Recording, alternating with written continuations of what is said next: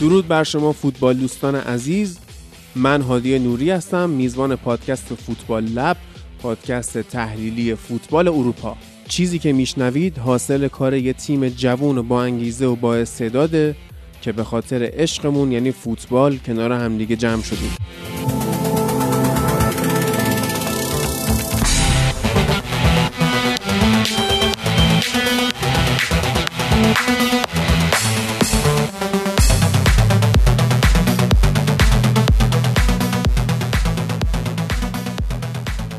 رسیدیم به قسمت بیست و هشتم از فصل سوم فوتبال لب. امروز که من الان دارم اول این فایل رو برای شما ضبط میکنم پنجشنبه بیست و یکم اسفند ماه، بازی‌های لیگ قهرمانان برگزار شدن که توی قسمت بعدی به طور ویژه بهشون میپردازیم. این قسمت سه شنبه ضبط شده نوزدهم اسفند ماه و توی بخش انگلیسش همون اول کار به طور مفصل دربی منچستر رو بررسی کردیم که یونایتد تونست توی ورزشگاه اتحاد دو هیچ برنده بشه. طبق روال هفته‌های گذشته هم هم از وضعیت بسیار خوب چلسی توخل صحبت کردیم، هم از وضعیت افتضاح لیورپول یورگن کلوپ که موفق شدن عزیزان ششمین بازی پیاپی توی ورزشگاه خونگیشون هم ببازن. توی بخش اسپانیا هم یک عضو جدیدی ما داریم که ازش رونمایی میشه این هفته، نعیم. به دربی مادرید پرداختیم با نعیم و مازیار و همچنین برد بارسلونا و انتخاب خوان لاپورتا به عنوان رئیس جدید این باشگاه. کلا یک بررسی کلی میکنیم این دو تیم رو و یه سری بازی‌های دیگه لالیگا که برگزار شد.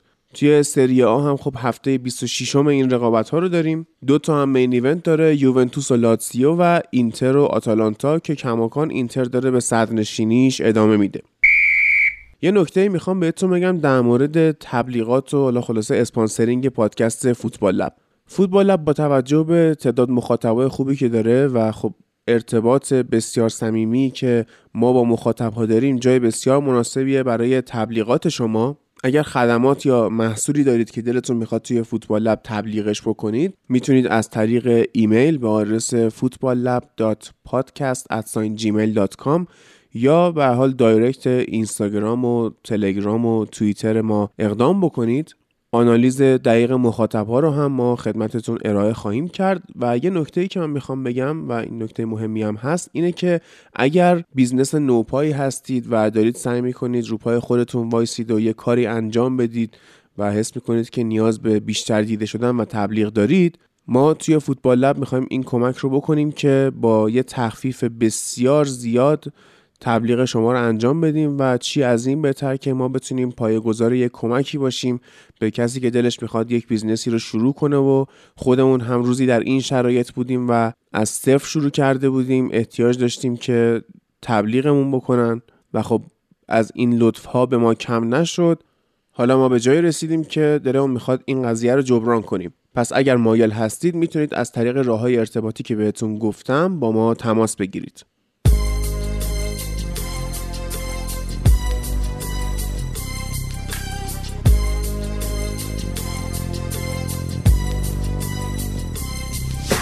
I walk through the valley of the shadow of death. I take a look at my life and realize there's nothing left. Cause I've been blasting and laughing so long that even my mama thinks that my mind is gone. But I ain't never crossed a man. بحث این هفته انگلیس رو از دربی منچستر شروع میکنیم که خب واقعا باید به اوله کردیت خوبی داد برای این بازی که به هیچ وجه مثل بازی‌های دیگه ترسو بازی نکرد، شجاع بود. و خب خیلی‌ها فکر می‌کردن که میاد پنج دفاعه بازی کنه با سه دفاعه وسط، ولی این کارو نکرد و یه سیستم چهار سه سه خوبی رو توی زمین پیاده کرد یا حتی چهار دو یک سه و برخلاف پیش‌بینی‌ها که مثلا یکی مثل دن جیمز رو تو زمین نذاره و از دفاع وسط سوم استفاده کنه یا مثلا برای استحکام دفاعی بیشتر اریک بایی رو بذاره به جای لیندلوف، این کار رو نکرد. و لیندلوف هم بازی خوبی رو خودش نشون داد. اوایل بازی خب ما ثانیه سی و هفت پنالتی رو به دست آوردیم و تأثیر حرکات واید دن جیمز و رشفورد بود. خیلی اینا واید بودن و خب سه نفری هم به همراه مارسیال پرس می‌کردن و خب اون پنالتی هم از دریبل و حرکت پا به توپ رشفورد شروع شد و دوباره با دریبل و حرکت پا به توپ مارسیال به ثمر رسید. دفاع چپ و راست یونایتد توی این بازی بازی بسیار شجاعانه‌ای داشتن، به خصوص ونبیساکا که حالا بهش میرسیم. نکته خوب دیگه یونایتد اضافه شدن دفاع وسطا به هافبک‌ها بود و این اجازه میداد به هافبک‌های ما یعنی فرد و اسکات که اینا بتونن بازی بدون توپ خوبی رو انجام بدن یا اگر توپ بهشون میرسه حفظ توپ کنن و با پاس‌های کم ریسک برسونن توپو به بقیه و خب این باعث شد که ما استحکام دفاعی خوبی داشته باشیم و خب همین هم باعث شد که حفظ توپ منچستر سیتی به جای یک سوم دفاعی یونایتد توی یک سوم میانی زمین باشه و خیلی اون جلو نتونن مانور بدن. من همینطوری تیتروار میگم بعد دیگه حالا بحثو میچرخونیم دیگه. مثلا اینکه مارسیال واقعا توی خط حمله درسته که ما فینیشینگش رو میدونیم چقدر بده و یه موقعیت تک به تک هم خیلی راحت خراب کرد، ولی هولد اپ پلیش خوب بود، یعنی اون موقعی که توپو میگرفت نگه میداشت و سعی میکرد با بقیه بازی کنه. یه یعنی نقش نیمه فالس ناین رو میشه توی این بازی بهش داد که حالا خیلی مونده که توی این نقشه بخواد جا بیفته و خوب کار کنه، به خصوص اینکه حالا گفتن که آخر فصل ممکنه کاوانی بره و یه فوروارد دیگه یونایتد بخره، بعیده که مارسیال کماکان این شکلی بخواد ادامه بده. در کل نوزده دریبل برای یونایتد ثبت شد توی بازی و گفتم که پنالتی هم چجوری به دست اومد و خب ما این بازی واید رشفورد رو خیلی بیشتر از مهاجم نوک بودنش میپسندیم و دن جیمز هم به همون شکل خیلی خوب کار کرد. یکی از علتهای دفاع تیمی خوب یونایتد رو گفتم، اینکه دو نفر خط دفاعی یعنی مگوایر و لیندلوف به خط میانی اضافه می شدن. یه علت دیگه ترکیب اشتباه منچستر سیتی بود، یعنی هم استرلینگ جلوی ونبیساکا اشتباه بود قرار دادنش، هم قرار دادن ریاض مارز جلوی لوکشا. خب ریاض مارز به اندازه برناردو سیلوا یا مثلا فیل فودن روتیشن توی بازیش نداره، یعنی نمیتونه خیلی بیاد و به مرکز اضافه بشه یا مثلا شرح وظایف دیگه ای انجام بده، اکثرا ترجیح میده که واید بازی کنه. برای همین دفاع کردن جلوی این آدم راحت تره که خب لوکشا هم انجام داد. بودن فودن یا مثلا برناردو سیلوا باعث بهبود عملکرد دیبروینه هم میشد که توی این بازی نداشتن. بعد یه مشکل دیگه هم که منچستر سیتی داشت تداخل وظایف دیبروینه و گوندوغان بود که خب ما میدونیم خطرناک بودن دیبروینه توی اون ناحیه‌ای که میومد از سمت راست پاس میداد، یعنی فصل پیش چقدر از اون منطقه پاس داد، پاسایی که حالا یا کاتبک میکنه یا ارسالایی میکنه که بعضا با دیوید بکام مقایسه میشه، ولی هیت مپ دیبروینه رو توی بازی ناکنی اکثرا به سمت چپ زده. خب سمت چپ کی قرار بود باشه؟ گوندوغان. و هیت مپ گوندوغان رو نگاه میکنی با سمت چپ منتها یه مرحله عقب‌تر، یعنی این باعث شد که بازی گوندوغان خراب شه. بعد چرا این کارو کرده بودن؟ میخواستن که این بیاد شوت بزنه و خب کلا استراتژی سیتی هم شوت بود. اینا بیست و سه بار به سمت دروازه یونایتد شوت زدن که شانزده تاش رفته به سمت دروازه، ده تاش خارج چارچوب بوده و شش تاش داخل چارچوب، یعنی آمارشون از نظر شوت زنی اصلا خوب نبوده. بعد همین که دیورونه میرفت چپ باعث میشد که سمت چپ خط حمله سیتی بیخود اورلود بشه، یعنی بیهوده. هم استرلینگ اونجاست، هم گوندوغان اونجاست، هم دیبروینه اونجاست و این باعث میشد که اونجا اورلود بشه. از اون ور ریاض مارس توی سمت راست تنها میشد، همین باعث میشد که لوکشا نفر به نفر خوب اینو برداره و حتی توی حمله‌ای که لوکشا انجام میده و گل میزنه اون اعتماد به نفسش باعث میشه قشنگ از جلوی کانسلو هم رد شه و بره حمله کنه، به خاطر اینکه سمت چپ اورلوده نه راست. سر همین شا از پرس نمیترسه. بعد همین دوباره این اورلود شدن راست و خالی بودن چپ باعث میشه که تمرکز هری مگوایر بیاد روی مرکز خط دفاعی و این نخواد که خیلی بخواد جای شا رو کاور بکنه یا بخواد وظایف دیگه ای انجام بده. همین باز دوباره خودش یه استحکام دفاعی به یونایتد میداد. در نهایت هم به خاطر اینکه دیبروینه رفته بود چپ، منچستر سیتی از اون پاس ها یه مقداری محروم مونده بود، با اینکه شما نگاه می‌کنید دیبروینه توی این بازی هشت تا پاس کلیدی داده که رکورددار هفته پریمیر لیگ بوده، ولی خب پاس کلیدی‌ها به کجا رفته میگم. از اون منو کنی بازیکن‌های یونایتد نهایت آمار پاس کلیدیشون به یک میرسه. برونو یه پاس کلیدی، رشفورد یه پاس کلیدی، فرد یه پاس کلیدی، یعنی اینجوری نیست که بگی یونایتدی‌ها خیلی مثلا توی حمله پرفروغ بودن، نه. سیتی اتفاقا خیلی زیاد حمله میکرد، حمله های بی ثمر. چرا؟ به خاطر فینیشینگ بد استاد استرلینگ جلوی یونایتد، چه در لیورپول چه در منچستر سیتی، چون که این یک فینیشر غریزی و ذاتی نیستش. باید موقعیت رو قشنگ مهندسی کنی برای استرلینگ تا گل بزنه. برای همین اینجور موقعیت‌ها رو قشنگ استاد خراب میکنه و یکی از پروف ها یا مدارک این که یونایتد دفاع تیمی و بلاک خوبی رو توی عقب زمین تشکیل داده بود اینه که یونایتد لاست من تکل نداشت یا تکل نفر آخر، اینطوری که توی یه ضد حمله یا توی حمله‌ای تعداد نفرات پایین باشه و اون بخواد تک به تک بشه مهاجم و یه نفر بخواد بیاد یک فداکاری بکنه و یه تکل نفر آخری بزنه. ما اینو نداشتیم. نشون میده که از اون موقعیت‌های صد درصدی گل به منچستر سیتی داده نشده. اینا از این سمت خوبی‌های یونایتد رو گفتم، بدی‌های سیتی رو گفتم و اینکه اوله واقعا داره همینطوری که پیش میره مسیر خوبی رو دنبال میکنه و مشکلی که ما داریم توی خیلی از بازی‌ها مشکل فنی نیست. خیلی وقتا مشکل اعتماد به نفسه. همین لوکشا ما می‌دیدیم وقتی با پرس مواجه میشه کلاً کنترل از دست میده یا اصلا ریسک نمی‌کنه. سعی میکنه با یه پاس رو به عقب یا پاس رو به بغل هافبکشو صاحب توپ کنه یا مدافعشو و خودش بره فضا پوشش بده، ولی خب توی این بازی این شکلی نبود و این خب شاید حالا تأثیر اومدن یکی مثل تلس باشه یا این اعتمادی که اوله بهش کرده داره کم کم جواب میده. کلا یونایتد تیمیه که شما نگاه میکنی به این اسکواد شاید از نظر هوادار نتونی خیلی اعتماد بکنی به خیلیاشون، ولی اوله داره نشون میده که نه، خودش داره کم کم به اینها اعتماد میکنه و خب این روند بیست و دو بازی بدون باخت توی خارج از خونه هم نشون دهنده همین هست که تیم کم کم داره اعتماد و گین میکنه.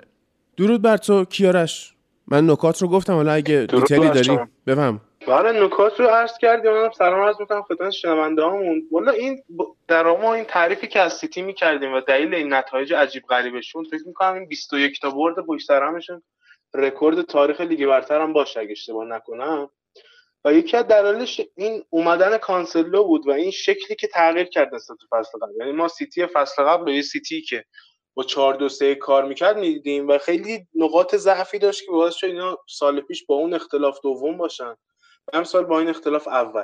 این سیتی که ما دیروز دیدیم ولی خیلی خیلی شبیه به سیتی پارسال بود بیشتر تا این سیتی این بیست و یک هفته. حالا توضیح میدم چرا. والا به نظرم یکی از اشتباهاتی که آقای گواردیولا کرد و دستشو بست بازی بازی دادن واکر بود، یعنی زینچنکو به جای واکر بود.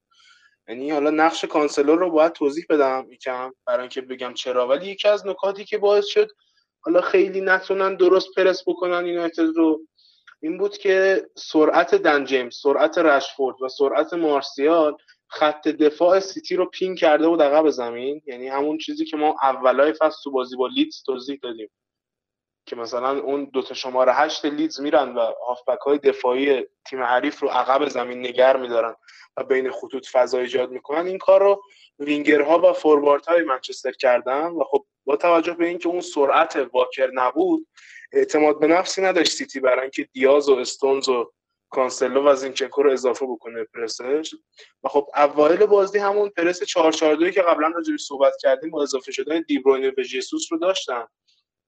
منتها بعد یه مدت دیدن که این مثلا یعنی با توجه به اینکه همون اضافه نمی‌شدن خط دفاعی و اینکه دوتا دابل پیوت منچستر آزاد بود و حالا هندرسونی که خیلی راحت‌تره توی حالا بازیسازی از عقب باعث می‌شد که اگر اون دوتا شماره هشتی که عقب‌تر مونه یعنی گوندوغان و رودری بیان اضافه بشن به پرس یه فضای وحشتناکی بین خط هافبک سیتی و خط دفاع سیتی ایجاد بشه برای عملکرد کسی مثل رشفورد، جیمز یا حالا برونو فرناندز که حالا شاخص‌ترینش.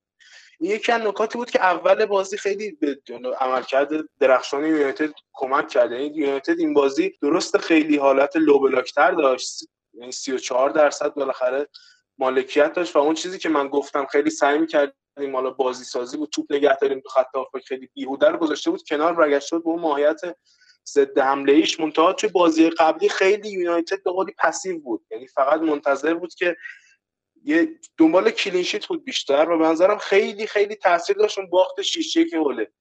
یعنی اون تاثیر روانی که روی داشت واقعا خیلی زیاد بود که حالا بعدن کم کم به دست آوردن اعتماد به نفس و خب اینجا اتفاقی که افتاد در واقع این بود که باعث شد حالا این گفتم نبود واکر و حالا این خط دفاع نسبتا کند سیتی باعث شد اولا پرسه یکم خیلی شلتر باشه از طرف سیتی و باعث شد خیلی خلق موقعیت بشه در اون دقایق اول. این سی دقیقه اول یونایتد عملاً سیتی رو خیلی خوب کنترل کرد و داشت خلق موقعیت هم می‌کرد و این وسط نکته‌ای که جالب بود این بود که خب تغییر دادن یکم، یعنی اول که سعی کردن بیان و یه وینگر رو اضافه بکنن به پرسشون، یعنی اون اوایل که گفتم مثلا با دو تا مهاجم که حالا بشه دیبروینه و جیسوس پرس می‌کردن، مک‌تومینا یه نقش هولدینگ میدفیلدر خیلی خوب بازی می‌کرد و میومد توپو یعنی جمع می‌کرد و پخش می‌کرد.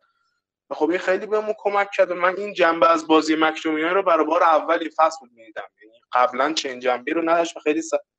بازیکن تخریبی‌تری بود. خب این پرس ناموفقشون باعث شد که خیلی راحت‌تر یونایتد بتونه توی ترانزیشن‌ها عمل بکنه و خب اون گل زودهنگامی هم که زدن باعث شد که از دقایق اول بازی سیتی همیشه دنبال پرس باشه برای اینکه حالا به گل برسه. خب خود همین خیلی به نفع منچستر شد، چون که منچستر یونایتد حالا چون دربی منچستر است شد و خب خیلی کمک کرد به این حالا نتیجه‌ای که داشت. یعنی تک تک حرکاتشون خیلی راش شده و خیلی عجب و عجله بود. حالا بازی مارسیال اشاره کردی که به نظرم شاید باورش برای خود من سخت، ولی واقعا بازیکن مناسب‌تر بود نسبت کاوانی برای این بازی. و هولد اپ پلی که اشاره کردید جالبش این بود که ما فصل پیش اصلا چنین چیزی رو نمی‌دیدیم تو مارسیال و این بازی خیلی خیلی خوب انجام داد و بازی که حالا پشت به دروازه حریف میکرد خیلی موثر بود و در کل حالا یکم نقشه، یعنی این مدل تیم سیتی اگه بخوام توضیح بدم، آی گواردیولا فصل پیش چهار دو سه یک استفاده میکرد به دلیل حالا نبود کاور درست از سمت فول بک ها برای خط هاف بک. گفتیم فرناندینیو دیگه اون حالا انرژی سابق رو نداشت، رودری اون خشن بودن سابق رو نداشت، برای همین باعث شد اینا تو ضد حمله خیلی مشکل بخورن و خب کاری که میشد کرد در این مواقع استفاده از اینورتد وینگ بک، حالا وینگ بک معکوسه که خب توضیح دادیم یکم، ولی اگه بخوام بیشتر توضیح بدم در واقع خیلی نقشه که چند تا ویژگی خیلی خاص میخواد که خب هر فول بکی نداره، خیلی خیلی باید راحت باشه این بازیکن حالا با توپ کار با توپش و باید خیلی تصمیم گیری خوبی داشته باشه بدون کی عین یک وینگر که معمولی بیاد اورلپ بکنه و به حمله اضافه شه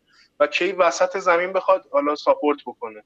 و خب زینچنکو مخصوصا حالا حضورش در این فصل به جای کایل واکر و مندی در فصل پیش که خب مندی فرم افتضاحی داشت فصل پیش، باعث میشد که خیلی خط هافبک رو رها شده تر ببینیم. این وسط اتفاقی که افتاد مخصوصا با اضافه شدن کانسلو، کمربند میانی سیتی خیلی محکم شد. یعنی استراتژی که آقای گواردیولا تو اکثر تیماش داره، شلوغ کردن وسط زمین و حالا دامینیت کردن اون ناحیه، خیلی خوب به نتیجه نشست. یعنی اینجا ما می‌دیدیم که توی مخصوصا حالا بیلداپشون توی وقتی که می‌خوام بازیسازی شروع بکنن، زینچنکو به عنوان دفاع چپ، یعنی به عنوان دفاع وسط سوم اضافه میشه به عقب، یعنی اون سه نفر رو ایجاد می‌کنن که بر دو مهاجم و کانسلو اضافه میشه به رودری و یک دابل پیوت رو تشکیل میده. باعث میشه حالا گوندوغان و برناردو سیلوا اکثرا این فصل میتونن دو, دو تا هشت آزادی باشن که دقیقاً هر جا بخوان برن و توپ بگیرن، یعنی یه فشاری رو هم از اون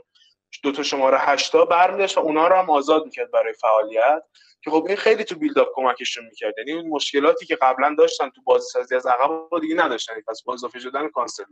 خب کانسلو خیلی هم مهره کلیدی بود و خب دقیقاً همین، یعنی ما داشتیم که یک چنین شکلی شبیه به شکل سال دو هزار و هجده نوزده شون بود شکل سیتی امسال، به این نحوی که زینچنکو و کانسلو هر دو به عنوان هافبک میتونستن اضافه بشن به خط هافبکشون و سه تا بازیکن آماده، یعنی رودری، زینچنکو و کانسلو برای جلوگیری از ضد حملات و برای اضافه شدن به حملات خیلی کمک کرد به سیتی و دقیقاً اون مشکلاتی که داشتن رو کم کم رفع کرد. حالا آقای گواردیولا یه کار عجیب، یعنی کار جالبی هم که کرد این بود که وینگرهاشو به صورت وینگر بازی داد. یعنی ما چیزی که می‌دیدیم در فصل پیش و در این فصل این بود که سعی می‌کردن خیلی بین خطوط بازیکن داشته باشن. گفتم اون اورلپ‌های مندی مخصوصاً باعث می‌شد که و حالا حضور دیبروینه در وسط زمین باعث می‌شد وینگرهای آقای گواردیولا کشیده بشن به سمت کانال‌ها، کانال‌های بین حالا هافبک دفاعی و وینگر و همچنان حالا در ادامه دفاع وسط و دفاع کناری.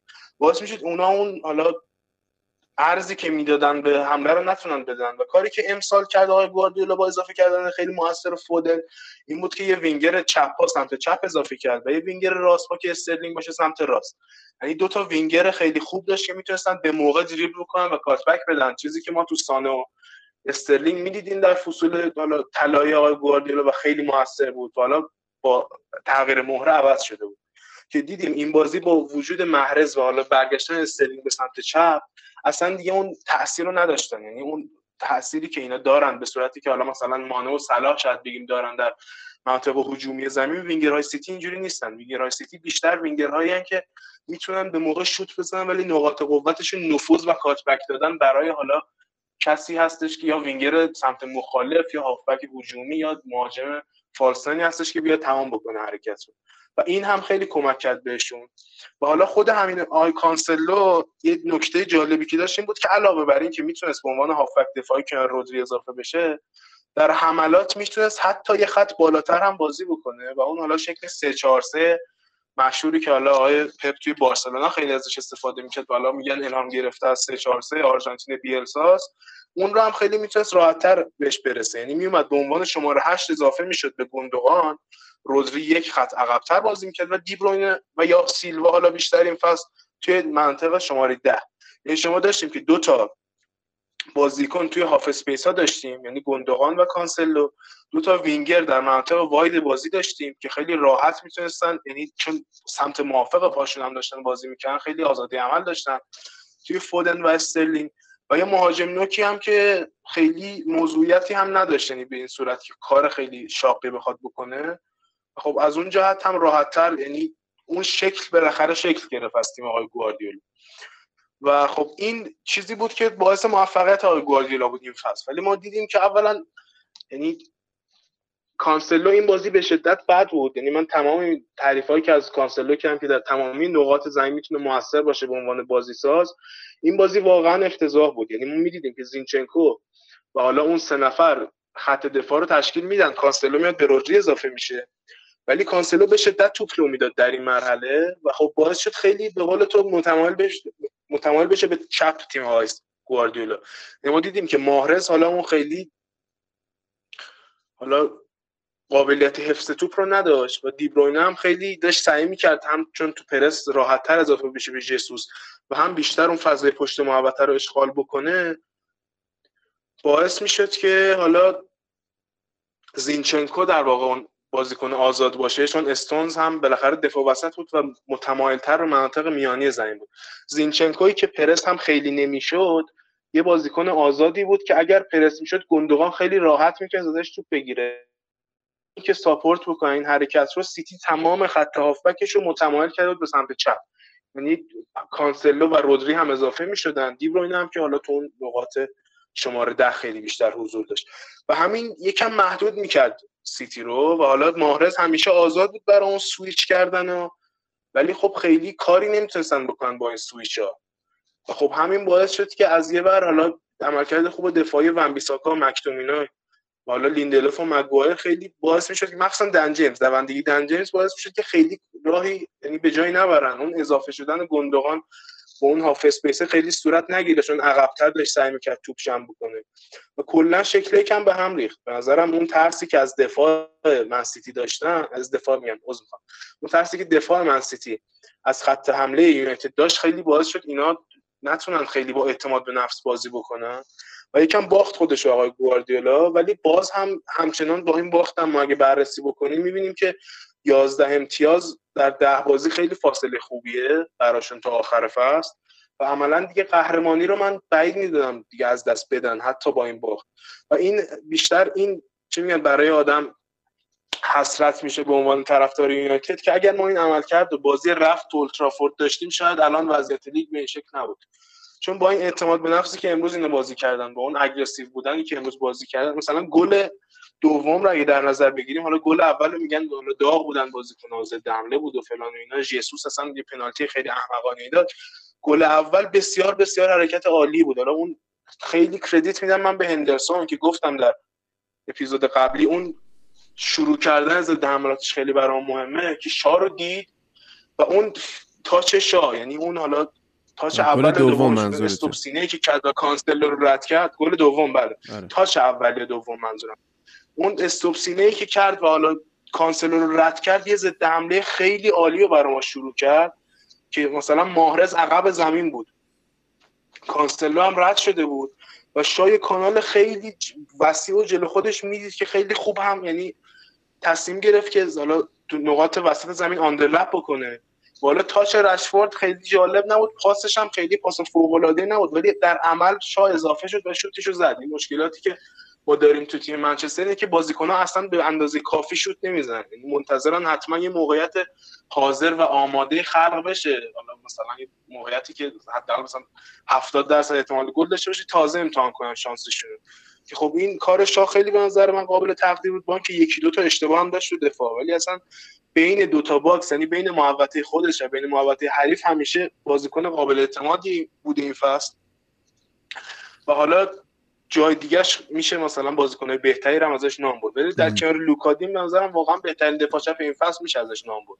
خب جنگندگی فرات هم جالب بود برام. در کل یه چنین چیزی رو میشه نام برد، یعنی سیتی خیلی سعی کرد بیشتر با دیپ تر بازی دادن گندوقان برای کمک به پیش بردن بازی و بالاتر بودن دیبروینه خیلی برگشت به اون شکل چهار دو سه یکش و اون کانسلو هم به قول یه نفری بود که بیشتر داشت از کارهای اینا کم میکرد تا اضافه بکنه. خیلی مشکلات پارسال رو داشتن و اعتماد به نفسی هم که تا الان ساخته بودن رو احساس میکنم دیگه کم کم خراب کردن و به نظرم باختشون توی خلاصه میشه و واقعا هم اوله باید کردیت بگیره، چون حتی با آمارم نگاه بکنین دیگه ایکس چیش هم حتی بالای دو بود. دوستان خیلی علاقه‌مند به ایکس چی دوستان می‌بینن که واقعا بردی بود که ما خیلی یعنی لایقش بودیم، حالا با اون موقعیتایی هم که خراب کردیم. تازه ایلیا یه صحبتای ما می‌کنیم در مورد اینکه گواردیولا داره چهار شش صفر بازی میکنه با فالس نه، ولی خب با برگشتن ژسوس و تا حدودی آگوئرو برگشته به سیستم قبلیش، منتها دیگه خب واقعا به نظر من این بازی رو اشتباه کرد. حالا گفتم چه اشتباهایی توی ترکیب داشت، ولی وقتی شما میخوای حداقل با مهاجم نوک بازی کنی خب ژسوس اون گزینه نیست دیگه. آگوئرو به نظر گزینه بهتری نبود؟ درود بر شما نه، درود بر تو. آها. یعنی اگر درود بر تمام شما که داشتید حرف میزدید و نکات رو کامل گفتید تو کیارش، یعنی خیلی کامل تا الان گفتید، باز من یه چیزایی میخوام اضافه کنم. نه، به خاطر فرم ضعیف آگوئرو و بازی بسیار بدی که توی همون پست مهاجم نوک مقابل وست هم ارائه داده بود که نشون داد اصلا جلوی پرس خوب نمیتونه بازی کنه، کم میاره، بعد توی تصمیم گیری های مهمش اشتباه میکنه، اون کارهای فصول گذشته رو نداره. چندین بازی ما داریم اینو میبینیم از آگوئرو توی این فصل، همون بازی کمی که کرده ما داریم مشکل میبینیم از آگوئرو، توی تمام کنندگیش مشکل داره و جاگیریاش ضعیف شده نسبت به فصول گذشته. نسبت به این فرم خوبی که ژسوس تو بازی اخیر داشت، چه به عنوان فالس ناین و چه به عنوان مهاجم نوک، خب به نظر میرسه ژسوس خیلی گزینه مناسب‌تری. اما خب خود ژسوس خیلی ضعیف عمل کرد تو این بازی، عملکرد شخصی خوبی رو نداشت واقعا. یعنی یک پنالتی الکی رو داد دقیقه اول بازی به مارسیال، یعنی اون پنالتی واقعا لزومی نداشت انجام بشه، یک بی‌تجربگی محض بود از ژسوس و اصلا اونجا چیکار میکرد اصلا نمیدونم. بعد دیگه یک چون پرس منچستر یونایتد خیلی خوب بود تو اون صحنه، یعنی توی چند دقیقه اول بازی اون پرس وجود داشت، در صورتی که تو کل بازی نبود پرس شدید. ما تو این بازی اصلا پرس شدیدی نداشتیم مثل بازی مثلا رفت به اون نسبت، چون چیزی که وجود داشت این بود که منچستر یونایتد می‌خواست از وسط زمین بیشتر پرس کنه و خیلی نیازی به این نمیدید که بخواد پرس شدید رو انجام بده. بخاطر همین پاس پر دیفنسیو اکشن یونایتد هم خیلی بالا بود توی این بازی، پاس بر اساس بر میانگین هر عملکرد دفاعی که پی پی تی ای محسوب میشه، در حالی که واسه سیتی خیلی پایین بود و این موضوع وجود داشت برای یونایتد. اما توی اون مقاطع اول بازی که پنالتی هم به دست اومد و بعدش هم لوکشا یه موقعیت عین همون گل دوم می‌خواست بزنه که زد وسط دست ادرسون، توی اون موقعیت ما خیلی پرس زیاد داشتیم. چندین بازیکن، یعنی اون صحنه رو من دیدم شش تا بازیکن تو نیمه زمین سیتی بودن و پرسمون جواب داد و تونستیم یه پنالتی رو بگیریم. و یه سوالی هم که از برونو فرناندز بعد از بازی پرسیدن این بود که شما واقعا برنامه داشتید واسهشون؟ بعد میگه نه، واسه نود دقیقه برنامه داشتیم، اما این خیلی چیز خوبیه که بخوای اول نیمه اول به دوم گل بزنی. و اما به نظر میرسید یک سری برنامه برای به هم زدن تمرکز منچستر سیتی از ابتدای بازی داشته تیم یونایتد. یه نکته دیگه هم که این چهار شش صفر یا همون دو سه پنج آقای گواردیولا تو این بازی جواب نداد این بود که همون فالس ناین نبودن ژسوس بود بعد از اینکه گل رو دریافت کردن و تو این بازی خیلی بهش نیاز داشتن. چرا؟ چون زینچنکو به خاطر پرسی که یونایتد میکنه نمیتونه وارد اون خط هافبک بشه و ساپورت کنه رودری و کانسلو رو، چون منچستر یونایتد پرس خوبی رو در اختیارش، یعنی در مقابل تیم سیتی انجام میداد و از اون طرف برونو فرناندز و دنیل جیمز رودری و گوندوگان رو داشتن مهار میکردن و رشفورد هم اضافه میشد تا کانسلو رو مهار کنه. از اون ور فرد و مکتامینی هم میتونستن اضافه بشن تا منچستر با پنج بازیکن وسط زمین رو اورلود کنه و اصلا نذاره این تیم منچستر سیتی بخواد از میانه زمین بازی سازی رو انجام بده، یعنی توپ رو نرسونن به یک سوم میانه زمین و مثل بقیه بازی‌ها اون حرکتشون رو انجام بدن به زمین. کار درست اوله بود، یعنی اگه مثل بازی‌های قبلی ما می‌دیدیم که اوله بیاد چهار چهار دو زمانی که مالکیت توپ رو در اختیار نداره بازی کنه، این موقعیت برای سیتی فراهم بود که بتونه باز از وسط میان زمین و میانه میدان بازی سازی انجام بده و از خط دفاع توپ رو برسونه میانه میدان. اما اون پرسی که دنیل جیمز میکنه روی خط هافبک منچستر سیتی و اضافه شدن دوتا وینگرمون به وسط زمین باعث میشد تا زینچنکو بیاد عقب‌تر کنار دوتا دفاع قرار بگیره، همونطور که کیارش گفت دیاز و استونز، و کلا منچستر یونایتد راحت بود با اینکه این سه بازیکن توپ رو در اختیار داشته باشن و بخوان بازی سازی رو انجام بدن. اما خب با گرفتن فضای میانه میدان از سیتی کار برای درست شکل درست در اومدن اون فرمیشن همیشگی برای گواردیولا سخت شد و نمیتونستن این کارو انجام بدن. حالا مسئله اورلود شدن سمت چپ هم بود که خب خوب سوئیچ میکردن، مخصوصا توی نیمه اول. نیمه اول بازی بهتری رو دیدیم از منچستر سیتی به نسبت نیمه دوم. خوب سوئیچ میکردن به سمت راست برای محرز، همینجور اضافه میشدن خط هافبک بازیکن سری به اون سمت که بتونن اورلود اورلپ بکنن، یا یعنی اینکه شوتی بزنن و اینا. اما خب هم دفاع تیمی خوب بازیکن‌ها، یعنی مگوایر و لیندلوف عالی عمل کردن تو این بازی، همه سرا رو زدن، اکثر توپا رسید، اما باز هم یک سری سوتی‌های داشتیم که اگر تیم سیتی میتونست از فرصتاش استفاده کنه و فینیشینگ بهتری داشتن باز میتونستن گل بزنن. اما خب همونطور که گفت کیارش، ما از لحاظ تاکتیکی کاملا مستحق این پیروزی بودیم، چون دست گواردیولا خونده شده بود و یک بازی بسیار عالی رو از تیم دیدیم. و نکته دیگه در خصوص تیم اینه که اون شجاعتی که تو گفتی از ابتدای در یعنی از ابتدای فصل نداشتیم مقابل بیگ سیکس و هفته پیش دیگه به اوج خودش رسید مقابل چلسی و انتقادات زیاد شد، شجاعت رو من توی این میبینم که با توجه به سیستم و فرم دفاعی خوبی که ما داشتیم، توپ‌های سیتی که لو میرفت بعد از حمله ما با سرعت حمله میکردیم، یعنی با همیشه مثلا توی مثلا هفت هشت ثانیه کار ترانزیشن انجام میشد و تمام بازیکن‌ها اضافه میشدن. ما شش تا بازیکن میدیدیم که سریع اضافه میشن به یک سوم یعنی دفاعی منچستر سیتی، و این اون چیزی بود که مقابل بیگ سیکس خیلی نمیدیدیم این فصل از یونایتد. و شجاعت رو من توی میبینم، تفاوتی که نسبت به بازی‌های قبلی بزرگمون داشتیم بازی، این حضور مؤثر بازیکن‌ها بود توی خط حمله، اضافه شدنشون. و نکته‌ای که گواردیولا اشاره کرد این بود که منچستر یونایتد از لحاظ فیزیکی خیلی تیم برتری بود توی این بازی و یک توانایی بالایی از فیز... از لحاظ فیزیکی از خودشون نشون دادن. و اونور هم حالا بازیکن‌های سیتی عمل کرده خوبی نداشتن، روز خوبشون نبود. کانسلو کاملا مهار شده بود با توجه به اون استراتژی که نشون داده بود منچستر یونایتد از خودش توی خط هافبک و حضور پنج بازیکن توی یک سوم میانی زمین، نمیتونست پاس‌های درستی رو بده، بازیسازی رو انجام بده و به همین دلیل گواردیولا خیلی سریع کشیدش بیرون و کایل واکر رو آورد که از اون موقع واقعا روند و تمپوی تیم سیتی توی خط حمله هم بهتر شد و موقعیت‌های بیشتری رو حداقل تونستن ایجاد کنن. هم حضور کایل واکر و هم حضور فودن بیشتر کمک کرد. همونطور که گفتی محرز و ام استرلینگ توی این بازی انتخاب‌های درستی شاید میشه گفت نبودن برای اینکه بخواد منچستر یونایتد رضایت کنن، با توجه به فرم خوب و بازی عالی که ون بیساکا و شاو از خودشون نشون دادن.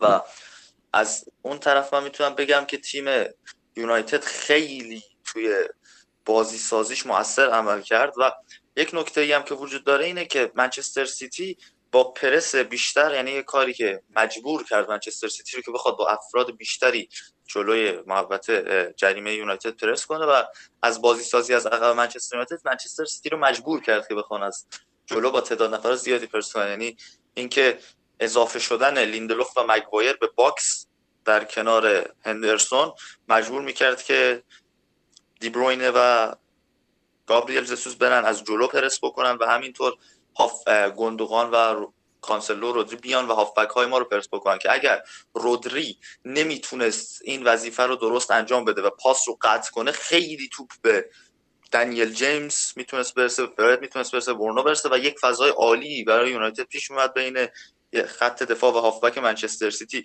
و این اون بحثیه که کیارش گفت چرا ما نتونستیم بازی رفت رو اینجوری از سر بگذرونیم. به نظرم اگر به جای فرناندینیو توی اون بازی رودری بود همچین اتفاقی میافتاد. یعنی یعنی اون مشکلاتی که ما از فصل پیش داریم در مورد رودری به عنوان هافبک دفاعی بهش اشاره میکنیم توی یه همچین بازیایی، حالا میتونیم مثالش رو بزنیم که اون موقع هم خیلی ریز بهش پرداختیم، بازی رفت سیتی امسال با تاتنهام بود که یکی از سه باختشون توی این فصل رو رقم زد. لستر باختن پنج دو، دو هیچ به تاتنهام باختن و حالا دو هیچ به یونایتد.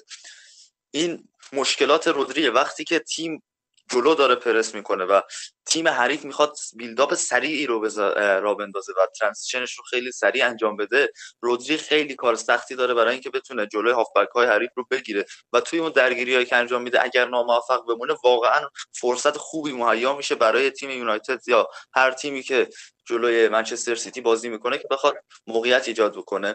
و حالا شاید بگیم رودری یکی از عوامل اصلی قهرمانی منچستر سیتی توی این فصل و توی زمان بالکیت توپ و بازیسازی فوق العاده است، تاچ‌های موثری داره، پاس‌های صحیح زیادی میده و اینها همش درسته و واقعا خیلی آدم مناسبتری برای قهرمان شدن توی این فصل با توجه به این تاکتیک‌های گواردیولا نسبت به فرناندینیو.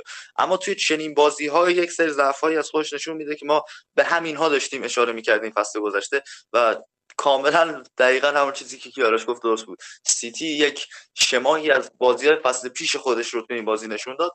از اون سمت منچستر یونایتد با ترکیب درستی که چیت خیلی تونست توی این بازی مؤثر عمل کنه و خوب بازی کنه. یعنی داشتن سری بازیکن سرعتی و پا به توپ مثل دنیل جیمز، رشفورد، برونو و مارسیال جلوی زمین توی بازی‌هایی که تیم حریف یک فضای زیادی رو بین خط هافبک و دفاعش داره خیلی کمک میکنه. ما اینو تو بازی مقابل لیدز یونایتد هم دیدیم، یعنی استفاده از دنیل جیمز توی چنین بازی واقعا تصمیم درستی بود و خب اوله از قبل از بازی آنالیز کرده بود و برنامه داشته و میدونسته که چطور باید تیم سیتی رو مجبور به پرس کنه تا اون فضا رو در اختیارش بگیره و واقعا شما احساس نمیکنید تیمی که کلا توی بیست تا بازی عقب نیافتاده رو بتونی با سه تا پاس فقط با سه تا پاس بهش گل بزنی و این کاملا نبوغ تاکتیکی رو نشون میده و درک درست بازیکن‌ها از اون تاکتیکی که تیم میخواسته داشته باشه توی اون صحنه گل و بازی عالی لوکشاو توی اون صحنه رو میتونیم ببینیم. و البته منچستر سیتی که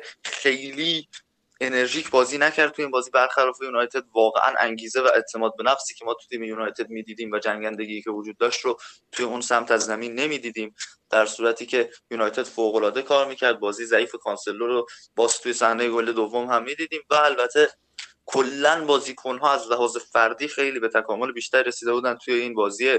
تنها نکته نگران کننده مصدومیت رشفورد بود، ولی چرا من با مصدومیت حال میکنم؟ به خاطر حرکتی که زد که باعث مصدومیت شد. یعنی تیم سیتی داشت ضد حمله میزد و این استارت فوق‌العاده‌ای زد و به عنوان نجات دهنده عمل کرد توی این صحنه و بعدش حالا مصدوم شد و احتمالاً به بازی میلان نمیرسه. میرسه. اما ایلیا چیزیش نیست، یعنی این چی؟ چیزی که گفتن، من امروز که داشتم خبر در مورد مصدومیت رشفورد میخوندم، نمیرسه میلان. حالا بعیده، یعنی احتمال شصت درصد هفتاد درصد میرسه، چون از آره یعنی اسکنار رو که آره اسکنار رو که بررسی کردم چیزیش نیست. آها اسکنار رو من فکر کردم اسکنور حالت شیرازیش اسکنور. آره.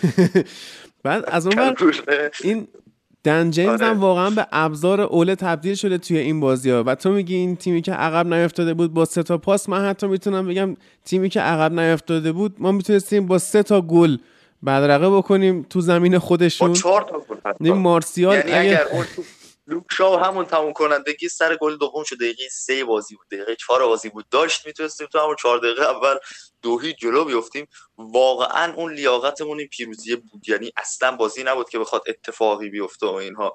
با همین تاکتیک ها اگه ما بارها دیگه با این سیتی بازی کنیم، یعنی اصلا این رو نمی‌گم بگیم که مثلا بخواد تیمش با توجه به اتفاقی که تو این بازی افتاده تاکتیک و ترکیبش با همین ترکیب و همین تاکتیکو هزار بار دیگه هم بازی کنیم، به نظرم درصد بیشتر برد و احتمال رو ما میتونیم به یونایتد بدیم، به این خاطر که کاملا از لحاظ تاکتیکی موفق بودیم، نه مثل حالا این که بخوام بگیم خوش شانس بودیم توی این بازی، حالا شاید یک زمانی شانس هم باید بیاری، تیم سیتی فینیشینگش خوب نباشه و اینها، اما منچستر یونایتد واقعا بازی عالی رو از خودش نشون داد و خوش موقع، یعنی وقتی که فشار زیاده با توجه به عملکرد جلوی تاپ سیکس بعد از اون بازی فاجعه و بدون خلاقیت، بدون انگیزه، بدون جنگندگی، بدون اینکه تیم بخواد نشون بده از خودش که اوضاع خوبی داره و یک بازی خوب و با انگیزه رو ندیدیم ازشون جلوی کریستال پالاس. یه بازی اینجوری کاملا من رو امیدوار کرد به ادامه فصل و اینکه بتونیم راحت‌تر حداقل سهمیه رو به دست بیاریم و این رتبه دوم رو نگه داریم. حالا دوستان داشتیم بحث می‌کردیم، بعضی همچنان امید دارن و اینکه یازده امتیاز اختلاف جبران بشه، اما نمیدونم نمیشه. بعد این ببین نمیشه. فکر می‌کنم بازی آخر یونایتد توی همین ماه مارس باشه اگه اشتباه نکنم با لستر سیتی و خب تیمای دیگه هم بازی مهمی دارن و فکر می‌کنم دیگه تکلیف تا همین آخر ماه مارس، یعنی قبل از فیفا دی و فوتبال لب اکسترا چهارم مشخص شده باشه. و اینکه یونایتد آره. خب با فیزیک بهتری بازی کرد، دقیقاً ما میترسیدیم از اینکه اینا بخوان همینطوری های پرس رو ادامه بدن و تو نیمه دوم کم بیارن، اما خب کم نیاوردن. خب های پرسی آره عاقلانه این کارو کردن دیگه. ما از های پرس انتظار داریم و اون ذهنیتی آره. از های پرس داریم. تیمای مثل ساوثهمپتون، لایپزیگ یا لیورپول اونجوری نیست های پرس منچستر یونایتد، مخصوصا تو این بازیه. و این خیلی نکته مثبتی بود برای تیم و های پرس درستی بود که تیم سیتی رو واقعا بازی سازیشو نگه داشت توی یک سوم دفاعی خودش و مجبور هم کرد که اون اورلود سمت چپ اتفاق بیفته. آره. یعنی اون حضور موثر پنج تا بازیکن، رشفورد، جیمز، برونو، اسکات، فرد وسط زمین، همون موومنت رو به سیتی مجبور اجبار کرد که اون موومنت رو داشته باشن. هافبک‌های سیتی مثل گوندوغان، دیبرونه یا رودریک اضافه بشن به سمت چپ و اون اتفاق بیفته و اون تداخل پست‌ها شکل بگیره. ام. یه آماری هم هست، خب وقتی که سالهای گذشته مدیران یونایتد برونو فرناندز رو نمی‌خریدن، بحثشون این بود که این بازیکن پاس‌های اشتباه زیاد میده و توی این بازی مثل بازی آره این بازی برونو سیزده تا توپ لو داده که خب آمار جالبیه در نوع خودش. از اونور کوین دیبروینه بیست و سه تا توپ لو داده و مثلا گوندوغان هم فکر می‌کنم سیزده چهارده تا توپ لو داده بود که این اولا کوین دیبروینه هم مشکل بجز این خب. که بخواد توپ لو بده اونا، مخصوصا تو نیمه اول که خیلی پیمان یوسفی هم میگفت این چرا اینجوری میکنه اینا امه. و تیم هندرسون هم که اشاره میکرد یه چیزی که وجود داشت این بود که کوین دیبروینه توی تصمیم گیری هاش هم خیلی عجیب بود. توی این بازی برای من یه سری از پاس ها رو اصلا میداد که من منتظر، یه چند تا پاس خیلی خفن داد مثل به سبک خودش و اینا، ولی یه سری پاس هایی رو اشتباه میداد و یک سری مثلا از یک جاهایی نمیتونه روشی برای پاس دادن انتخاب میکرد که واقعا عجیب بود از کوین دیبروینه همچین چیزا رو دیدن.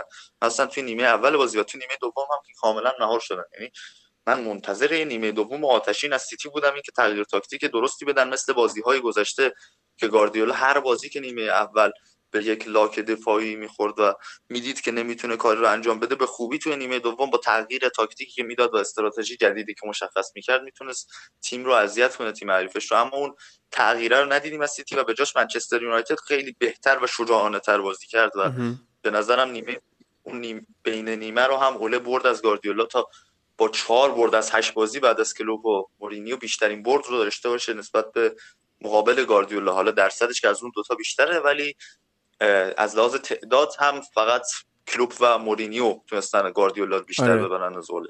ببین این فصل یه جورایی شبیه فصل پیش شده، این اواخرش که داریم میرسیم که ما اواسط فصل پیش خیلی خوب نبودیم ولی بعد یهو از یه جاهای دیگه کم کم اومدیم همه بازی‌ها رو می‌بردیم و یا مثلا مساوی‌های خوبی می‌گیره آره و این رتبه سوممون رو فصل پیش قطعی کرد، تیمی که خیلی‌ها میگفتن سهمیه هم نمیگیره و خب این مشکل خستگی برونو رو ما داشتیم توی این اواسط فصل. من فکر می‌کنم کم کم داره جا میفته و اوکی‌تر میشه با این نقشی که الان گرفته و تنهایی داره بازی سازی میکنه.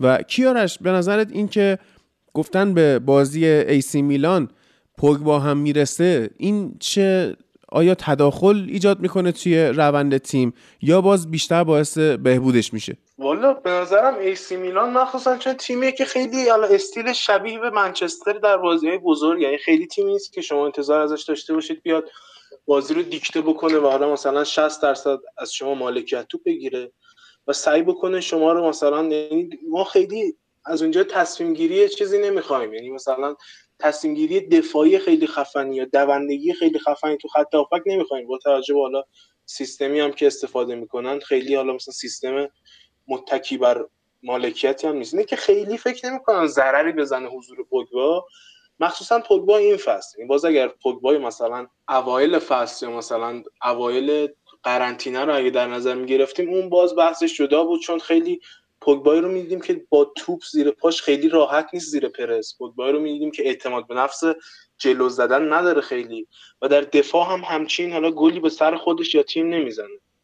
ولی این پوگبایی که اگر حالا بعد مسئولیتش هم با همون اعتماد به نفسی بازی کنه که قبلا بازی می‌کرد و با همون تصمیم گیری بازی کنه که قبلا بازی می‌کرد، فکر می‌کنم اتفاقا مؤثر هم خواهد بود. چون ما می‌بینیم مثلا چهار دو سه که میلان بازی می‌کنه، حالا دوستان تو سری آ مسلماً خیلی بیشتر از ما می‌تونن راجعش صحبت بکنن، ولی بیشتر حالا متکی به اون بازپسگیری توپ و ضد حمله زدنه، حالا پیدا کردن زلاتان با عنوان تارگت من چه این چیزهای خیلی متکی بر این نیست که شما بخواید مثلا دوندگی خیلی زیادی داشته باشید مقابلش، که خب به نظرم خیلی بیشتر حالا کمک به تیم. به هر حال ما می‌بینیم که فندویک حالا معلوم فندویک مفقود الاثر شده، گم شده، چی شده اصلا معلوم نیست کجاست.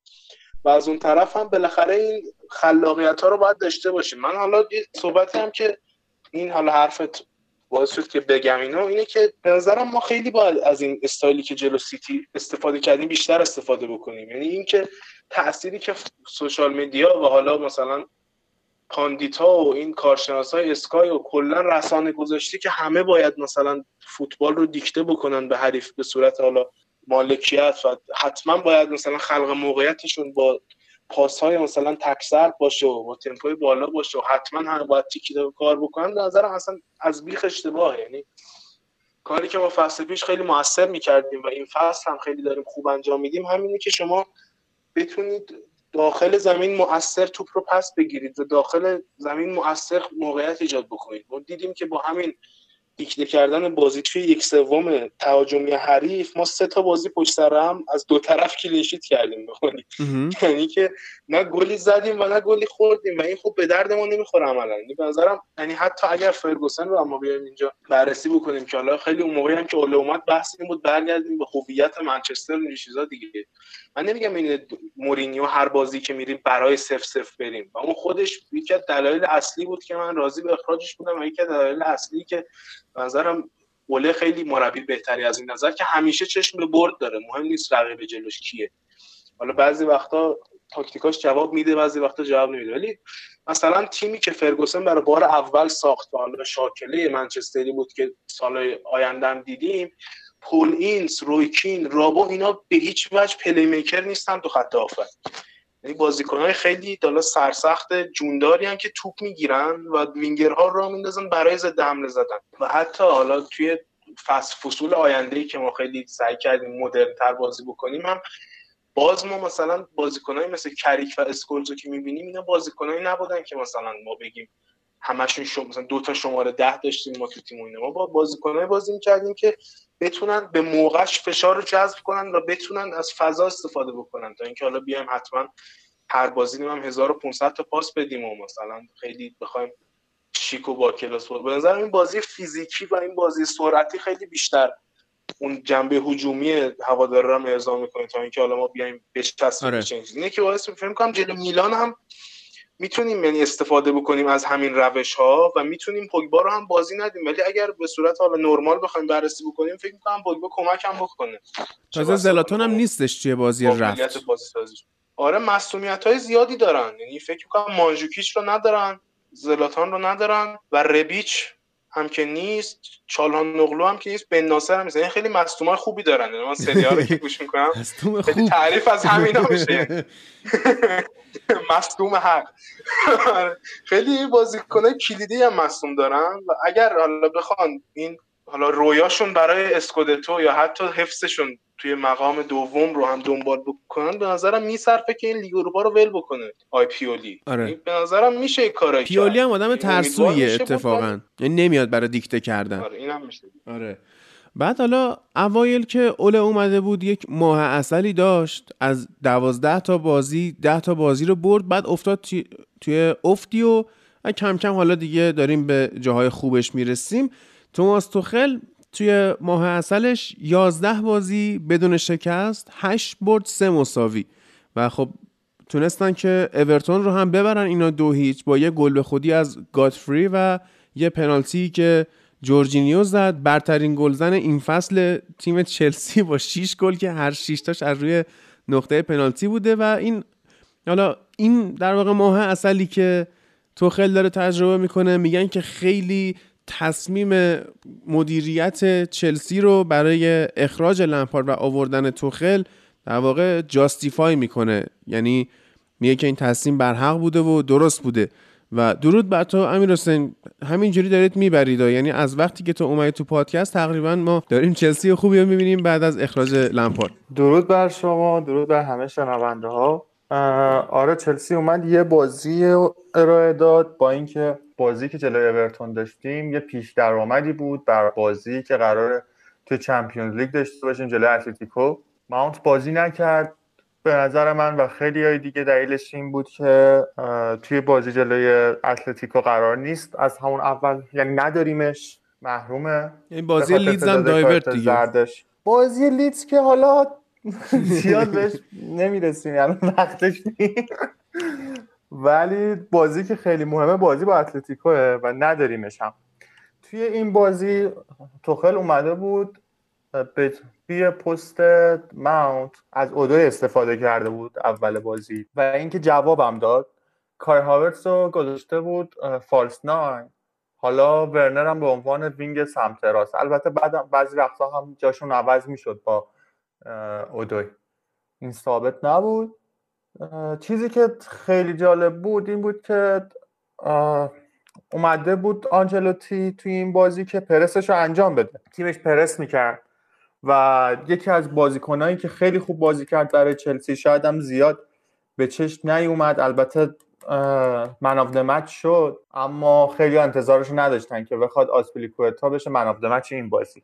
واقعا بازیش به چشم میومد. حالا بعضی وقتا چون که وقتی که پرس میکردن پاس به عقب میومد، یه بازیکنو جا میذاشت، یه پاس خیلی دقیق، یه پاس خیلی خوب میداد و راحت تیمو از زیر پرس در می آورد. این کاری بود که آسپلیکوئتا توی این طول این بازی برامون کرد. جورجینیو با اینکه یه گل زد از روی نقطه پنالتی، ولی به نظر من بازیکن خوبی نبود توی این بازی، دو سه جا توپ لو داد که نزدیک بود سر همینم پد گلای بخوریم، زمانی که تیم کاملا آماده حمله بود. اگر دیده باشی نزدیک بود که ریچارلیسون به اون گل بزنه، اما حال فینیشینگش به اندازه همیشه خوب نبود. این امکانش بود که از این فرصت بتونن استفاده کنن.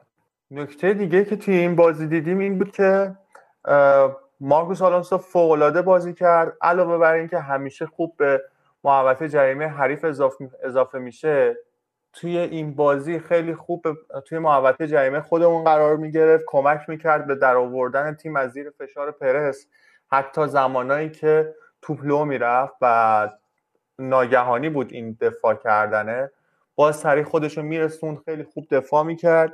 توی گل اول هم دیدیم که نقش تقریبا مستقیمی داشت. اوده خوب بازی کرد برای پستش، با اینکه پست تخصصیش نبود، بعضی وقتا باید در نقش شماره ده ایفای نقش میکرد که حالا جدا از اون شوت هایی که توی چارچوب نبود و حرکت های در عرض و ادامه شوت هایی که توی چارچوب نبود، به عنوان یه شماره ده اون خلاقیت در حد خلاقیت ماونت نداشت، یا اینکه خیلی از بازیکن‌های دیگه‌ای که هممون میشناسیمشون توی اون پست میتونن فوق‌العاده باشن، اما خیلی خیلی خیلی خوب دوید، خیلی خوب بعضی وقتا تک به تک کار رو برمی داشت، توپو خیلی خوب سعی می‌کرد به هاورتس برسونه، بعضی وقتا تصمیمای خیلی درستی گرفت. اما به نظر من دلیل این که توی ادامه آوردش بیرون این بود که بخواد یه مقایسه‌ای داشته باشه توخل توی این وضعیت.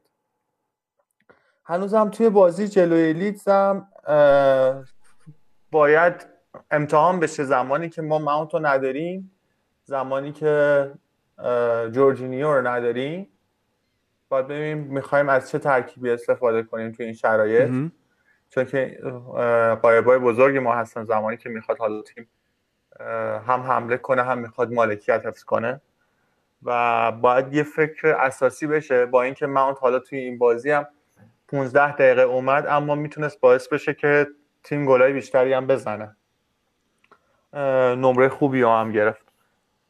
درسته. خلاصه این نظرم. آره، آنجلوتی چرا نتونست به چلسی توخل ضربه بزنه؟ این روتیشن و این در واقع چرخشی که تیم توخل داره، درسته عدم شناخت شاید بگیم حالا تأثیر داشته باشه، ولی تیم آنجلوتی یک ران خوبی رو داشت طی می‌کرد توی لیگ.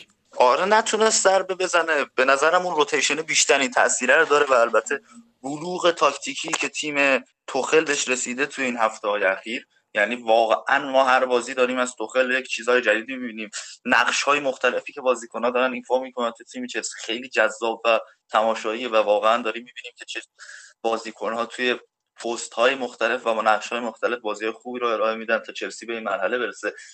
یه نکته اینه که آلان بعد از هفته‌ها رسیده و خب تیم اورتون از اون بازی شناور خودش که مجبور بود انجام بده بدون آلان و با ترکیب‌های مختلف که حالا تو بازی لیورپول خیلی ریز بهش اشاره کردیم فاصله گرفته و تام دیویس رو اینا نداشتن به عنوان اون بازیکن باکس تو باکس توی این مسابقه و به عنوان ذخیره وارد زمین شد که این به نظرم تاثیرگذار بود که این نتیجه و با همون ترکیب سه دفاعی خودشون وارد زمین شده بودن بازی تیم اورتون با گاتری، کین و هولگیت. اما باز هم به نظرم اون چیزی که نیاز داشت تیم اورتون تا بهش برسه و اون ترکیبی که نیاز داشت که بتونه چلسی رو اذیت کنه نداشتن و البته مصدومیت خامس که توی این بازی اثرگذار بود توی خط حمله تیم اورتون. واقعا اون باز پست دهی که خامس میتونه ایفا کنه نقشش رو و حتی بیاد توی موقع دفاع کنار ریچارلیسون قرار بگیره، مثلا سیستم سه چهار یک دو بازی کنه، مثلا یا چهار چهار یک یک بازی کنه و اون بازی کنه یک نفره خامس رودریگز باشه. رو دیگه به نظرم با این سن و سال سیگورسون نمیتونه نود دقیقه انجام بده توی همچین بازی بزرگی با توجه به وضعیت الان لیگ ارزن انگلیس و بیشتر به درد این میخوره که مهمان یک بازیکن تعویضی وارد زمین بشه یا اینکه بیاد تو پست هشت بازی کنه و بازیکن پست ده صرف نباشه مثل خامس رودریگز و به این دلیل به نظرم کار بازی سازی برای اورتون سخت شده بود. اما واقعا بازی فوق العاده چلسی رو نمیشه دست کم گرفت که دلیل اصلی این اتفاق و نتیجه بود. بازی عالی رو انجام دادن و پنج تا کلین شیت خونگی پشت سر هم و از همه مهمتر نقش فوق‌العاده کای هاورتس به عنوان فالستان که انگار بعد از کلی بازی ناموفق و ضعیف توی پست‌های هافبک و وینگر دیگه یه پستی برای کای هاورتس به عنوان یک بازیکن ذخیره پیدا شده. یعنی ما داریم اگر بریم نگاه کنیم کل این بازی‌هایی که تیم چلسی با توخل انجام داده چقدر آپشن مختلف می‌بینیم از بازیکن‌ها که همشون موفق در اومدن و میتونن توی ادامه فصل و سال آینده به کمک توخل بیان. یعنی ما این رو تو لمپارد می‌دیدیم، همون بحث هفته گذشته باز می‌رسیم بهش که ما این رو تو تیم لمپارد می‌دیدیم اما با ناموفق بودن و با شکست مواجه می‌شد. هر پستی که از اینها بازی می‌گرفت و توی اون چهار سه سه خودش اینها رو میومد میچرخوند تا به اون چیزی که مد نظرشه برسه. اما ما داریم از هر بازیکنی توی پست‌های مختلف برای تیم توخل و توی اون سه چهار سه خودش داریم بازیکن‌های مختلف رو توی پست‌های مختلف می‌بینیم که دارن جواب می‌گیرن و کاملا می‌تونه مثلا الان من به نظرم چهار پنج تا پترن مختلف داره تیم توخل که می‌تونه توی بازی‌های مختلف بسته به حریفی که باش بازی می‌کنه استفاده کنه و توی این بازی هم داشتن دو تا بازیکن خیلی خوب وسط زمین کوواچیچ و جورجینیو انتخاب درستری بود نسبت به انگولو کانته که خب دو تا بازی عالی رو هفته پیش جلوی یونایتد و لیورپول انجام داده بود. اما مقابل تیمی مثل اورتون بازیکن‌هایی که بتونن پا به توپ بیشتری داشته باشن توی بین یک سوم، یک بازیکن مثل کوارچیش که بتونه رد کنه اون خط پرس تیم اورتون رو و یک بازیکنی مثل جورجینیو که بتونه بیشتر بازی سازی رو انجام بده و اون سوئیچ کردنی که هفته پیش ازش اسپی بردیم رو انجام بده، این اوکی بود. و کای هاورسی که به عنوان فالستای میگم نقش اصلی رو تو بازیسازی تیم چلسی داشت. حالا ما دیدیم دیگه چیزش رو هم پاسنپ تیم چلسی رو هم دیدیم. کای هاورس نقش اصلی رو توی بازیسازی داشت، خیلی موثر عمل می‌کرد. یه پنالتی گرفت، یه گل زد که حالا گلش رو به اسم گاتفری ثبت کردن، یه گل زد که هند شد و خیلی موثر و فوق‌العاده بازی کرد کای هاورس توی این بازی و نشون داد توخل که میتونه توی دوره فشردگی هم با توجه به این بازی‌هایی که داره انجام میده و اون بلگوهای مختلفی که از بازیکناش میگیره موفق باشه و رسیدیم به اون پیشبینی من که به نظرم حالا هنوز زوده، ولی خب با توجه به اینکه رقبای چلسی برای کسب سهمیه یه جورایی رقبایی نیستن که بخوایم صد درصد بهشون اطمینان بدیم، هنوز من تاتنهام مهمترین رقیب چلسی واسه سهمیه میدونم در کنار رستم، نه مثلا تیمای مثل استون ویلا و لیورپول و اینها. به نظرم چلسی میتونه امسال سهمیه رو به راحتی بگیره با این فرمی که داره طی میکنه و اون پیشبینی من که توخل امسال با چلسی روند خوبی رو طی میکنه درست در میاد، اما باید ببینیم سال آینده چه اتفاقی میفته برای چلسی، چون با یکی دو تا خرید دیگه این تیم میتونه یکی از مدعیای قهرمانی حداقل رو کاغذ برای اول فصل باشه. چلسی باید در ادامه برای بازی با لیت هنوز حواسش به این باشه که بازیکناشو آماده نگه داره، چون که یه بازی خیلی سخت داریم جلوی اتلتیکو توی استنفورد بریج و اینکه تو اون بازی ماونت رو نداریم، این فرشته نجات رو نداریم، باید بالاخره یه بازیکن باشه که پیدا کنیم که بهترین به نحو احسن بتونه نقش ماونت رو ایفا کنه توی اون بازی. به نظرم بازی با لیدز فرصت خوبیه که این نقش در بیاد و از همه مهمتر اینکه چلسی یکی از تفاوتایی که این چلسی داره با چلسی لمپارد استفاده درست از مدافع هاست، حتی توی خط دفاع هم یه تغییر دیدیم، توی این بازی زوما داشت بازی میکرد و اینکه کریستینسن مثل بازی قبلی فوق‌العاده بود، هم خیلی توپ قطع میکرد، هم پاسای به جایی میداد، هم بازی سازی و وقتی میخواست از خط دفاع شروع کنه فوق‌العاده عمل میکرد. یه فرق اساسی که این چلسی داره با چلسی لمپارد همین خط دفاع به نظر من، سبک بازی گرفتن از کریستینسن توی این سبک کنار آسپیلیف واقعا فوق‌العاده دارن بازی میکنن، همدیگر رو خوب پیدا میکنن، تیمو از زیر پرس در میارن، پاسهایی به جا به موقع و دقیقی داریم فعلا توی خط دفاعی. اگر مشکلی پیش نیاد برای این خط این خط دفاعی میتونیم حتی رده های بالاتر رو هم ببینیم. یونایتد در آینده هفته آینده با وست هم بازی داره، یه بازی خیلی مهمه که میتونه نق... تکلیف وست هم مشخص کنه که اگه وست هم این بازی رو ببازه دیگه سهمیه گرفتن رو باید بذاره کنار و بازی های مهم دیگه هم داریم. هم چلسی با سیتی هنوز بازی داره، یکی از بازی مهم چلسی با سیتیه که اونا هم به نظر من خیلی مهمه، چون که فکر کنم بقیه تیما تیمای تاپ سیکس حاضر تقریبا میشه گفت بیشترشون با سیتی بازی کردن و این میتونه مهم باشه برای چلسی که نباید امتیاز از دست بده. این نظر من بود. حالا دیگه ایلیا آره به نظر اون بازی که از سیتی دارین و یه امتیازی بگیرین، اگر سیتی این چند هفته چند تا یه چیز بازش بکنه، اگر سیتی این چند هفته یکم امتیاز از دست بده شما مرجاری بکنید ما اون فانتزی که گفتید میتونه محتمل بشه. اما بازم چلسی بازیای سختش رو تقریبا انجام داده، حداقل با تاپ سیکس که شما فقط بازیتون با آرسنال مونده و سیتی دیگه. آره الان بازی برگشت و آرسنال انجام ندادید هنوز، اما نظرم از این بازی‌ها میتونیم امتیاز بگیم و اوضاع خوبی هست و اتفاقا تمرکز رو لیگ قهرمانان هم میشه گذاشت الان با توجه به اتفاقاتی که وجود داره و شانس خوبی هم دارید مقابل اتلتیکو. اما باز هم پیشبینی اصلی من برای اون بازی اینه که اتلتیکو سود می‌کنه. زبونتو گاز بگیر ولی بازی خیلی سختیه. آره. واقعا تمام نگرانیم گاز بگیر. نبودن ماونت. آره گاز بگیر، واقعا گاز بگیر. خب حالی جان شما نظرتون چیه؟ پیش بینیتون نسبت به بازی چلسی اتلتیکو چیه؟ من میگم صد درصد تیمی که این بازی رو ببره صعود میکنه. شما قهرمانید. آخر خیلی پیش بینی کردن سخته. آره میتونه اینجوری باشه که نه ببین هادی درست میگه، یک جوری رگه اینه که مثلا اتلتیکو میتونه یکی بازی رو ببره بره پنالتی و آره. چلسی ببره. شما ببین منظورش این منظورش چیز دیگه نبود درو. نه من فکر میکنم که به نفع بشریت که چلسی بره بالا. بله این مستثر واقعا توی مرحله یک از چهارم نهایی ممکنه بازی، یعنی ممکنه یه تیمی که توی چهار تیم داشته باشیم که خیلی سال ندیدیمش، یعنی ممکنه مثلا دورتموند و پورتو بخورن به هم دیگه مثلا، یا یه بازی اینجوری داشته باشیم یا چلسی بیاد بالا برسه به چهار تیم مثلا بخوره به تیم مثل دورتموند یا پورتو، امسال لیگ قهرمانان اینو داره. یعنی حتی آتالانتا هم خیلی شانس داره جلوی رئال که موفقیت برسه. نه آتالانتا رو نمیبینم. احتمال اینکه آره ببین، ولی احتمال این که یک بازی تو حداقل یک بازی توی دور یک چهارم نهایی وجود داشته باشه که دو تا تیم بزرگ نباشن جفتشون و یک تیم بره به نیمه نهایی که خیلی سال ما مثلا ندیدیمش و یک تیم تازه‌ای باشه هست. یعنی این وجود داره، مثل لایپزیگ پارسال که رفت به یک چهار به مرحله نیمه نهایی. خیلی سال نیست ندیدیمش، چند سالی داریم این قضیه رو. همیشه داریم این قضیه رو. مثلا دورتموند آیاکس داشتیم. مثلا دورتموند ما از دو هزار و سیزده که رفتن فینال ندیدیم توی مراحل بالاتر لیگ قهرمانان. آره دورتموند آره دورتموند میتونه مثلا میتونه امشب خب خیلی شانس خوبی داره برای اینکه بتونه سویا رو بزنه و از اونور مرحله بعدی یا پورتو رو ما داریم که شانسش رو همچنان داره. تیمای خوبی داریم که میتونن برسن به نیمه نهایی و مثلا خیلی جز رده تیم‌های بزرگ اروپا نیستن.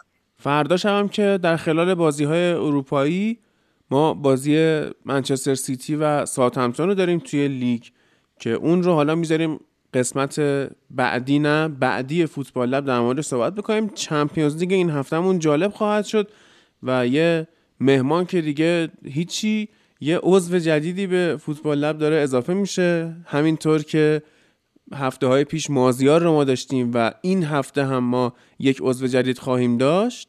یه عضو جدید دیگه هم خواهیم داشت که استاد واقعا آدم جالبیه، حالا توی اپیزود چمپیونز لیگ ازش رونمایی خواهد شد و خیلی به هر حال روزهای خوبی در پیش روی پادکست فوتبال لب خواهد بود.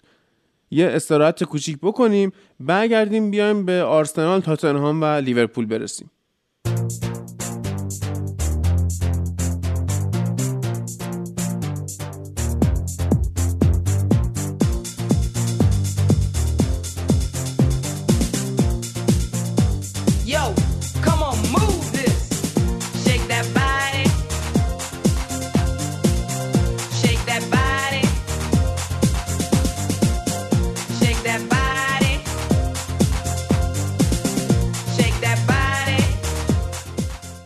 تاتنهام هم این روزا واقعا گرت بیلش احیا شده، یعنی مورینیو بیل تونس آدم کنه ولی میخواست مارسیال رو بفروشه و همین نشون میده که این چه بازیکنیه.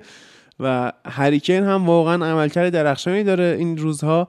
این بازی فکر کنم دو گل زد، دو تا پاس گل داد، بیل هم واقعا خوب کار کرد و اوضاع تاتنهام داره کم کم همینجوری بهتر میشه. کم کم ما میتونیم این تیمو حتی به قول ایلیا مدعی واسه کسب سهمیه بدونیم. سال آینده اگه درست اینا خرید بکنن و اون جایی که مورینیو نیاز داره این تیم تقویت بشه، حتی میتونه که برای کسب قهرمانی هم پا پیش بذاره. حالا ایلیا تو صحبت تو بکن. به این بازی با کریستال پالاس یک مثلا نمونه‌ای رو دیدیم از بازیایی که اول فصل تاتنهام انجام میداد و تا صدر جدول رسید و اونقدر فرمش خوب بود و اوضاعش خوب بود و ما هر هفته تعریف می‌کردیم و این بازی دقیقاً مثل اونا بود.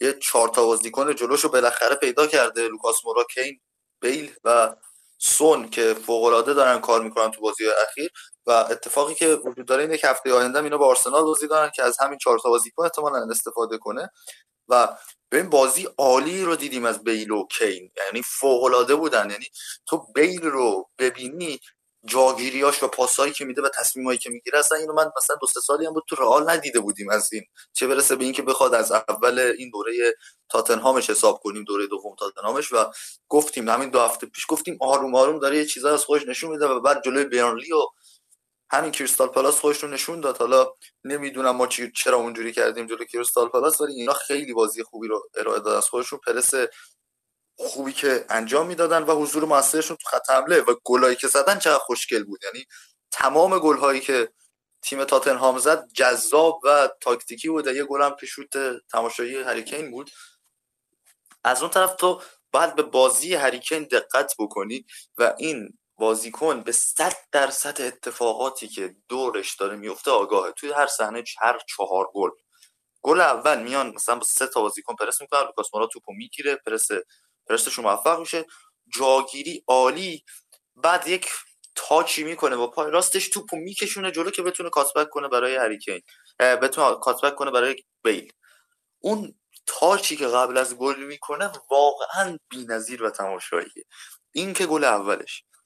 بعد گل دوم درست میره اون ته جاگیری میکنه که سانتر رگیلون هست که هر وقت رگیلون و دورتی خوب بازی کنن تاتنهام هم میتونه خوب بازی کنه و این به نظرم دوتا فول بک اصلی آی مورینیو باید باشن همیشه، یعنی رگیلون و دورتی. خریدهایی که این فصل انجام داده به نظرم از تمام بازیکن‌هایی هم که داره توی اون پستا بهتر هستن و میتونن تو بازی اینجوری بهش کمک کنن.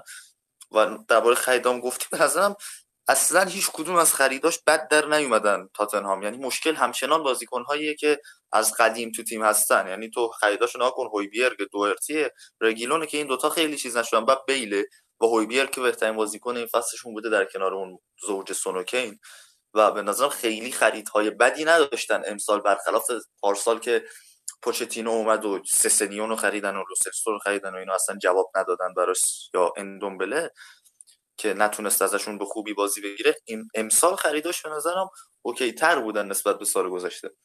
باز گل دوم جاگیری مناسب به حرکت موازی میکنن بیل و شین و ضربه سر اول کن فوق العاده است و بیل میاد ضربه سر میزنه. گل سوم میاد میبینه که دقیقاً اطرافش رو لحاظ میکنه که بازیکن‌های اطرافش دارن کجا حرکت میکنن و این نیازه به کجا نفوذ کنه، یعنی اگر مثلا اونجایی که میخواد از دورتی توپ بگیره توی اون نیم فضا یک بازیکن حضور داشت و آف اسپیس یک بازیکن حضور داشته باشه، اون هریکن میره داخل و منتظر سانت میمونه، اما میاد میبینه که کسی اونجا وجود نداره حضور نداره و یک فضای بسیار عالی داره که بتونه شوت بزنه، سریع میبینه و واردش میشه و شوت تماشاییش رو میزنه و گل سوم رو میزنه و گل چهارم هم که اول پاس خوب لاملا بدسون و بعدم خود کین دروازه خالی گل میکنه. باز اون درک بسیار بالای کین رو میبینیم از اون فضایی که وجود داره تو محوطه جریمه کریستال پلاس و جاگیری که میکنه. به نظرم اون چیزی که ما همیشه از کین میدیدیم و ازش تعریف میشه فینیشینگشه، قدرت فینیشینگ و از ابتدای این فصل حالا بازیش به عنوان فالس ناین پاس گلایی که میده، حالا با دوازده تا پاس گل توی پنج لیگ معتبر بیشترین پاس گل رو داده و زوجش هم با کین و زوجش هم با سون چهارده تا گل زدن با هم دیگه، یعنی چهارده تا تاثیر مستقیم داشتن با هم دیگه که رکورد کریستاتن و آلن شیرر توی بلکبرن رو زدن و این رکورد شد توی لیگ برتر. این کین به نظرم اون بحث جاگیری با اون درکی که از کاری که دفاع حریف و خود خط حمله تیم خودش داره میکنه این فوق‌العاده است به نظرم و چیزیه که دیدیم تو این بازی از کین و تاتنهام یه بازی عالی رو پشت سر گذاشت و با انجام دادن بازی مقابل آرسنال دیگه ما فقط میمونه یونایتد از بازیش به تاپ شش و همین رو میگم که تاتنهام هم از لحاظ اینکه توی لیگ اروپا قرعه‌های خوبی بهش میخوره و شانس خوبی داره با توجه به بازیایی که داره انجام میده، هم اینکه تیم‌هایی مثل وستهم و اورتون دارن امتیازاتی رو از دست میدن کم و بیش. حالا این هفته وستهم تونست دویش لیدز رو ببره، هشت برد از یازده بازی، آمار فوق‌العاده‌ای برای دیوید مویس. این فو این رو میشه گفت که تاتنهام واقعا شانس کسب سهمیه لیگ قهرمانان داره. آقا این هشت برد از یازده بازی دیوید مویس رو که میگی دقیقاً برابر با آمار توماس توخل و کسی به مویس اعتبار نمیده این وسط. این واقعا دردآوره. ببین توماس توخل این وسط به سیتی و لیورپول باخته تو خونه خودش و اینکه کلا به مویس کسی اعتبار نمیده، اینکه اصلا یه چیزی مویس یک بازی کمتر هم داره و اون رو اگر ببره مثلا میاد چهارم بالای توماس توخل قرار میگیره تو چلسی، اما اصلا ارزش کار توماس توخل پایین نمیاریم، کلی هم همین الان تعریف کردیم، ولی من دیگه کلا رد دادم انقدر که دارم میگم این دیوید مویس کارش درسته. الان همین امسال با اون باختی که لیورپول آورد تعداد امتیازی که از دست داد کلا از فصلی که مویس بعدش شد سرمربی یونایتد بیشتره. من نمیدونم چرا کلا انقدر با مویس حال میکنم. این واقعا هیچ کدوم از اورتوناش هم اینجوری نبودن. لینگارد هم که داره عالی کار میکنه، کریگ داوسن آورده سه تا گل زده تو سال دو هزار و بیست و یک به عنوان دفاع وسط که هیچ کی همچین آمارش ثبت نکرده تو لیگ و اصلا خیلی دیگه تیمش داره بی‌نظیر کار میکنه هفته اخیر و واقعا حقش بود از سیتی امتیاز بگیره. بازی هفته پیش سیتی به استم نگاه میکنه، واقعا حقش بود از سیتی امتیاز بگیره. به نظرم دیوید مویس یک مستر کلاسی نشون داد خودش، در حالی که اول فصل وستهم رو همه به عنوان یکی از کاندیداهای سقوط میدیدن و با توجه به اینکه تیم خیلی خوب تقویت نشده بود و از اون نظر یه سری مشکل داشتن تو درون تیم وست و بازی‌های پیش فصلشون هم دیده میشد و گفتن دفاعشون چیه چرا اینجوری و اینا، ولی آروم آروم اومدن بالا. بعد کیارش میگفت که لوکشاو در کنار لوکادین بهترین دفاع چپ های این فصل دیگه برتر ده. واقعا آرون کلسفیلز جوک تو یو، یعنی جوک تو پاس گل داد آن یو. آره, آره. اما جوک توی من بر اساس همون گفتم دیگه. باش ده؟ بعد از آره. اون من لیدز هم که به اینا باخت که خب یه رکورد اینا دارن، پاتریک بنفورد که رکورد داره از دست دادن موقعیت‌های بزرگ، هفده موقعیت بزرگ رو از دست داده استاد، یعنی هر موقعیت می‌بینی آی میس یو، یعنی واقعا دلش برای موقعیت‌ها تنگ میشه اینجوری. و تیمو ورنر هم رتبه دوم شانزده موقعیت، کریس وود چهارده موقعیت بزرگ رو از دست داده. و بحث کریس وود آره آره که چهلمین گلش رو تو صدمین بازی دیگه زد. حالا بحثش بماند که چجوری زد، ولی به نظرم آقا بدی نیست خیلی برای بازیکنی مثل کریس وود تو تیم مثل برنلی چهل تا تو صد تا به نظرم اوکیه. تیمی این چنین دفاعی و جلوی آرسنال هم آره به نظر آرسنال خیلی خوب بازی کرد و به شدت لاریجس امتیاز بود، اما اون موقعیت خراب کردنای وحشتناکی که ساکا داشتن، لاکازت، خود اوبامیانگ و اینا، اصلا معلوم نبود دارن چی کار میکنن. چه موقعیتایی رو دارین خراب میکنین شما؟ بازی بسیار عالی دیدیم از توماس پارتی که اگر اضافه بشی راحت میتونه بازیسازی خوب رو انجام بده، خیلی خوب و موثر میتونه بازیکن‌های خط حمله رو پیدا کنه و بهشون پاس بده و این نکته مناسبیه که توماس پارتی داره و تو این بازی هم می‌دیدیم. و اگر صحنه گل اوبامیانگ تو این بازی رو هم ببینید می‌بینید که چقدر خوب پاس میده به ویلیان و بعد از یک و دو خوبش با ژاکا پاس میده به ویلیان و ویلیان رو پیدا می‌کنه و این نکته موثریه که از توماس پارتی داریم می‌بینیم. یکی از بهترین بازیکناست توی بازیسازی برای آرسنال حداقل و با توجه به اون توانایی فیزیکی که داره توی دوئل‌ها و کار دفاعیش با این کارهایی که ژاکا داره میکنه میتونه در هفته آینده از زوج سبایوس و پارتی هم استفاده کنه آرتتا. تو کامنت ها بازی... بگو بگو خب بگو اینو تو. میگم تو کامنت ها اومدن گفتن که چرا خود متین نمیاد در مورد آرسنال صحبت کنه. اولا که ما خب همینجوری که دارید میبینید تو هفته های مختلف از آدم های مختلفی استفاده میکنیم به صورت چرخشی برای اینکه به حال به نسبت اهمیت بازیاشون اون که آره و خسته هم نشن دوستان، چرخشی بازی میدیم. و نکته اینه که متین هم به حال خیلی خودش مشغله داره، خیلی فرصت نمیکنه، بعضی وقتا حتی ممکنه بازی‌های آرسنال نبینه، بعضی وقتا نه همیشه. و اینکه خب اگر متین هم بود الان همین حرفا رو می‌خواست بزنه، یعنی درسته که هر کس طرفدار یک تیمیه یه دید دیگه‌ای نسبت به اون تیم داره و اشراف بیشتری داره، ولی خب به هر حال ما تقریبا حرفامون یکیه. یعنی من اگه در مورد تاتنهام هم بیام حرف بزنم یا بعضیا میگن چرا سیتی فن تو پادکست ندارید، خب فکر نمی‌کنم یه سیتی فن بتونه چیز بیشتری از این که ما اشاره کردیم اشاره کنه. به هر حال حرف حرف دیگه، خیلی شما نگاه نکنید که کی داره میگه، مهم خود صحت اون حرفه که من فکر می‌کنم مشکلی از این زمینه وجود نداشته باشه. که نگاه نکنید به کسی که حرف میزنه، نگاه کنید به چیزی که گفته میشه. آره. حدیث تو کتاب عربی راهنمایی بود که خیلی حدیث درستی بود. بعد آره به هر حال آرسنال امتیاز مفت هست از تا تا یوله برنلی. بعد اوایل بازی گل خورد و من هفته پیش گفتم سر بازی تاتنهام برنلی که اینا اگر گل بخورن دیگه نابود میشن و میتونن چند تا گل بزنن. بعد شما الان واسهتون سوال پیش بیاد چرا این اتفاق نیفتاد؟ خب اینا گل نزدن، یعنی موقعیتش رو دادن، خیلی موقعیت زیاد برای آرسنال فراهم شد اما خب اینا نتونستن کار کنن. و در ادامه اون حرکت سراسر اشتباه بازیکن‌های آرسنال، کیران تیرنی سه تا آپشن داره، میتونه پاس بده و به رو به جلو بازی کنه اما تیم رو زیر فشار پرس نگه می‌داره، پاس به عقب میده و پابلو ماری پابلو ماری چاره‌ای نداره. لنو یک موومنت خیلی خوب داریم اینجا از ژاکا، یعنی از اون پستش توی هافبک دفاعی خارج میشه میره داخل محوطه جریمه که بازیسازی رو انجام بده.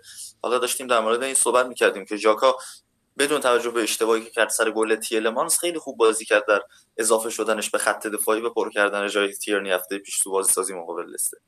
اما ژاکا میاد موومنت خیلی خوبی انجام میده، اما باز اونجا داره میبینه دو سه تا بازیکن آپشن داره، سمت راست خودش رو داره، سمت چپش رو داره، میتونه توپ رو بزنه اوت حتی، یا میتونه یک نوع دیگه ای توپ رو پای چپش برسونه به داوید لوئیز، یک بدنش رو طور دیگه ای تنظیم کنه. اما اول یک تاچ اضافی بسیار بد داره که توپ رو میاره کاملا نزدیک میکنه و دروازه و فرصت رو به کریس وود میده که بیاد راه مسیر این رو ببنده نسبت به داوید لوئیز. و یکی اینکه کاملا بدنش رو طوری تنظیم میکنه که خیلی راحت دستش رو میخونه و پاسش هم بد میده و کریس وود اونجوری توپ رو میزنه که بشه هشتمین اشتباه گرانیت چاکا که سه تا بیشتر از هر بازیکن دیگه توی از اول سال دو هزار و شانزده ضعیف ده. یعنی اگر دروازه‌بانا رو در نظر بگیریم بیشترین ارور منجر به گل توی لیگ رو گرانیت چاکا داده و خیلی ارور بدی بود. یعنی داشت بازی خیلی خوبی رو انجام میداد چون که تو در جریان بازی، ولی اون گلی که زد خانمان برانداز بود، واقعا کریس بود و در نهایت هم هر چقدر موقعیت خلق کرد آرسنال نتونست به موفقیت برسه. و خب دو تا نکته داشت این بازی، پنالتی صد درصدی که گرفته نشد از پیترز که دیگه مونده، خود آرتتا گفته اگر این هند نیست دیگه چی هنده؟ واقعا زشت کاملا. اصلا چی بودین؟ یعنی من واقعا موندم چه وضعیتیه. شاید یکی باید بیاد توضیح بده. آی اف ای بی اون کمیته قانونگذار، خود لیگ، داورا بیان توضیح بدن.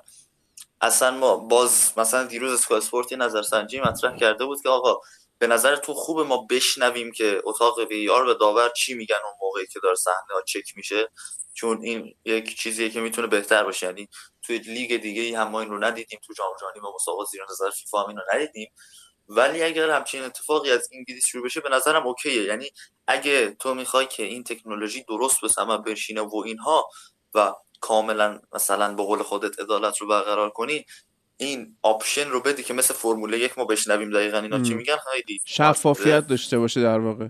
آره، یک شفافیتی داشته باشه. بعد نکته دیگه اینه که صحنه بود اینا لاکازتو زدن، از وسط بازی هم به میدان اومده بود و عمومیان خوب بازی کرده بودن، به هر حال لاکازتو آورد که بیاد یه تغییراتی رو انجام بده تو نتیجه بازی که نشد. لاکازتو زدن، بعد یک جیغی کشید که خب حالا تماشاگرم نیست و اینا خیلی مسخرهش کردن. یعنی مشافتده هم مثلا اومد دو دقیقه به اون جیغ لاکازت پرداخت، بعد یه دستگاهی آوردن دسیبل محاسبه کرد آقا این جیغش چقدر بود. بعد امروز خبر اومده آی اف ای بی به عنوان نهاد قانونگذار در فوتبال گفته ممکنه اگر همچین قانونی به ثبت برسه که اگر اینها بفهمن اون مسخره شده جیغش، به خاطر اینکه همه احساس می‌کردن خیلی قلوف شده و اگه چیز اگزاجره بوده واقعا جیغی که لاکازت اونجا زد. گفتن اگر داور احساس کنه از این به بعد که میتونه این جیغ و فریاد بازیکن‌ها و از مصدومیت به خاطر فریب داور بوده، میتونه به بازیکن کارت زرد هم بده. یعنی گفتن جیغ شما اگر زیاد باشه کارت زرد میدیم بهتون. و به هر حال ما هر هفته با این قانونایی که عوض میشه در خدمتتون هستیم. اون هند فولان بود این دفعه هم یه قانون جالبی رو میخوان آره. فوتبال بکنن.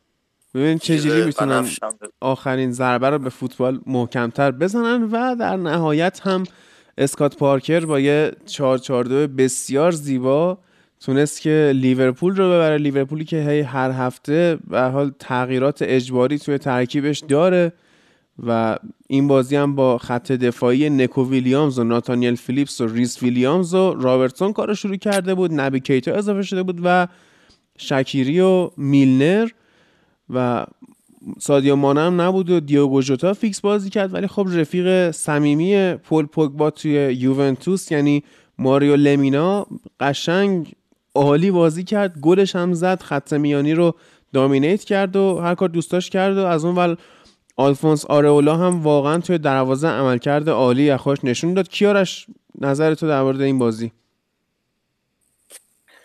والله من اصلا دقیقه شش بازی بود، این مستند دارم با اسکرین شات که دقیقه شش بازی من همینجوری داشتم، اصلا بازی هم نگاه نمی‌کردم راستیتش، چون اصلا خیلی حواسم بیشتر به دربی بود و اینا.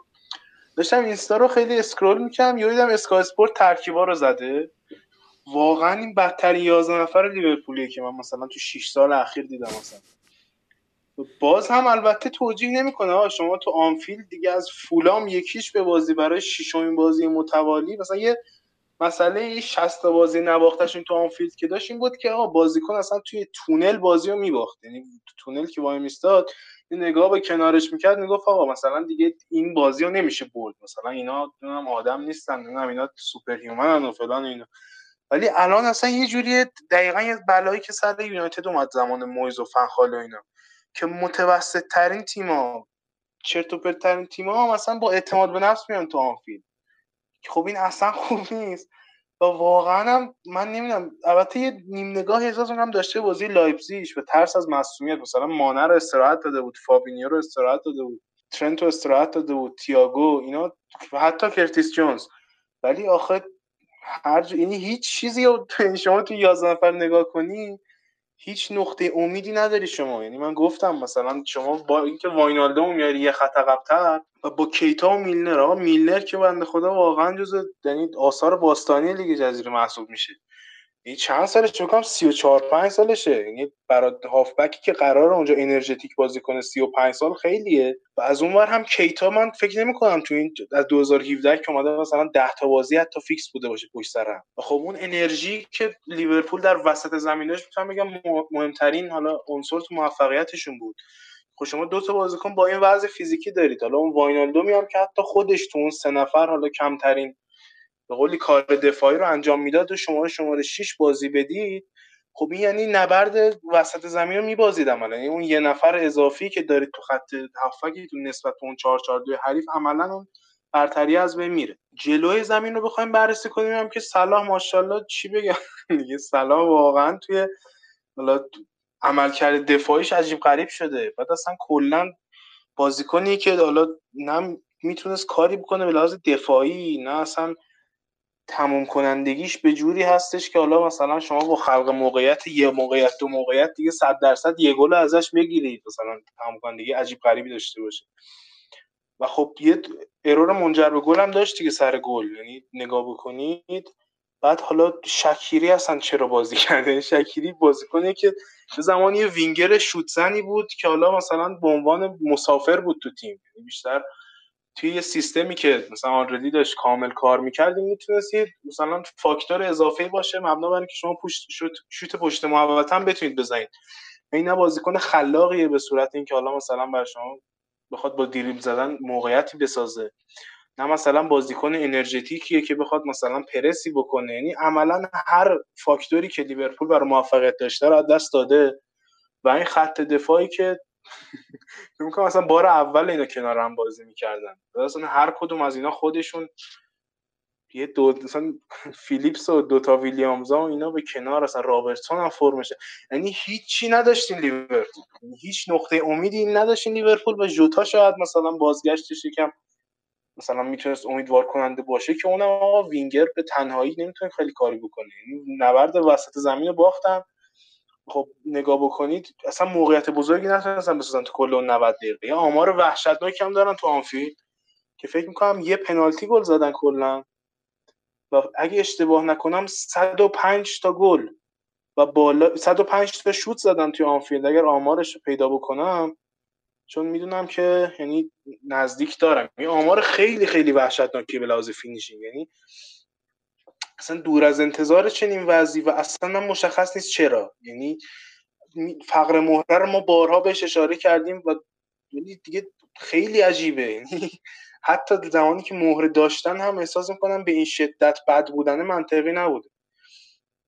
و نمیدونم، یعنی اگر اینجا سامارش صد و یک تا شوت یه گل که همون هم پنالتی بوده در آنفیلد در این در سال دو هزار و بیست و یک با هفت و نیم ایکس جی و خیلی این آمار افتضاحیه. یعنی صد و یک شوت شما تو خونه بزنید و فقط یه پنالتی بتونید گل بکنید، واقعا عجیبه. و خب دفاعشون هم دیگه اون صلابت نداره که بگیم آقا مطمئنی ما از عقب بزنیم. سر تاتنهام من یه چیزی میخواستم بگم که خب اینو میخواستم بگم که این حالا عملکرد وحشتناک خوب بیل و سونوکین باعث شده که شما فشار زیادی حتی رو خط دفاع برداشتید. به این سمت که تو خط هافبک و خط دفاع دیگه کسی به جلوی زمین خیلی فکر نمی‌کنه. یعنی وظایفشون اگه ساده انجام بدن اطمینان دارن که جلوی زمین بالاخره اتفاقاتی میفته. الان شما با خط حمله صلاح به عنوان مهاجم نوک، یعنی من حتی نقش فالسانی هم ازش ندیدم، یعنی کاملا فقط داشت، یعنی حتی مثلا نه نقش دریافت کننده توپی داشت اونجا، نه مثلا نقش اضافه شدن به خط هافبکی رو داشت اونجا. عملاً یعنی تیمی بود پر از حالا اون اصطلاحی که قبلا استفاده کردم مسافر که هیچ کدوم به تک به تک... به خودی خود چیزی بر ارائه کردن نداشتن. خب نتیجهش هم چیزی بهتر از این نمیشه. و باز هم فولام یکیچ آنفیلد بعد شش تا باخت پشت سر هم، خیلی وضع عجیبه. بعد با این هشتمی هم که اصلا حالا باز هم میگم باز هم من امیدوارم که دیگه به لیگ اروپا برسن حداقل. یعنی همچنان هم من میبینم نزدیک به تاپ فور اینا رو، حالا با اینکه خیلی بعید به نظر میاد، ولی اصلا با این وضعشون دیگه بودجه هم از دست دادن. یعنی شما در نظر بگیرید اینا سهمیه لیگ اروپا هم از وستهم به قاپن، فکر می‌کنم قهرمانی لیگ اروپا چیزی حدود نه تا ده تا دوازده میلیون کلا برای شما درآمد خواهد داشت، حالی که خود اون بازی‌های گروهی چمپیونز لیگ فقط بین مثلا ده تا پانزده میلیون درآمد داره برای شما. اون بودجه‌ای که نداشتن و الان بیشتر ندارن. بعد واینالدوم الان داره میره، صلاح مثلا که قراره بفروشن و خب بعید میدونم تو این مارکت و با این فرم مثلا چیزی بالای شصت پنجاه شصت میلیون بشه بابت صلاح گرفت. یعنی عملاً توی یه منجلابی گیر کردن که به نظرم یعنی کار حدی نیست از اینجا در اومده. ببین هواداراشون اومدن فنداکی که باز هم بازیکن مسنی، هواداراشون توی این سایت‌های کراود فاندینگ اومدن یه پیجی باز کردن و یه فاندینگی شروع کردن برای خرید امباپه، بعد دویست و هشتاد میلیون پوند میخوان جمع کنن.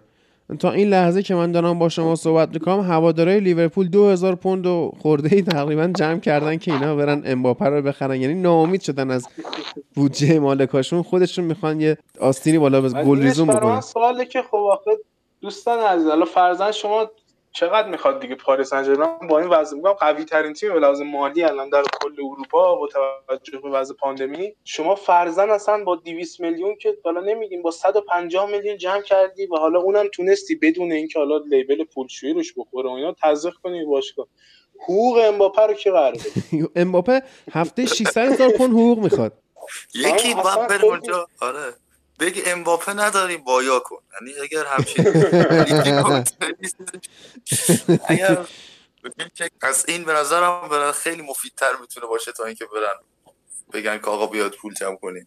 یعنی خیلی دوست داشتم اینجا بگم که حالا لیورپول قوی رو خواهیم داشت سال بعد الکی، ولی هرجور که احساس می‌کنم مثلا آینده روشنی چیزی نمیبینم که بگم آقا مثلا به این دلیل به این دلیل دیگه سال بعد مثلا لیورپول از هشتم اینا میاد مثلا دوم سوم دوباره، مگه اینکه حالا یه وام سنگینی بگیرن دوباره یه بلای سر باشگاه بیارن که حداقل در کوتاه مدت اون پوزیشن مالیشو از دست نده باشگاه. یعنی هر جوری حساب میکنم نه راهی برای فروش بازیکن دارن خیلی، یعنی مثلا صلاح مانه رو یه جوری وضع سنیشون که نمیشه خیلی به کسی حالا فروخت با این وضع مالی حالا دنیا، نه هم بازیکنان این که اصلا میشه فروختشون و زنده موند تو اون اتمسفر.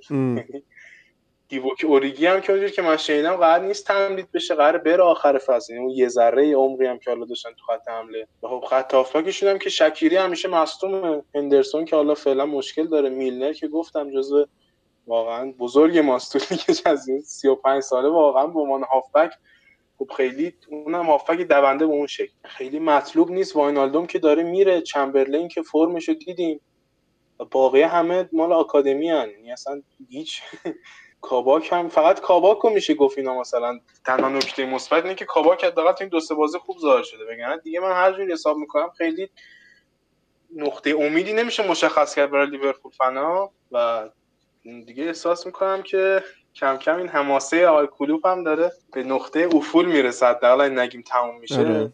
نه هر کنسرت هیوی متالی امیدم به عنوان فن منچستر آره دیگه اونم پایان داره. هر کنسرتی امیدم به عنوان فن منچستر اینه که اینا یه تصمیم خیلی شتاب زده‌ای بگیرن، چون مالک آمریکایی هر چقدر هم به هر حال شما ازش موفقیت ببینید عقل نداره تو فوتبال. مثلا روح فوتبال اینا متوجه نیستن.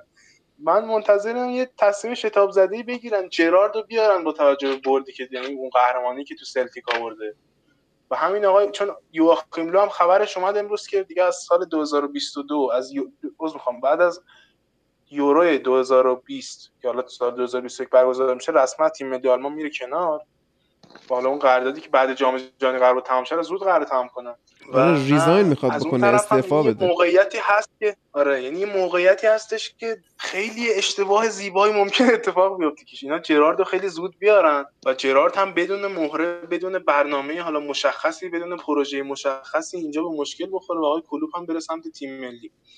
این برای من به عنوان فن یونایتد خیلی چیز زیباییه، یعنی در صورت کری حالا این دوباره نمیام به ما بگن شما نمیام متعصبیت فلان، ولی جدی یعنی بخوایم بررسی اگه بخوایم بکنیم من خیلی نکته مثبتی نمیبینم تو این لیورپول. یعنی خدا به خیر کنه واقعا. اصلا یک تیم خسته از تاپ چهار خارج میشن کلا. آره یه تیم خسته بی انگیزه داغون که حالا اگر استون ویلا هم بتونه خوب کار کنه میرسن نهم و واقعا اگر آرسنال این دو امتیاز رو میگرفت میتونستیم چیز جذابتری هم ببینیم، حتی از آرسنال هم بیان پایین‌تر در هفته آینده. این چیزی که ما میدیدیم تو این بازی اینه که اینا قشنگ، من میتونم یه اسکرین شات از وسط بازی دارم، قشنگ اسکرینشو دارم قشنگ از بازی فولام مثلا دقیقه سی و ایناست که کل لایناپ لیورپول به جز آلیسون ده نفر توی یک سوم میانی ان و هایلاین داره بازی میکنه، فضای وحشتناکی پشت سرش هست و اونجا استفاده میکنه و جلوی تیم دفاع خط دفاع فولام اصلا پرس نمیشه. یعنی اینکه اینا دارن هایلاین بازی میکنن و باز بازیکنان زیادی جلو پرس میخوان بکنن ولی اصلا پرس نمیکنن، فشاری نمیاد. به همین خاطر دو تا دفاع وسط فولام راحت میتونن از پشت سر نکو ویلیامز استفاده بکنن و چقدر اونجا فضا دادن و چقدر هم موقعیت ایجاد شد از اون فورس، مخصوصا نیمه اول. یعنی خیلی بد بود نکو ویلیامز، بدتر از الکساندر آرنولد فضا میداد تو اون سمت راست حریف و از اون فضای پشت سری استفاده میکردن و دیگه باید گلشو میزدن. بازم مستحق برد بود و اسکات پارتیکر خوش تیپ توی این بازی و یه گلی هم که زد لمینا فوق‌العاده، بجز حالا اون گلش عملکرد وسط زمینش هم گفتیم و حالا خط دفاعی که خیلی خوب بودن. کلا ما انتظار این رو نداشتیم که بخواد دوباره یک همچین بازیایی رو ببینیم از لیورپول. یعنی هر دفعه ما واقعا انتظار داشتیم بعد از یکی دو بازی اینا درست شه روما رو. یعنی خیلی چیز عجیبی بود این اتفاقاتی که داره میفته. بعد باز گفتیم به چهار چهار دو میبازن دیگه، همینجوری همیشه. یعنی وضعیتی که کلوب گیر کرده مقابل تیمایی که چهار چهار دو دارن بازی میکنن خیلی جالب شده. بعد از اون طرف هم میتونیم بگیم که الان اگه دوباره بخوان با اون استون ویلای آماده اول فصل بازی کنن با همین شیوه، ما چیزمون این بود، حرفمون این بود که اون بازی استون ویلا یک بازی در هزار بازی بود و اتفاق نمیفته. اما مثلا گریلیش و واتکینز رو آماده بذاری دوباره جلوی همین لیورپول با همین فرم، همین اتفاق خیلی احتمالش هست میفته و تیم واقعا نابوده. یعنی از هر لحاظ بهش نگاه کنی نابوده. این شش تا باختم که از لحاظ روانی رود فشار میذاره، قطعا تو آنفیلد بازی میکنه. لایپزیگ گفته من نمیام آنفیلد، اسکول بازی در آورده و گفته من نمیام آنفیلد و بازی رو باز دوباره گفته گذاشتن تو همون مجارستان، ولی واقعا فرصت خوبی رو از خودشون محروم کردن بازیکن لایپزیگ که نیومدن آنفیلد. به اول اون تمرکزش رو گذاشته بود اونجا با توجه به ترکیبی هم که با فولام گذاشته چیده بود و شانس خیلی خوبی داره جلوی لایپزیگ که بتونه پیروزی برسه، ولی این اوضاع که تو لیگ دارن اصلا راهش به لیگ قهرمانان هم نمیرسه به نظرم. آره. تیم‌های زیادی هستن که بتونن اذیتشون کنن. حالا قطعاً اینها میتونن یک نمایش فوق‌العاده یا تو اولترافورد مثال داشته باشن که همه چی رو درست کنه در ادامه فصل با بازی برگشتش، ولی به هر حال اوضاع لیورپول خوب نیست. امه. بعد یه خبری که من الان خوندم اینه که در ادامه آثار باستانی انگلستان مارک نوبل هم یک سال دیگه توی الان سی و سه سالشه دیگه، یک سال دیگه قراردادش تمدید میکنه با وست هم و منتها این آخر سال دو هزار و بیست و دو آخرین باریه که دیگه واسه وست هم بازی میکنه، یک سال تمدید میکنه و امیدوارم که واقعا بازنشست بشه. نمیخوام توی پیرن تیم دیگه ببینمش. و باز دوباره یه خبر دیگه که من اوایل کار گفتم، کاوانی ممکنه بره آخر فصل از یونایتد و تیم بوکا جونیورز بهش ابراز علاقه کرده. باز دوباره یه خبرایی هست که ممکنه نه اتفاقا با یونایتد یه سال دیگه تمدید بکنه. و در مورد تیم ملی آلمان و رفتن یوآخیم لو هفت تا گزینه اومدن بررسی کردن که کی ممکنه جانشین استاد بشه که گزینه هفتم آرسن ونگره. خبر جالبیه. مارکوس زورگ هست که از سال دو هزار و شانزده آره از سال دو هزار و شانزده دستیار خود یوآخیم لو بوده. رالف رانگنیک یکی از گزینه هاست. یورگن کلینزمن دوباره که دو هزار و شش تا دو هزار و هشت بوده و ناگلزمن رو هم که چرا این آلمانی‌ها اینطورین.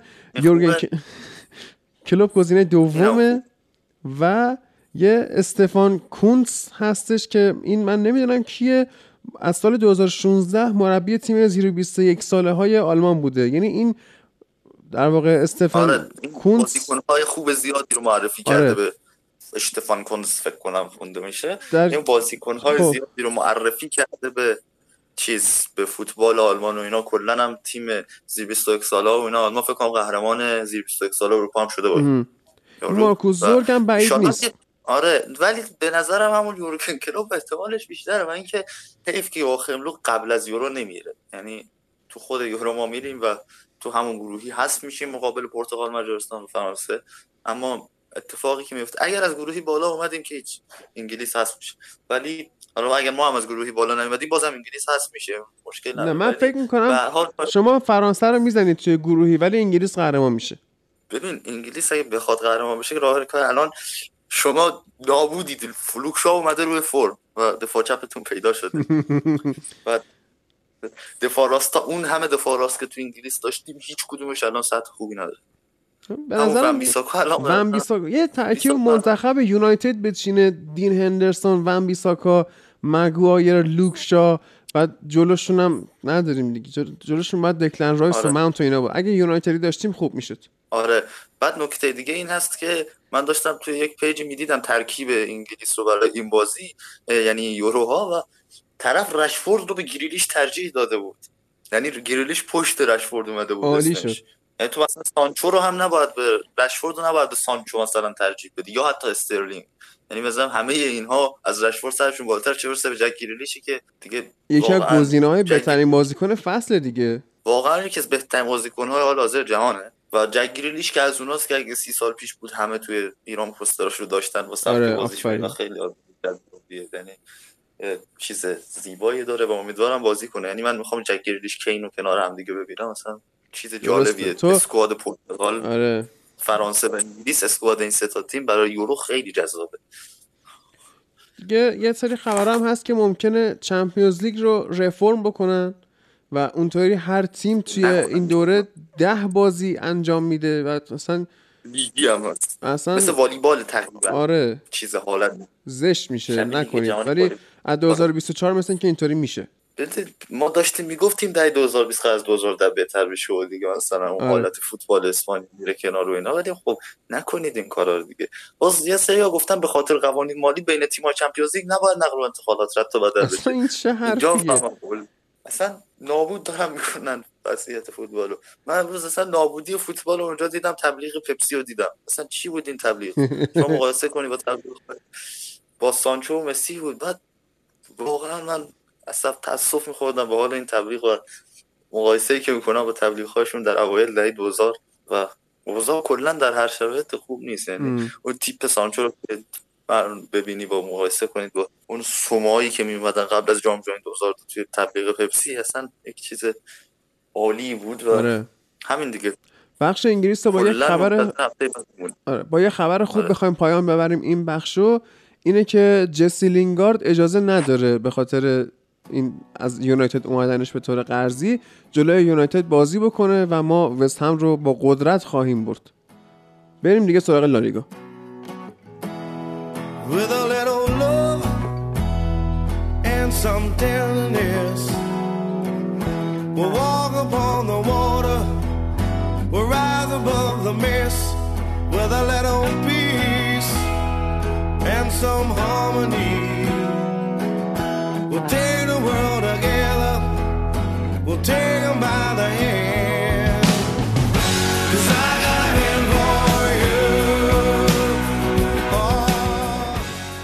توی بخش لالیگا این هفته علاوه بر این که یه سری بازی‌ها رو داریم و انتخابات باشگاه بارسلونا هم برگزار شد و لاپورتا به عنوان رئیس انتخاب شد، یه اتفاق دیگه هم افتاده. هفته پیش گفتیم حامد به علت یه سری مشکلات فنی نمیرسه، یک مدتی همراهمون باشه و رئالی نداشتیم.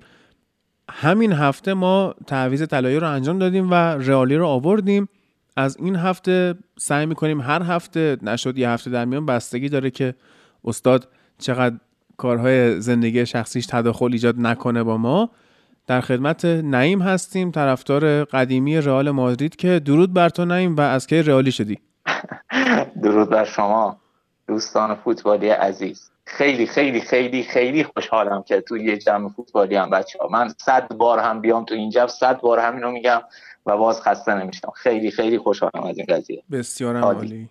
کی شد؟ یعنی چی شد اصلا طرفدار رئال شدی؟ این همه تیم خوب. به خاطر روبرتو کارلوس. روبرتو کارلوس. به خاطر مدیر فضایی به نام روبرتو کارلوس. من اصلا ببین باورت نمیشه. اون بازی که اومدن پیشکسوتان فلان ایران و روبرتو کارلوس یه پنالتی زد. آره. اصلا برای اولین بار بود که احساس کردم شیوه ضربه زدن یک آدمیزاد به توپ میتونه نوستالژیک باشه. من واقعا برای اولین بار با شوت زدن یه آدم دقیقاً اون حسی بهم دست داد که یه عطر قدیمی رو یهو بو میکنی، حس نوستالژیک فوران میکنه یهو توت. من واقعا یهو از با ضربه پای راست این آدم به توپ حس کردم رفتم یهو یازده سالگی و اون موقع بود واقعا فهمیدم چی شد. مگه پای چپش نبود؟ چی باشی پای چپ نبود. یه ساعت حماسه همیشه اینجوری میشه، جمله‌های حماسی همیشه. این عطر قدیمی، عطر قدیمی که میگی یه عطری بود این پاکن سبزا میداد. پاکن آره. آره من هرچی هم گشتم اسم این عطر چیه که پاکن بابا کن. ده جا رفتم این عطر فروشی ها گفتن چی میخوای، گفتم بو پاکن. من فکر کردن اسکلم انداختنم بیرون، ولی واقعا یه عطری داشون پاکنه. اگه کسی میدونه بگه چیه. آره آره این هم همین خاصیت رو دقیقا برای من داشت دیگه. حتی اینکه من مهمترین دفاع چپ تاریخ رو الان گفتم با پا راستش شوت میزنه، خب دیگه اینا از آماتور بودن نیم سطحی، یعنی روی حساب آماتور بودن نیم سطحی بذارید دیگه. بله و آره دربی مادرید رو هم که مساوی کردید و کار به نفع بارسا شد. بله بله بله, بله. از همین بازی واقعا ترجیح میدادم میباختیم. بله. احتمال قهرمانی بارسا کمتر میشد تا اینکه همچین فاجعه اتفاق بیفته. از همین بازی شروع کن، حالا تحلیل هایی که داری رو بگو برامون و بعدش هم مازیار اضافه بشه و ادامه بده. خب چی بگم؟ ببین هادی جان، مسئله اینجاست که ما خیلی وقته ما طرفدار رئال خیلی وقته که درسته که حالا تو جنبه زبون نمیاریم به خاطر اینکه اون هیمنه اساطیری رئال رو نمیخوایم بشکنیم، ولی خب سال هاست، یعنی حداقل نزدیک دو ساله که میدونیم رئال دیگه یه تیم درجه یک نیست. رئال یه تیم قابل رقابت با تیم‌های درجه یک اروپایی نیست واقعا. ساده ترین نمودش هم توی چینش بازیکن‌هاست، خوب دیگه توی یازده تای فیکس نمونه.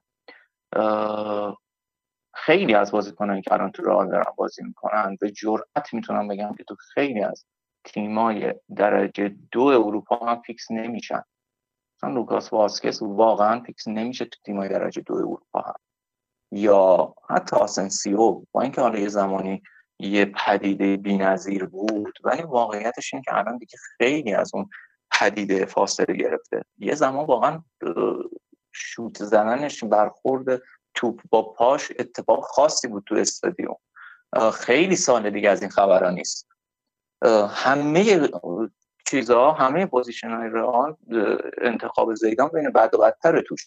ما واقعا انتظار خاصی نداریم با من طرفدار رئال، یعنی واقعا منتظر یه معجزه هم نیستیم، فقط منتظریم که همه چیز آبرومندانه تموم بشه، بره جلو، این تغییر نسل اتفاق بیفته که واقعیتش اینه که نمیدونیم خودمون هم چطوری با دو تا خرید که این دو تا خرید هم اساسا رو حواس، چون اصلا رئال الان تو این وضعیت کرونایی بودجهشون نداره که یه یه گزارش خوندم میگفتن نزدیک چهارصد میلیون یورو خرید هالند و امباپه خرج برمی‌داره برای رئال. اصلا همچین بودجه فعلا نداره، فعلا همین یه بودجه یه وام پانصد میلیون یورویی گرفته برای بازسازی استادیوم و این با باز با سودش نزدیک به هشتصد میلیون بازگشت داره.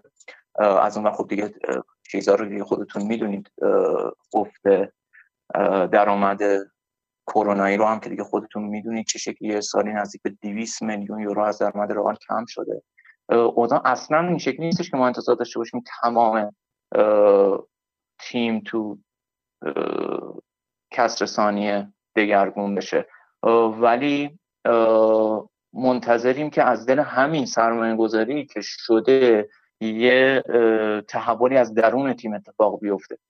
به خاطر همین خاصه همین پیش همین رو گفتم برای اینکه بگم ما خیلی شوکه نشدیم وقتی تو نیمه اول اون شکلی رفتیم زیر فشار. ما میدونستیم که ما میدونستیم که اتلتیکو دست بالا رو داره. من واقعا شوکه نشدم با اینکه از اول این فصل عادت کرده بودیم که تیم بازی‌های گنده رو ببریم، ولی میدونستم که اتلتیکو مثل بقیه تیم‌ها باقی تیم‌ها نیست. هیچی، اتلتیکو تو نیمه اول افتاد روی خط دفاعی رئال و با شانسی که توی نیمه اول آوردیم این بود که تیم داشت بسته بازی میکرد و اجازه نمیدادن باز اونقدرها که توی باکس خودی بازیکنای اونا تک و تک بشن. تو نیمه دوم که باز شد رئال، حالا یه خط دفاعی تقریبا میتونم بگم از رد خارج موند با یه تیم کامل اتلتیکو و وای وای دیگه اونجا فکر کنم سه تا دو تا که الان دقیق یادمه ولی فکر میکنم دو با تک به تک شدن با کورتوا و کورتوا برگردون توپو، یه بار دیگهش رو هم به جور دیگه اونا خودشون گند زدن. واقعا میتونست نتیجه خیلی وحشتناک‌تر از این حرفا باشه، ولی خب ما چیزی نموند که باز ما شوکه بشیم. باز هم در نهایت خیلی کلی ببخشید من همین فقط تمامش کنم، خیلی کلی بخوام بگم برای اینکه بدونید ما ایمانمون رو به خداوند فوتبال از دست ندادیم. بازم در نهایت هنر کاسمیرو بود، یعنی در واقع هنر زیدان توی به کارگیری کاسمیرو بود که ما رو نجات داد، وگرنه میتونستین اتفاقا حتی نیفت. میخواستم اتفاقا از تغییرایی که زیدان توی نیمه دوم داده بپرسم ازت. تنها تنها نقطه روشن بازی بود دیگه. تنها نقطه روشن بازی بود به خاطر اینکه واقعا آسنسیو و رودریگو از جریان بازی خارج بودن کامل، مخصوصا رودریگو. رودریگو خب از لحاظ فیزیکی هم خیلی ضعیفه، از حتی از لحاظ قدی، یعنی دوربین از دور میگرفتش شما بین بازیکن‌های اتلتیکو پیداش نمی‌کردید. توی چیزم توی حالا تحلیل‌های تاکتیکی هم که ببینید کاملا معلومه بین خطوط بین در واقع خط دفاعی اتلتیکو این آدم قشنگ فیکس شده بود، تکون نمی‌تونستن، چپ و راستش کامل بسته شده بود. آسنسیو هم همینطور، آسنسیو از اون ور با اینکه لحاظ بدنی باز بهتره ولی متاسفانه بعد از برگشتش از اون مصونیت پارسال دیگه تحرک قبلی قدیما نداره، اصلا اون اکتیویتی لازم رو برای به هم ریختن دفاع چیز نداره، برای به هم ریختن نظم دفاعی اتلتیکو نداشت. والورده ولی داشت اینو و وینیسیوس هم همیشه به هر حال انگیزه داره. این دوتا این دوتا در واقع چیز کردن، این دوتا نظم دفاعی اتلتیکو رو به هم ریختن و البته که فشار حداقل توی نیم ساعت آخر بازی اینقدر روی خط دفاعی اتلتیکو زیاد بود که این دوتا تعویض باعث بشه که اینا واقعا از پا در بیان و گیج بشن. توی صحنه گل کاملا معلومه به آماتوریترین شکل ممکن از یک با یک و دو جا موندن دفاع اتلتیکو. من دقیقا به خاطر همین بود، انقدر توی اون نیم ساعت اینها روشون فشار بود، انقدر اون دو نفر یعنی همون والورده و آسنسیو دونده بودنشون که از لحاظ ذهنی خسته شده بودن، کم آوردن توی اون لحظه. حالا تنها نقطه مثبتش همین بود و اینکه ما دیگه واقعا دیگه باید به باور برسیم که آقا اون چیزی اون ترکیبی که باهاش سه تا چمپیونز لیگ بردیم دیگه کارآمد نیست برامون. چرا؟ چون دیگه مهره هاشو نداریم، چون دیگه دو تا وینگر چپ و راست نداریم که بهترین وینگرهای کل اروپا باشن. ما باید بذاریم کنار، بعد اگه نمیتونی وینگر راست خوب بذاری بردار کلا و چهار تا هافبک بذار. این اتفاقی بود که افتاد، چهار تا هافبک گذاشت و به جاش لوکاس واسیسو یه ذره آورد جلوشون. واقعا لوکاس واسیسو تو دفاع کارایی نداره، لوکاس واسیسو یه ذره آورد جلو. از اونور مندی هم همینطور، مندی هم از سر گل گلی که خوردیم وجود نداشت کلا توی نیمه خودی. این دوتا رو آورد جلو، کاسمیرو رو به بهترین، واقعا تمام بار تیم الان کاسمیرو داره به دوش میکشه دیگه. کاسمیرو رو برد گذاشت وسط اون دو تا دفاع دیگه، دو تا دفاع میانیمون و بهش گفت در واقع مسئولیت تمام زمین رو داد به کاسمیرو. از دم دروازه خودمون رو این باید پوشش میداد تا دم دروازه اونها رو، که این کار رو هم کرد واقعا. تو دم دروازه اونها در نهایت پاس گل داد و ما بازی مساوی کردیم، ولی در نهایت اتفاقی که افتاد این بود که ما شاید واقعا تو بازی دیروز برای اولین بار فهمیدیم که آقا نمیشه دیگه، مهرش رو نداریم که با اون پوزیشن همیشگی کار بکنیم و دیگه تنها مهرم، دیگه تنها داراییمون همین عملکرد نامعقول میتونم بگم، واقعا عملکرد غیر قابل باور بازیکنان تکی مثل کاسمیرو و ایناست که دیگه جای سه نفر بازی بکن. همین یه شانسی هم که رئال آورد، یکیش این که حالا برگشت والورده بود که میتونه خورده عمق بده به خط میانی رئال، و یکی دیگه این که خب رئال قشنگ چند روزی تایم داره که استراحت کنه، شنبه با الچه بازی کنه و بعدش بره سراغ آتالانتایی که شما بازی رفت و یکیش بردید و اون بازی، حالا بازی رفتش رئال خیلی از نظر مهره خالی بود، ولی به هر حال تونست جلوی آتالانتا خودش رو نگه داره و گل نخوره.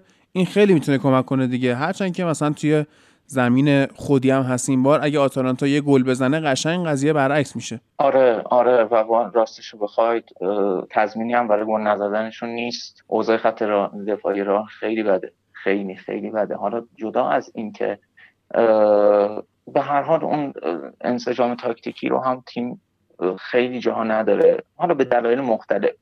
یکی از دلایلش میتونه خب این باشه بچه بازیکنان از بدنی کم، یعنی خیلی بازیکنان ما سنشون مثل مودریچ حتی میشه گفت بالای سی و پنج ساله دیگه الان فکر کنم، واقعا دیگه انتظار نمیشه داشت که نود دقیقه پرس کنه.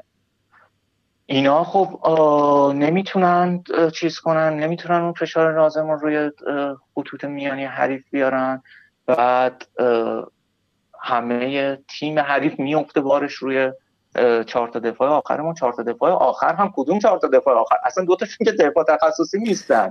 لوکاس واسکس و مندی که اصلا دفاع تخصصی نیستن رسما. مندی که هست حالا. مندی ببین نه واقعا مندی شما سبک بازیشو ببینید بیش از حد اگریسیوه، یعنی با به راحتی هر چه تمام‌تر میشه این آدم رو از دور بازی خارج کرد. فقط کافیه که شما یه طعمه براش بذارید و این یه استارت بزنه و تموم شه. و دو تا دفاع میانی ما هم یه دونش که الان فعلا ناچو در نبوده، راموس راموس هم عمل کرد، اصلا معلوم نیست یکی برگرده، یکیش که ناچو، یکی دیگهش وارانه. در مورد ناچو متاسفانه یه مورد خیلی خاصه، ناچو تقریبا آرتی تقریبا که تمام عمرش رو تو رئال بوده و هرگز بازیکن فیکس نبوده، بعداً سی سال رو هم رد کرده، سی و یک سالشه اگه اشتباه نکنم و هیچ وقت بازیکن فیکس رئال نبوده. و شما دیگه میدونید دفاع اساساً نیم چهارتای خط دفاعی و هافبک دفاعی پوزیشنایی هستند که کیفیت بازیشون به تداوم بازی بستگی داره. اگه اینا قرار باشه یه بازی در میون بیان تو، هیچ وقت به پختگی نمیرسن تا آخر دوران فوتبالشون. ناچو دقیقاً دچار همین مشکله. توی همین بازی با اتلتیکو یه تکل زد که یه بازیکن بیست و دو ساله ممکنه همچین کاری بکنه که نتونست توپو بگیره و جامون پشت سرش خالی شد و ما گل خوردیم. هیچ وقت مثلا راموس همچین ریسکی نمیکنه توی اون وضعیت. ناچو بازیکن سمبالای اما کاملا بی تجربه است. واران هم که خب یکی از عجیب‌ترین موردهای تاریخ فوتباله که توی بیست و پنج سالگی چهار تا چمپیونز لیگ برد، یه دونه جام جهانی و بعدش یه جوری بی‌انگیزه شد که همین آدم رو گل اول اگه نگاه بکنید کاملا می‌ذارن، یعنی تماشاگر داره نگاه میکنه ببینه چه خبره هم. و میگم بخاطر سر همین هم تمام این حرفا من خیلی هم تضمین نمیتونم بکنم که اتلتیکو تو بازی چیز آتالانتا تو بازی برگشت آره تو زمین خودی بهمون نزنه. مازیار درود بر تو و نظر تو در مورد این بازی چی بود؟ درود بر تو هادی. این هفته دوباره حامد رو نداریم و تو نقل و انتقالات زمستانی حامد رو دادیم و نعیم رو آوردیم، امینم که برگشت و هنوز کارت بازیش مثل اینکه صادر نشده.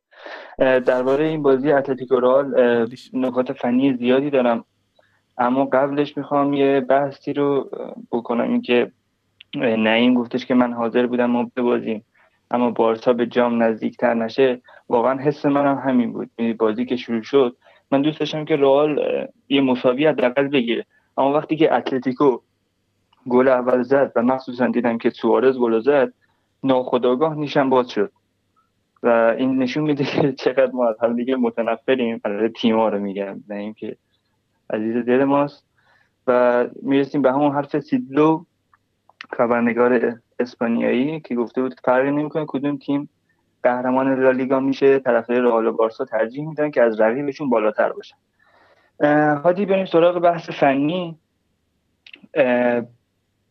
رئال بازی رو با همون چهار سه سه معروف خودش شروع کرد و اتلتیکو هم با سیستم چهار یک چهار یک وارد زمین شد.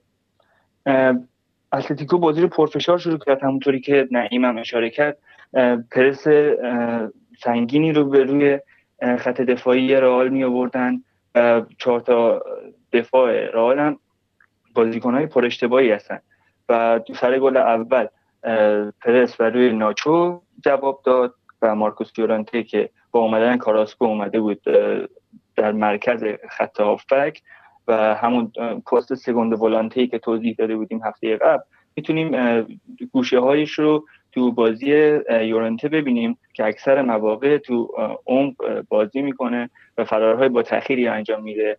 تو این بازی هم پاس گل اول تیمش رو داد و سوارز باهوش، کمتر مهاجمی تو شرایط، توپ رو به اون شکل وارد دروازه میکرد و نشون داد که اگه اون آمادگی سابقه نداشته باشه ولی هنوز یکی از باهوشترین مهاجمای جهانه. به شخصه انتظار داشتم که اتلتیکو بعد از این گل تقریبا زود هنگام عقب بکشه و همون دفاع چند لایه معروف خودش رو شروع کنه، اما اینطوری نبود و اتلتیکو دوباره فشار آورد، دوباره پرس کرد و یک بار هم پرسشون بر روی واران جواب داد و وارانی که توپ لو داد توپ در نهایت به کراسکو رسید که کورتوا این بار دروازه رئال رو نجات داد. حالی هفته قبل درباره درباره کریم بنزما صحبت کرده بودیم و نقشش این بازی دیدیم که هرچند رئال زیر فشار بود اما کریم بنزما خیلی خوب فضاسازی میکرد، با اینکه خب حالا هنوز صد درصد هم آماده نبود، تازه صد درصد رو نداشت، اما باز هم موقعیت‌های خوبی ساخت و سر گل هم که دیگه حرکت شاهکار بود، خودش توپو داد به کاسمیرو و کاسمیرو توپو برگردون به بنزما و گل زده شد. یک کردیت هم که میتونیم به زیدان بدیم تو این بازی تعویض فوق‌العاده‌اش بود که وقتی دید تیم تحت فشاره یه هافک اضافه کرد، با چهار نفر می‌تونن راحت‌تر خط دفاع پر اشتباهشون رو ساپورت کنن. از اون طرف تیم که به گل نیاز داشت، می‌بینیم کاسمیرو میره تو باکس و از همین طریق هم تونستن گل بزنن و آوردن والورده به جای آسنسیو یا رودریگو، نمیدونم دقیقاً، خیلی کار درستی بود که نتیجه هم داد. طبق حرفایی که نعیم زد، این مهرهایی که رئال دارم مناسب سبک بازی زیدان نیستن، چون شما وقتی میخوای چهار سه سه بازی کنی فول فول بکات بالا میان و وینگرها تو هاف اسپیس ها جایگیری میکنن و دو تا شماره هشت به باکس نزدیک میشن و کریم بنزمایی که فالز ناینه میاد عقب و اونجا یک پاس لی آف برای فول بک ها ارسال میشه. حالا شما فکر کنید اون تیمی که سه بار پشت سر هم قهرمان یو سی ال شد، فول بک هاش کارواخال آماده بودن و مارسلو و وینگراش هم گرت بیل بود و کریستیان رونالدو. شما اینا رو مقایسه کن با مهرهایی که الان رئال در اختیار داره و شماره هشتایی که با روزهای اوجشون یکم فاصله گرفتن. حالا درست هنوز میتونن وسط زمین رو برای رئال بچرخونن، ولی دیگه اون شکوه و جلال سه چهار سال پیش رو ندارن، مودریچ و تونی, کرو... تونی کروز. این تغییر نسل باید دو سال پیش اتفاق می‌افتاد، خود زیدان باید میموند و خودش تیمش رو مدیریت می‌کرد، تیمی که خودش به اوج رسونده بود نباید تو اون همون اوجم ولش می‌کرد.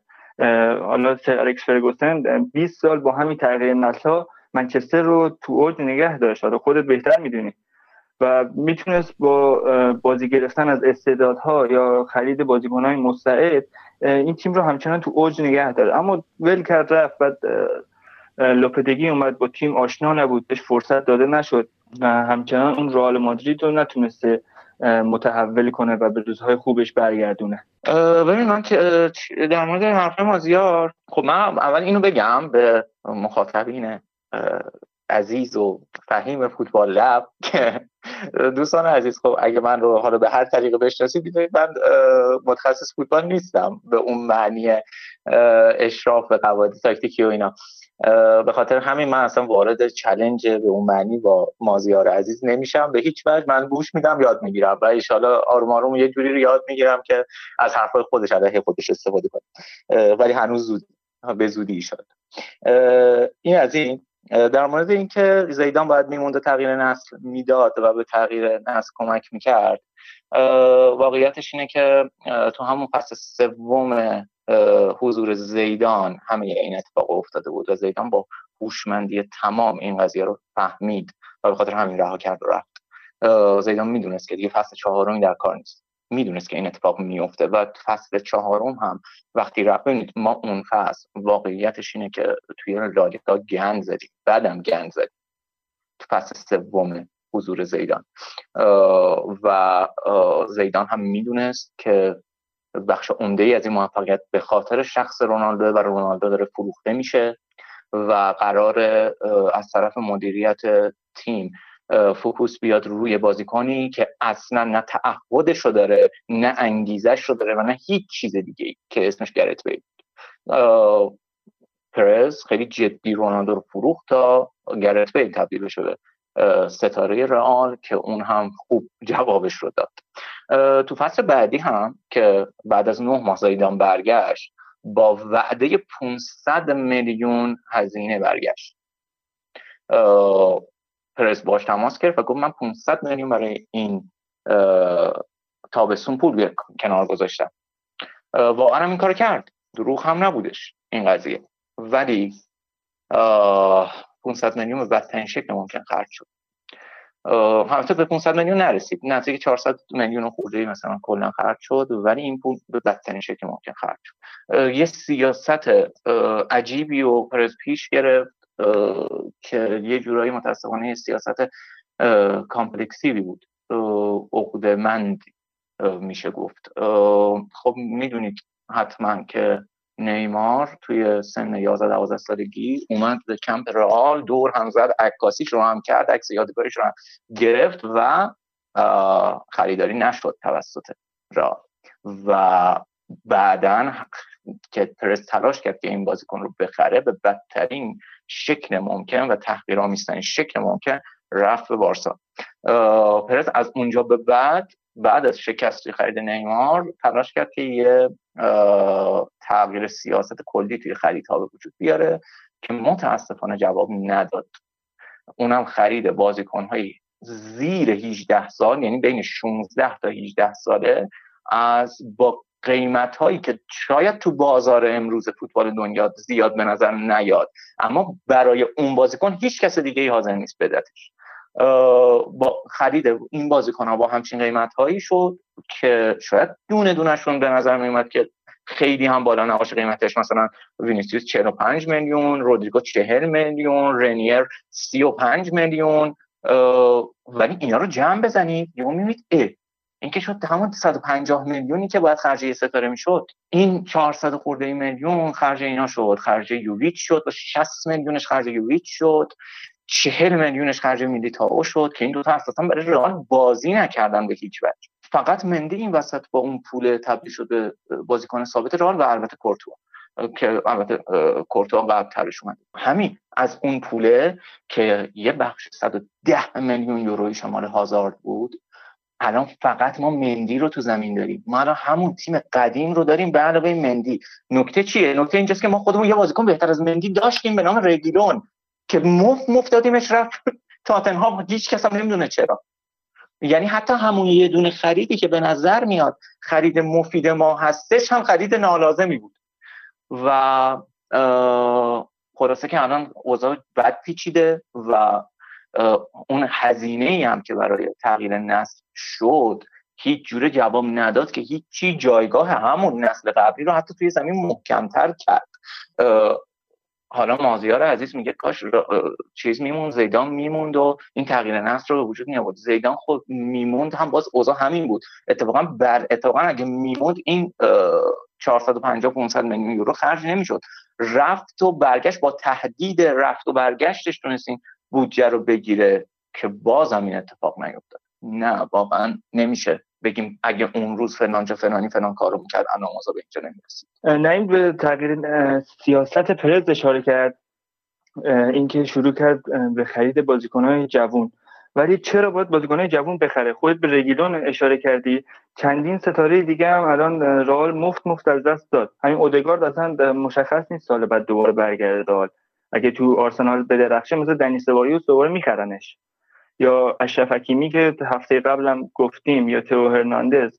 بازیکن‌های زیادی رو رئال تو این سال‌ها از دست داده و تغییر سیاستشون خیلی خوب جواب نداد. سیاستی که همیشه بر پایه خرید فوق ستاره پایدار مونده بود، یعنی از زمان سن... مدیریت سانتیاگو برنابئو که تیم کهکشانی رو ساخت با خریدن دی استفانو و پوشکاش، تا پرز که تیم دوباره همین سیاست کهکشانی ها رو ادامه داد. کلن حالا من و هادی هفته قبل با این سیاست مخالفت میکردیم، ولی رئال باشگاهی که به این شکل اداره میشه، یعنی بازیکن ستاره آماده میخره. حالا من زیاد تو ذهنم نیست بازیکنی که مثلا از آکادمی رئال اومده باشه به جز کاسیاس و راول. و کلا سیاست رئال اگه تغییر نمیکرد و همون فوق ستاره میخرید چه بهتر جواب میداد، یا از همون بازیکنهای آکادمیشون استفاده میکردن. این خرید بازیکنهای برزیلی که تو سابقه بازی تو اروپا هم ندارن یه مقدار ریسک بود که جواب نداد. من از اینجا بعد دیگه باید این فاز برادری و دوستی و اتفاق رو کنار بگذارم و به سادگی بگم که برادر عزیز، وقتی شما برای اون پسره جقله صد و هشتاد میلیون پول میدید، بعد چه شکلی انتظار دارید توازن بازار جوری حفظ بشه که رئال مادرید بتونه بازیکن فوق ستاره پشت سر هم دیگه مثلا مثل زمان کهکشانی های اول سالی یه دونه بخره؟ عزیز من ببین، منچستر سیتی، پی اس جی و تیم شما بازار رو تعادلش رو جوری به هم ریخته که دیگه اصلا اون شیوه مدیریتی سابق ممکن نیست. یعنی ممکن هست با پول نفت، با پول فلان و فلان و این حرفا ممکنه.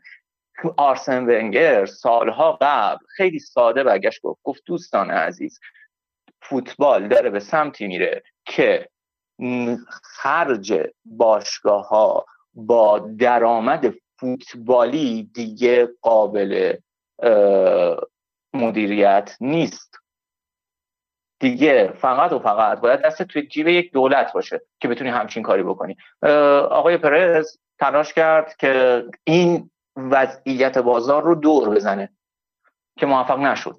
اومد یه ایده خیلی عجیب غریبی بده که از به طریق دیگه فوق ستاره های پنج سال آینده رو جذب بکنه که دوست عزیزمون نتونست. آقا همه هم میدونستن بازیکنی که تا حالا تو زندگیش توی اروپا بازی نکرد، اصلا شاید به اروپا به چشم ندیده، چه شکلی انتظار داره صاف از فلان تیم برزیل بیاد توی رئال مادرید فیکس بشه، فوق ستاره هم بشه؟ واقعا اصلا انتظارات از وینیسیوس این بود که صاف بیاد تبدیل بشه فوق ستاره. بعد الان همه اینا که کنار، این کارو هم کرد، که حتی توی یه مورد این کارو هم کرد، هازارد رو خرید دیگه. هازارد هم جواب نداد. واقعا تقصیر کسی نیست به نظرم جز خود هازارد.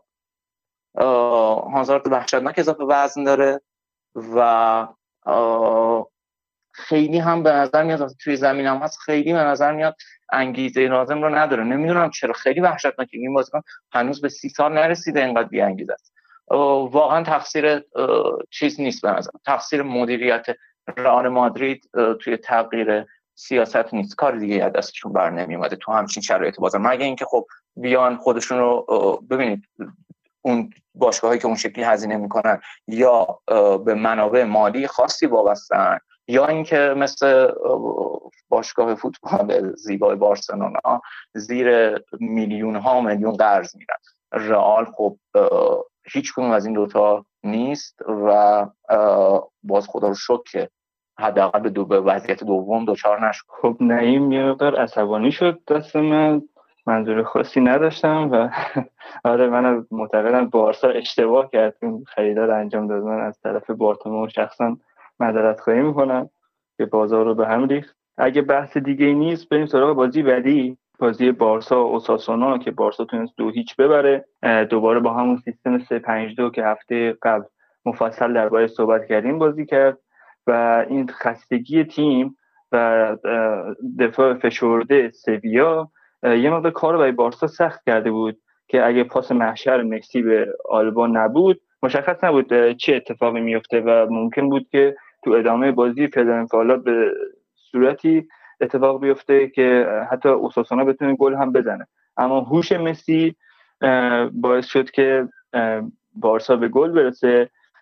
گل رو جوردی آلبا زد که امسال نرخ شوت زنیش رسیده به هفت دهم در هر بازی، پارسال نزدیک دو دهم در هر بازی بود و خدا رو شکر رونالد کومان تونست به آلبا اینو بفهمونه که غیر از کات بک دادن به مسی کار دیگه میتونه با توپ انجام بده و میتونه شوت بزنه و گل قشنگی هم انصافا زد، چند تا گل دیگه هم امسال زد که نشون میده آلبا رو به جلوتر شده و آمار خوبی هم امسال ثبت کرده.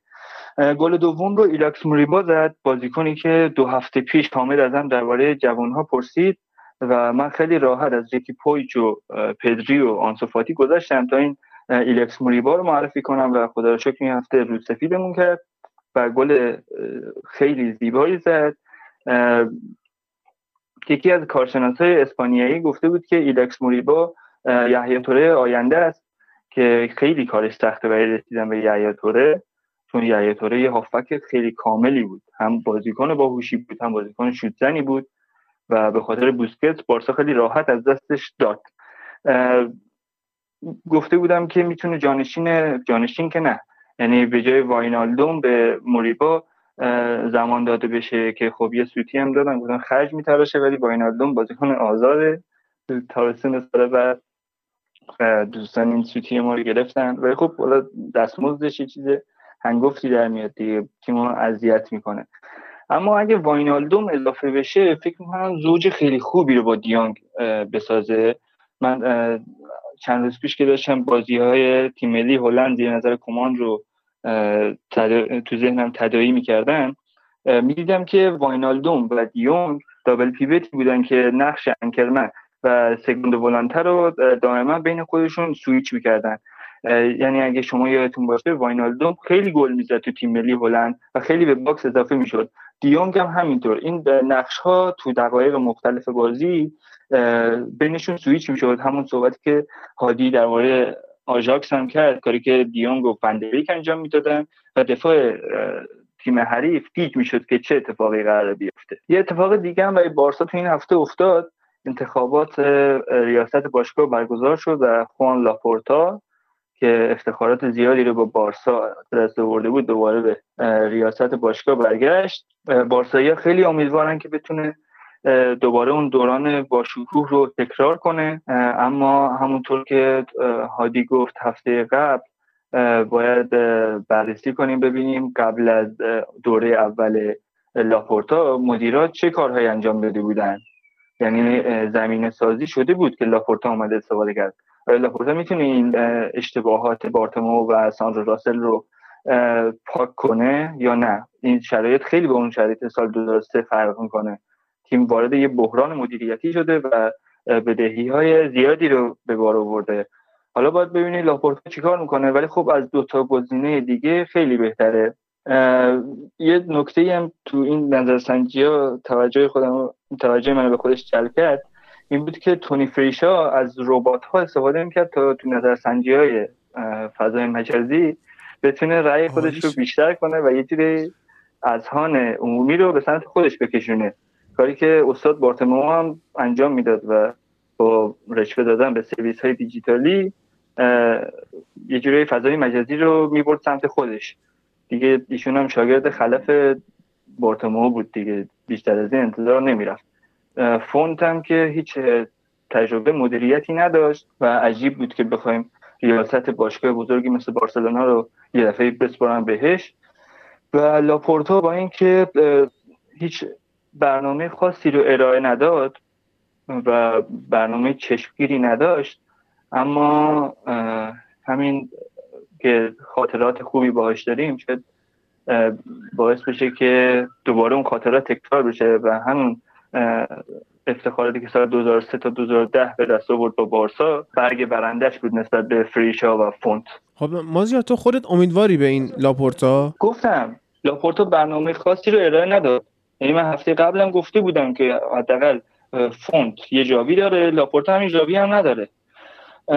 ولی نسبت میدی انتخاب این بد و بدتر بود دیگه. تونی فریشا که همون بارتمو بود دیگه ثابت کرد این خریدن ربات و پول دادن به سرویس‌های دیجیتالی. یعنی حتی تو توییتر پویول هم ایشون با ربات به خودش رای داده بود، ربات خریده بود که بهش رای بدن و فکر می‌کنم همین آمار باعث شد که حتی مسی هم بیاد پای صندوق‌های رای و به لاپورتا رای بده. نعیم تو نظری داری؟ من واقعا فقط از دور نگاه میکنم و لذتی برام از شرایط. خیلی خوبه، خیلی خوبه. و حالا جالبه بدونید که یکی از بزرگترین افتخارات آقای لاپورتا این بود که توی دوره تبلیغات، توی تبلیغات انتخاباتیش موفق شد بنر بیست متری چهره زیبای خودش رو تو فاصله سیصد متری برنابا به دیوار بزنه و این واقعا ای ببینید این این یه این نگاه نمیدونم از کجا داره میاد. این که احساس میکنم برنابا یه قلعه است که باید اینا ذره ذره خیابون به خیابون بیان جلو تا فتحش بکنن و اون قهرمان نهایی کسیه که پرچم بارسلونا رو بر فراز اون برج جنوبی بزنه. این این نگاه این نگاه بی‌نظیریه. و اینکه سوال من دارم از مازیار عزیز، چون تو میگید برنامه نداشت، برنامه چه برنامه‌ای میتونه برای تیمی داشته باشه که توی چهار سال پونز بیش از پانصد میلیون یورو به یک بازیکن دستمزد داده و هیچ برنامه‌ای هم برای رها شدن از دستش ندارن؟ یعنی سالی یک دونه هازارد خریداری شده توی اون تیم برای بازیکنی که دیگه خودتون هم خوب میدونید دوستان، دیگه یک دهم اون چیزی هم که حتی تو همین سن ازش انتظار دارید هم نیست. همین من میشنوم. و اینکه یه چیزی گفتن خاطر گفتش که اینو آوردن برای اینکه خاطرات گذشته زنده بشه. کاش بس توی مراسم معارفش آهنگ خاطرات شما به همیرا پلی بشه که این حس نوستالژی بهتر و بهتر درست نمود پیدا کنه. بابا تو من رفتم میبینم. نه نه اینجا نه خاطرات خوش که منظورم به دو تا چمپیونز لیگی بود که بارسا تو دوران لاپورتا برد و واقعا دوره با شکوهی داشت بارسا با لاپورتا. حالا حالا بحث مسی رو وسط کشیدی که پانصد میلیون یورو گرفته، ولی این بحث این نکته هم باید توجه داشته باشیم که مسی سالیانه بیشتر از سیصد میلیون یورو برای بارسا درآمدزایی داره. حالا بحث تبلیغات، فروش پیراهن و تماشاگرایی که فقط به خاطر مسی خیلی هاشون میان به نیوکمپ، اینا باعث شده که مسی همونقدر که پول میگیره برای بارسا سرمایه سازی هم بکنه. به نظرم ایراد اصلی به حقوق نجومیه که بازیکنای دیگه میگیرن. مثلا امتیتی ارزشش تو ترانسفر مارکت ده میلیون یوروه ولی سالیانه دوازده میلیون یورو داره حقوق میگیره و همینطور گریزمان و کوتینیو که کلا سودش این بود که بره باین دو تا گل آخر به بارسا بزنه. یعنی هیچ فایده دیگه‌ای هم برای بارسا نداشت. باید موافق نیستن درباره مسی. مسی پانصد میلیون یورو حالا اگه هم بگیره داره درآمدزایی میکنه برای بارسا و با همین موفقیت نصف نیمه‌ای هم که بارسا یعنی همین که سهمیه چمپیونز لیگ میگیره به خاطر حضور مسیه و اگه مسی نباشه واقعا تیم تو بخش هجومی فلج. مازیار عزیز، درآمد بارسلونا الان توی شرایط کرونایی، من آمار دقیقشون نمیدونم، درآمد رئال نمیدونم، درآمد بارسلونا دقیق نمیدونم، اما میدونم همیشه چند درصد از رئال مادرید کمتره. رئال مادرید توی آخرین سال قبل از کرونا، آخرین فصل قبل از کرونا درآمدش به نزدیک هفتصد میلیون یورو در سال رسیده بود و از کرونا نزدیک به دویست میلیون یورو از درآمد سالیانه رو کم کرد. بارسلونا یعنی الان نزدیک پانصد میلیونه، بارسلونا قطعاً چیزی نزدیک مثلا سی و چهار میلیون از رئال درآمد سالیانش کمتره. این میشه نزدیک به چهارصد و پنجاه میلیون یورو در سال درآمد. از این چهارصد و پنجاه میلیون یورو در سال درآمد سیصد میلیونش درآمد با لیونل مسیه. مازیار عزیزم، آخه این اصلاً این این هیچ چیزی جز عشق شما به یک آدم نیست. این واقعاً منطقی نیست و به نظرم چیزی که شما در مورد مسی میگید ارزش تیمتون رو داره. با این دارید با این نگاه پایین میارید تیمی که با این حسابی که الان من کردم و با حرفی که تو زدی نزدیک به شصت درصد درآمدش، بیش از شصت درصد درآمدش، بیشتر هفتاد درصد درآمدش از یک بازیکنه. اون وقت بعد از رفتن این بازیکن دیگه باید منحل شه که برادر. خب ببین ها، نه این سیصد میلیونی که گفتم من از خودم نگفتم قطعا، و آمارهایی که رسانه ها منتشر کردن و این سیصد میلیون خب همون جیب بارسا نمیره، این وسط خیلی بحثای دیگه هست. ولی خب مسی اینقدر درآمدزایی داره اونطوری که رسانه ها گفتن. حرف دیگه درباره مدیریت بارسا ندارم. یه نکته فنی رو راجع به بازی بارسا من فراموش کردم، راجع به نقش گریزمان بود. ببینید صد و بیست میلیون خرج شد در گریزمان، ما هر هفته هم داریم میگیم و هر هفته گله میگونیم از آقای بارتومو، ولی خب حرفمون صدامون به جایی نمیرسه. ببینید ما چند نوع بازیکن داریم. یه سری بازیکن‌ها فضاگران، یعنی میگردن دنبال فضاهای خالی و میرن اون فضاها رو پر میکنن تا به تیمشون کمک کنن. نمونه باردش توماس مولر که خیلی تو این کار باهوشه و حالا هادی که لیگ انگلیس رو دنبال میکنه، میسن ماونت که میبینید موقع دفاع نقش یه هافک دفاعی داره و موقع حمله با اینکه یه هافک هجومیه در اصل، اما میبینید که بالهای چپ و راست هم میره اون سمت چپ و راست هم سر میزنه. یه سری بازیکن هم هستن که با توپ بازی میکنه، یعنی اون استعدادشو دارن، اون مهارتشو دارن، دیدی بزنن، پاسهای کلیدی ارسال میکنن و بیشتر کارشون با توپه. اما گریزمان هیچ کدوم از اینا نیست و این خیلی اذیت میکنه. تو این بازی هم که فیکس بود قشنگ احساس میشد که ما ده نفره ایم. کاش آنسو فاتی زودتر برگرده تا تو اون سیستم سه پنج دو زوجش رو با مسی بسازه. فکر میکنم زوج موفقی هم بشه. من نشستم بین یه رئالی بارسایی دارم از این بحث کیف میکنم، شما هم لذت ببرید. خدا انشالله میگم همین به همین آرزوی موفقیت. صدای من نمیشنوید الان، خودمو از اون من میوت کردم دارم با هم بحث میکنم. بعدی برای بازی بعدی وقت داریم؟ آره وقت داریم. بریم مازیار واسه بازی... آره بعدی برو بریم. بریم سراغ بازی بعدی که سویا دو یک از الچه باخت. گل‌های الچه رو راول... راول گوتی و کاریو زدن دقیقه هفت و هفتاد و شش و لوک دیونگ دقیقه نود و یک یکی از گل‌ها رو جبران کرد که نتونست از شکست تیمش جلوگیری کنه. سویا تا قبل از بازی با دورتموند تو چمپیونز لیگ نه تا بازی رو پشت سر هم برده بود، ولی الان تو پنج تا بازی چهار تا رو باخته. فقط یه بازی اوساسونای بیچاره رو گیر آوردن و بردن، تو چهار تا بازی دیگه باختن و این یه مقدار نگران میکنه طرفدارای سویا رو که فکر نمی‌کنم تو ایران خیلی طرفدار داشته باشه. و یه موضوع دیگه هم هست، سویا تو بازی‌های مهم و حساس مشکل داره. یعنی امسال به بیلبائو، رئال مادرید، بارسا، اتلتیکو، چلسی و حالا دورتموند باخته. حالا ببینیم بازی برگشت چمپیونز لیگ با دورتموند چیکار میکنن دیگه. و یه بحث دیگه هم هست، اینکه سویا تو این بازی به خیلی از بازیکنان اصلیش مثل خوان جردن، فرناندو، خسوس نواس، سوسو و بونو استراحت داد و ژولز کونده اصلا تو لیست بازی نبود، یعنی اصلا سفر نکرد با تیم سویا.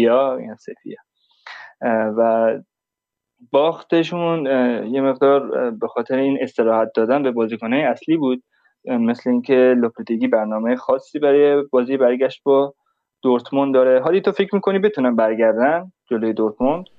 والا با این وضعیتی که من از دورتموند سراغ دارم و این باختی هم که بایر مونیخ اول هفته دادن و یه ذره دچار مصونیت هم شدن دیگه، به من هست اینکه ما تو بخش انگلیس از بدنساز دورتموند گفتیم که اینا همه بازیکناشون مصون نمیشن و هستن و سانچو هست و هم نمیرن و فلان، دچار سری مصونیت‌ها شدن که فکر می‌کنم تقریبا یک ساعت خورده دیگه این دوتا با هم بازی میکنن که اتفاقا منم میخوام همون بازی رو کنم به جای در واقع یوونتوس و پورتو. جالب میشه ولی نمیدونم، یعنی سویا رو فعلا در اون حد نمیبینم، یعنی باز حس میکنم که دورتموند دست بالا رو داشته باشه. آره سویا یه مقدار گفتم حالا تو بازی بزرگ مشکل داره و از چلسی هم چهار تا خورد، چلسی که حالا تو ادامهش دیدیم خیلی تیم جونداری نبود و جلوی بارسا هم تو دو تا بازی اصلا عملکرد خوبی نداشت، هرچند بارسا بازی خوبی رو ارائه داد. خب از سویا انتظار بیشتری داشتیم، از سویایی که امسال تیمش تقویت شده با پاپو گومز و بازیکن‌های دیگه، هافبک خیلی خوبشون خوان جردن، اما نشد که بشه دیگه. ام. حالا باید ببینیم جلوی دورتموند چی کار میکنن. اگه بحث دیگه ای نیست بریم سراغ بازی رئال سوسییداد و لوانته. آره بریم که رئال سوسییداد با یک گل دونست از صد لوانته بگذره.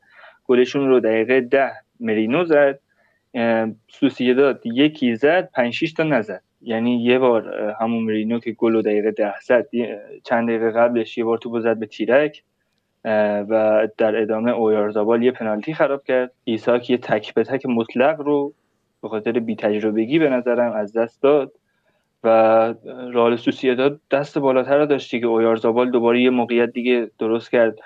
دفاعی لوانته تو نیمه دوم دو تا توپ فقط از رو خط دروازه بیرون کشیدن و رئال سوسییدادی که این بلا رو سر تیم‌های ضعیف‌تر میاره، می‌بینیم که تو لیگ اروپا از منچستر یونایتد چهار تا می‌خوره و اونجوری هضم میشه. نشون میده که متاسفانه همچنان سطح لالیگا پایینه و باید فکری اساسی برای این مشکل بشه. ام.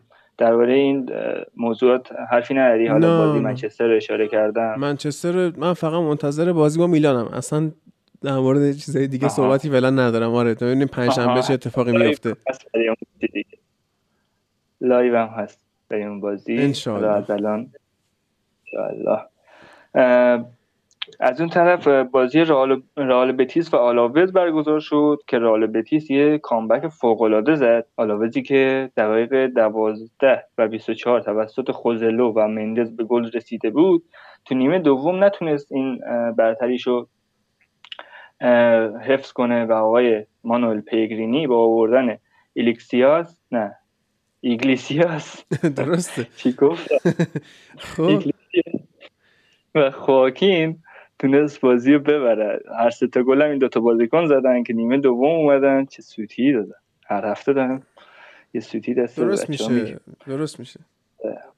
اون هفته واینالدون واقعا دادن، این هفته خواستیم جمعش کنیم.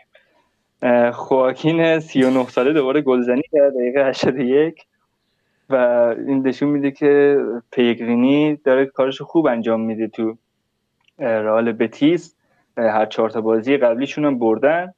درباره پیگرینی کلا نظری نداری؟ چون تو لیگ انگلیس هم بود، میدونم که لیگ انگلیس رو حرفه‌ای دنبال می‌کنی. پیگرینی والا خیلی مربی خوبیه بیچاره، یعنی چه موقعی که تو رئال بود چه موقعی که توی منچستر سیتی بود و تو جفت این تیما برخوردی که باهاش شد این برخوردی بود که مثلا با یکی مثل دیوید مویس میشه. یعنی هر چقدر هم این بنده خدا تیماش خوب بازی کنن دیده نمیشه، چون که توی بد تایمی تو تیمای خوبی بوده و با این که نتایج خوبی گرفته به خاطر این که حالا یه خوردم خودش آدمیه که اون کاریزما رو نداره، یعنی تو رسانه ها اون نگاهی که بهش میشه مثل نگاهی که بقیه مربی سوپر استار میشه نیست. اینه که این بیچاره اچیومنت هایی که داره، دستاوردهایی که داره اونقدری که باید بهش اعتبار داده نمیشه، دیده نمیشه و از این مربیایی که تا آخرش هم مربی یا بگیم درجه یک سطح پایین یا درجه دو سطح بالاه، یعنی از این سطح هیچ وقت بالاتر نمیره. درسته، بنده خدا یه نگاه مظلومی هم داره. آره. احساسش کردی یا نه؟ کلا یه چهره مظلومی داره، این ظلم هم بهش میکنه. یه بازی پرگل دیگه هم داشت این هفته لالیگا، بازی هوسکا و سلتا ویگو که سلتا ویگو تونست چهار سه بازی رو ببره. سانتیمینا، نولیتو، مایو و بلتران برای سلتا ویگو گلزنی کردن. از اون و سیوواس، رافامیر و فریرو هم برای هوسکا گل زدن. هادی اگه درباره بازی لالیگا نه دیگه هفته دیگه سراغ جدول. آره جدول و بازی هفته آینده. آره. جدول که همچنان اتلتیکو صدر جدوله، بارسلونا دوم، با پنجاه و شش امتیاز. اتلتیکو با... آها یه نکته‌ای هم یادم رفت بگم.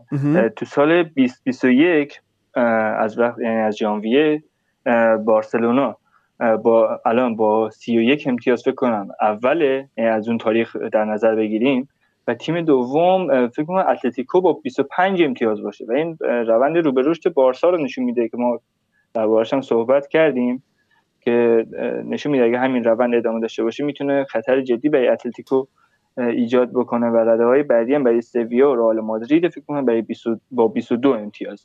حالا بریم سراغ جدول اصلی که اتلتیکو مادرید با پنجاه و نه امتیاز صدرنشینه، بارسلونا با پنجاه و شش امتیاز دومه، رئال مادرید با پنجاه و چهار امتیاز سومه و سویا، رئال سوسییداد، رئال بتیس، ویارال، اتلتیک بیلبائو، سلتا ویگو و گرانادا رتبه‌های بعدی رو تشکیل میدن. مسی هم همچنان صدر جدول گلزناست با اینکه این هفته هیچ گلی نزد اما بهترین بازیکن زمین شد و لوئیس سوارز هم با تک گلی که در مقابل رئال زد به طلسم گل نزدنش پایان داد و هفده گله شد و جرارد مورنو هم این هفته یک گل زد از روی نقطه پنالتی، پانزده تا گل زده، شش تاش از روی نقطه پنالتی بوده و حالا آقای جرارد مورنو یکم غیر از پنالتی بلد گل بزنه.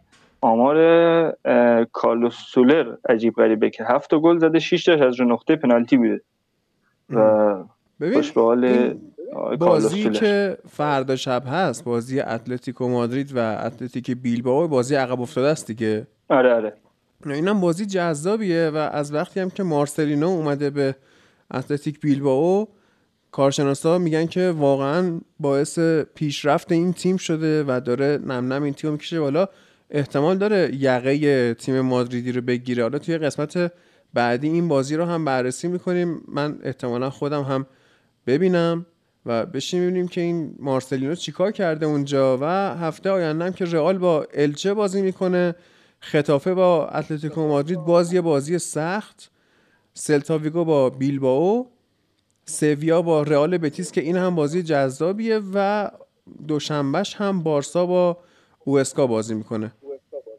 بله، در مورد بازی بیلبائو و اتلتیکو مادرید هم که کلا یک کری بینشون هست، این دو تا تیم اتلتیکو بیلبائو میگه که یه لحظه مزد درو بستی ها راحت باشه که درو باشه ببند.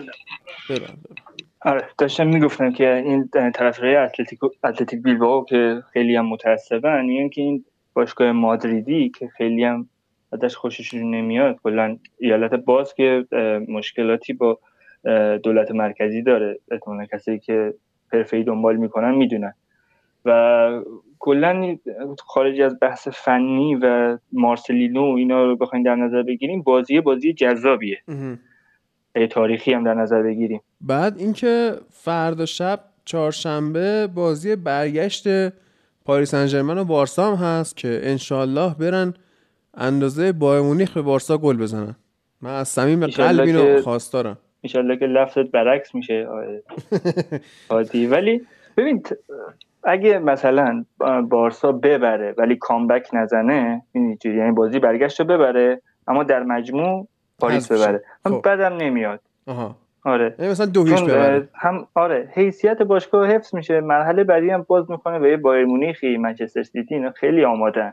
درست ما تو مسیر خوبی هستیم ولی از خیلی فاصله داریم به این تیمایی که الان تو اوجن برسیم. و تحلیل فنی هم که بخوایم داشته باشیم، احتمالاً دوباره سه پنج دو بازی میکنه بارسا و آراخو جرارد پیکم که تو لیست نبودن و تو بازی رفی اشتباه بزرگ کرد کمان که تیم رو با سیستم چهار پنج یک به زمین فرستاد. دمبله و گریزمان هافک چپ و راست بودن که فولبک های پاریس سن ژرمن خیلی خوب اونا رو درگیر میکردن و از اون و امباپه و مویسکین خیلی راحت کارشون انجام میدادن و با تک مهاجم گذاشتن مسی فشار رو از روی کیمبمبه و مارکینیوش برداشت تا اونا با خیال راحت بازی سازی کنن و کاملا بارسا نابود شد اون شب دیگه، از هر نظر شکست خورد.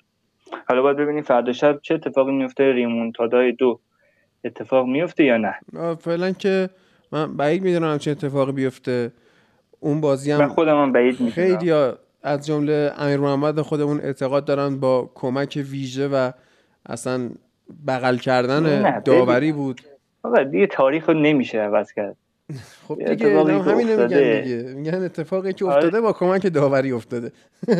حالا ببینیم، حالا با کمک داوری بدون کمک داوری بارسا بزرگترین کامبک تاریخ رو زده. آره دیگه. و این تک نمیکنه. احتمالاً توی اپیزود چمپیونز لیگ امیر محمد رو میارم که قشنگ شما دوتا بارسایی، یعنی تو و امین، رو این موم تو دستاش فشار بده ببینیم چه اتفاقی میفته. نه اگه بحث به کل کل اینا برسه که ما کم نمیاریم. نه کل کل نیست، با حرف فنی فشار بدیم ما اصلا. آره من جدیم خدا وکیلی. آره الان نعیم یه مقدار عصبی شده امروز. من نه نعیم عصبی نمیشه. نه ببین مثلا اگه کلا لحنش تون شد یه مقدار. اصلا اگه بگی کلا خیلی آدم خوبیه نعیم. حالا الان خودش نیست ما داریم پشت سرش میگیم. اصلا اینجوری نیست که عصبی بشه. میشنوه اینو چه؟ آره. دی میشنوه اینو دیگه چه پویسری؟ نه اینجا از همینجا با سلام میکنن دیگه پویسر میشنوه. نه نه این آدم خوبی، عصبی نمیشه. ناراحته. نه خیلی دوستش دارم. آره. آره یه مقدار روزه رئال به هم ریخته است. حرف میزنه. آره. خیلی خوب مازیار درود بر تو و بریم سراغ سری آ ایتالیا.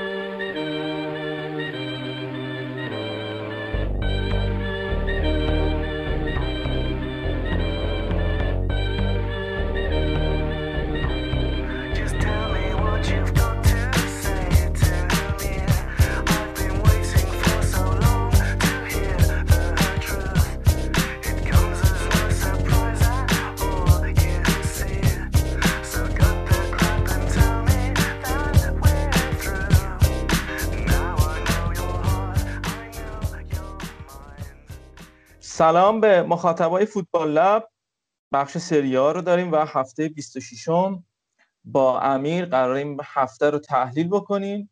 امیر جان چه خبر، خوبی؟ درود به همه رفقای خوب فوتبال لب. خوبم آره، یه برد دیگه هم ما داشتیم این هفته، فاصلمون رو با اینتر حفظ کردیم. بریم که این هفته هم تحلیل بکنیم. هفته جالبی بود این هفته، هفته خیلی پرگلی بود. بعد بازی چهار دو ما داشتیم، این هفته سه سه داشتیم، دو تا سه یک داشتیم، دو دو داشتیم.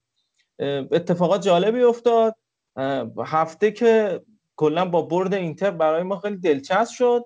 تولدمون هم هست، خودمون به خودمون تبریک میگیم، صد و سیزده سالگیمونه بودیم برد، یعنی آتالانتا شیرینی خوبی بود برای این تولد. آقا بریم سراغ بازی اول هفته، بازی که شنبه برگزار شد، بازی یوونتوس و لاتزیو و یوونتوسی که تونست یه کامبک بزنه و خیلی مقتدر و خوب و روون بازی کرد و تونست سه یک لاتزیو رو شکست بده.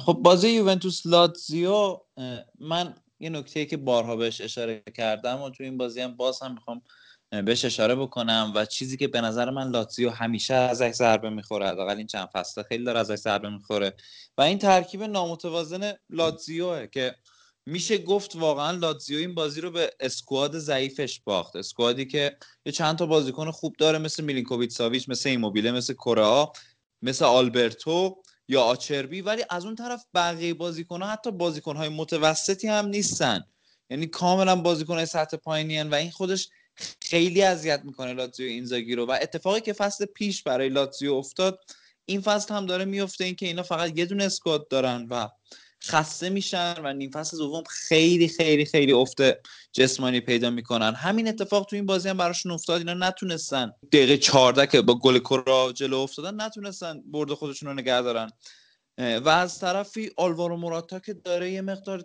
بیش از حد واسه یوونتوس میشه گفت دلبری میکنه و باز هم میشه گفت گیم چنجر یوونتوسیا بود. موراتا خیلی خوب به نظر من از محدود بازیکنایی که با تاکتیک پیلو خیلی خوب جا افتاده و حداقل پیلو در خود دیبالا جاشو پر کرده، خوب جای دیبالا رو پر کرده. دقیقاً اصلا به نظرم بلا... یه پیلو مربیه که حالا جدای تمام انتقاده که بهش وارده درک خوبی از بازی موراتا داره، یعنی حتی اون موقع که با هم دیگه هم تیمی بودن هم درک خوبی از بازی موراتا داشت و الان هم ما می‌بینیم که درک خوبی از بازی موراتا داره و خیلی خوب داره ازش بازی میگیره. یعنی چنین چیزی ما توی چلسی موراتا نمیدیدیم، توی اتلتیکو مادرید نمیدیدیم، توی رئال حتی نمیدیدیم و شاید حتی تو دوره اولش تو یوونتوس هم به این صورت نمیدیدیم که مراتاب مؤثر و مفید واقع بشه واسه یوونتوس، ولی خب الان با این تیمه مراتا خیلی خوب جا افتاده و خب داره بازی رو در میاره واسه تیمش دیگه به نوعی.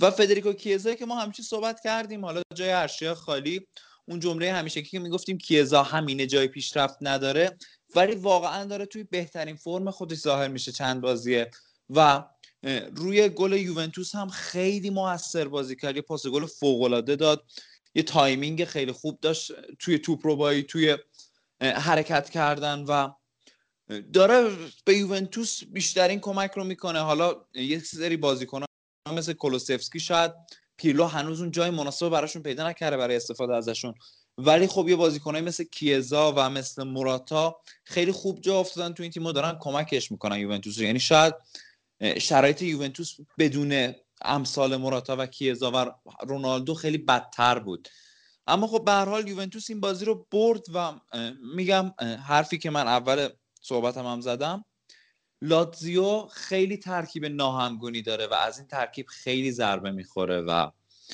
مقصر اصلیش هم ما میتونیم مالکیت باشگاه لاتزیو بدونیم. این به لحاظ بحث فنی من خودم حداقل هیچ انتقادی به اینزاگی ندارم و تماما منتقد مدیریت و مالکیت لاتزیو. اشاره خوبی کردی به ترکیب لاتزیو و اینکه خرید براش نشده. حالا یه اشاره بخوایم بکنیم اینه که شما ترکیب اصلا ببینید، تیمی که دروازه‌بانش پپرینا باشه، دفاع وسطت وسلی هود باشه، بعد کنارش ماوریسیس باشه، اون سمتش آچربی باشه، من تو این ترکیب کلا بازیکنایی که این فصل اضافه شدن به لاتزیو، من فقط یه خرید درست محمد فارس رو دیدم که اونم این فصل مصدوم شد و کرونا گرفت اصلا نبود، حالا تا بیاد دوباره جا بیفته خودشو تو این ترکیب با وقف بده با بقیه بازیکن‌ها و تاکتیک اینزاگی مقدار اونم زمان میبره.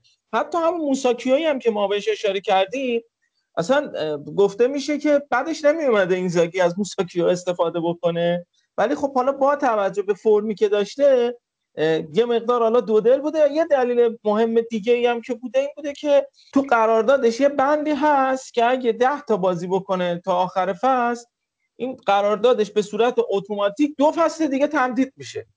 یه قرارداد نه ترکمنچای چون موساکیو رو مثلا سه فصل داشته باشی، بعد این بنده خودم تا الان چهار تا بازی کرده دیگه، ترسیدن اونو بیان تو این بازی استفاده بکنن و بخواد بازیش بره بالا و سر همین اصلا استفاده نکرده. خب با این اسکواد خیلی سخته حریف اسکواد یوونتوس بشی و یوونتوسی که واقعا پرمهره است. حالا هر چقدر ما بگیم اینا مصدوم دارن، هفته پیشم واقعا یه واکاوی کردیم این مصدومایی که میگفتن طرفدار یوونتوس و اسکوادشو، اما در مورد خود بازی بخوایم بگیم کاری که پیلو کرده بود و بارها هم گفتیم این میانه میدان رو بگیری از لاتزیو برنده بازی هستی و این کار انجام داده بود با یه سیستم چهار دو سه یک که حالا توضیح میدم چه جوری بود. بازیکنی که پستش دفاع باشه تو این ترکیب فقط یه دمیرال بود، یعنی کوادرادو رو سمت راست گذاشته بود، در کنارش ساندرو رو گذاشته بود، اون طرف برناردسکی رو گذاشته بود، دو تا هافک دفاعی هم رابیو بودن و دنیلو، اون جلوش جلوی اونا هم کیزا، رمزی و کولوسفسکی بودن، اون جلوتر هم موراتا بود. این ترکیبی که داشت قشنگ پنج تا هافک لاتزیو رو خونسا کرده بود با توجه به اینکه وقتی توپ دست لاتزیو می بود اینا می اومدن عقب‌تر. اما خب گلی که کره زد من میتونم بگم که ناهماهنگی بود تو خط هافک و استارتی که زد و دمیرالی که فقط با بازیکن حرکت کرد و متوجه نشدم چرا تکلو نرفت، هی اومد عقب عقب و اون جایی که باید تکلو میرفت. ما بارها گفتیم دمیرال مدافع خیلی خوبیه، خیلی کیفیتش رو ثابت کرده، اما به نظرم حالا تو این بازیایی که بدون دلیخت داره بازی میکنه، بدون کیلین داره بازی میکنه، اون دفاعی که اون دفاع رهبر باشه نیست، بیشتر اون دفاع کارگره، اون دفاعی که در کنار یه دفاع بزرگ قرار میگیره تا میتونه کمکش بکنه، تکمیل کننده اون باشه، اون دفاع صفر نیست. توی خط همچین خط دفاعی که عرض کردم بازیکنای کناریش دفاعی دفاعی نیستن که تجربه داشته باشن تو این پست زیاد، این بازیکن واقعا بهش فشار میاد تو این بازی و کاری که میکردن موقع حمله خیلی سیستمشون عوض میشد و دنیلو میموند اون وسط و همه حرکت میکردن جلو، یعنی اون چهار تا هافکی که داشتن به جز دنیلو که حالا عقب مونده بود بقیه میومدن جلو و یه آماج حمله زیادی قرار می‌گرفت، که تحت آماج حمله زیادی لاتزیو قرار می‌گرفت و دیدیم نمونهش رو ربیو چجوری حرکت کرد، گل زد و همین بود که فشار آورد به لاتزیو. اون توی پرس شکست شکست خورد توی میانه میدان و بازی رو از دست داد. حرفی که زدی من اینو ادامه بدم، اینکه شما اگه می‌خوای بازی رو از لاتزیو بگیری باید سه تا هافبک اصلیش آلبرتو، لوا و میلینکوویچ ساویچ از جریان بازی خارج بکنی و وقتی که شما میخوای به لاتزیو گل بزنی تنها کاری که لازم انجام بده اینه که بین خط هافبک و خط دفاعشون قرار بگیرن بازیکناتون و فشار بیارن به خط دفاع و مطمئناً خط دفاع لاتزیو با توجه به این سیستم سه دفاعی که اینزاگی استفاده میکنه مطمئناً وا میده و همین باعث میشه که تیم شما به گل برسه و این اتفاق این بازی هم افتاد. خب نمیشه انتظار دیگه‌ای هم داشت، یعنی ما میدونیم که تنها دفاع مستحکم لاتزیو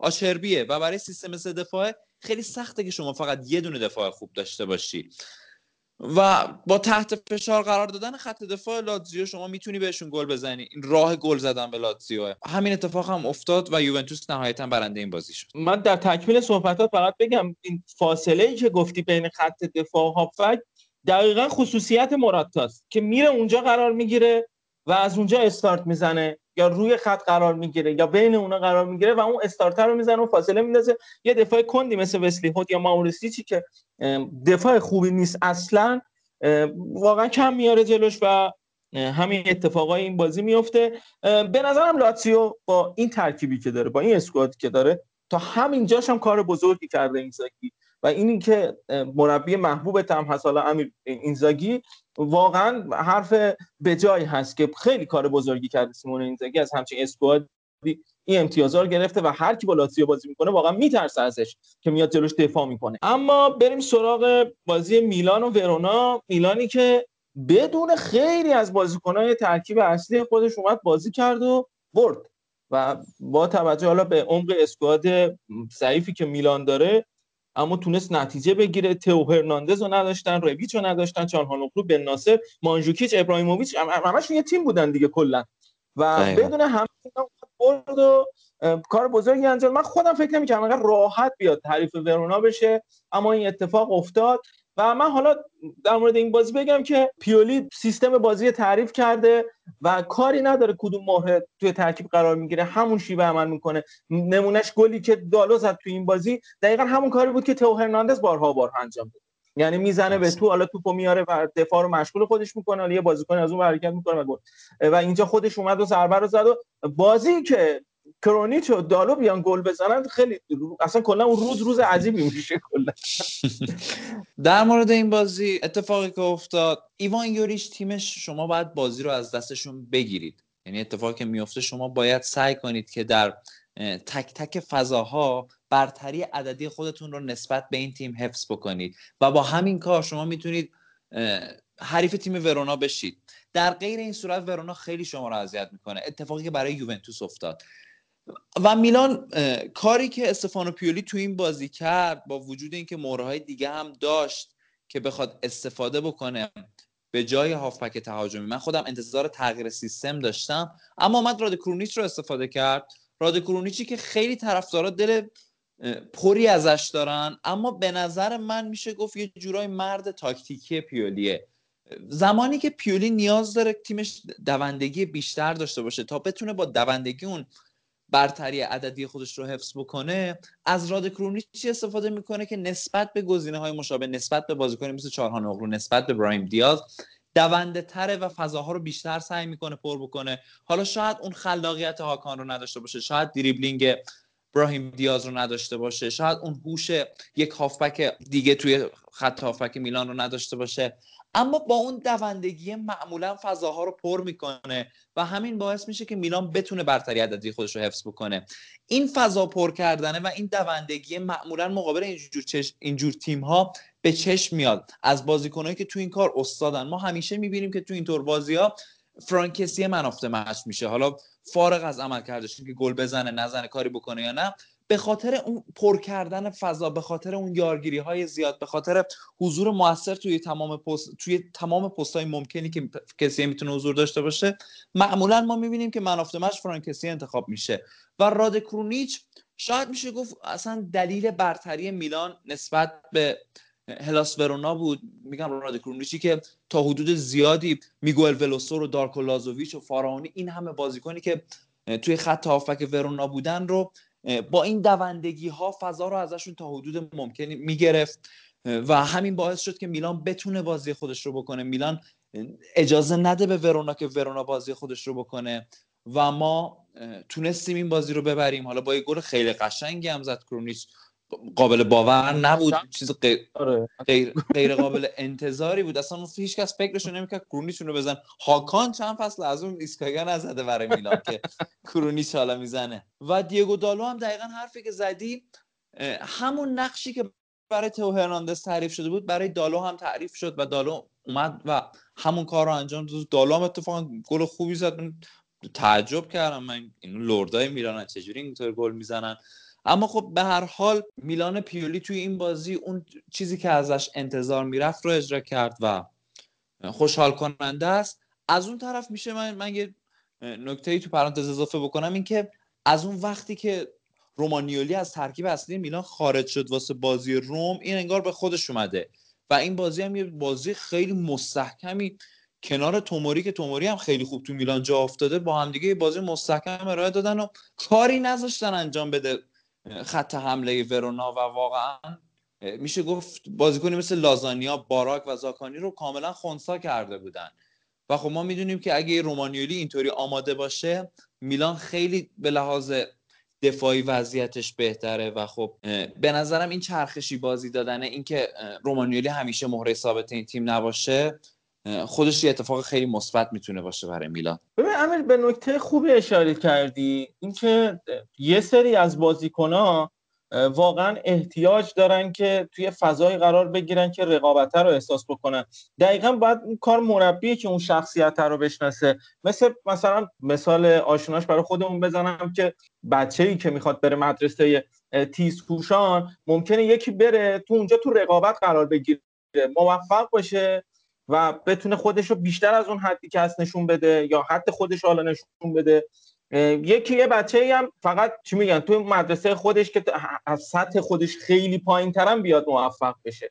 اینجا این رقابته کمک کرده مثلا به بازیکنی مثل رومانیولی که بیاد حد خودش رو پیدا بکنه و حتی من برای دیگو دالو هم اینو در نظر میگیرم و این بازی به نظرم بازی بود که شاید حالا ما دفعه‌های قبل میگفتیم ابراهیموویچ بازیو در میاره، تو هرناندز در میاره، ولی این بازی بازی پیولی بود.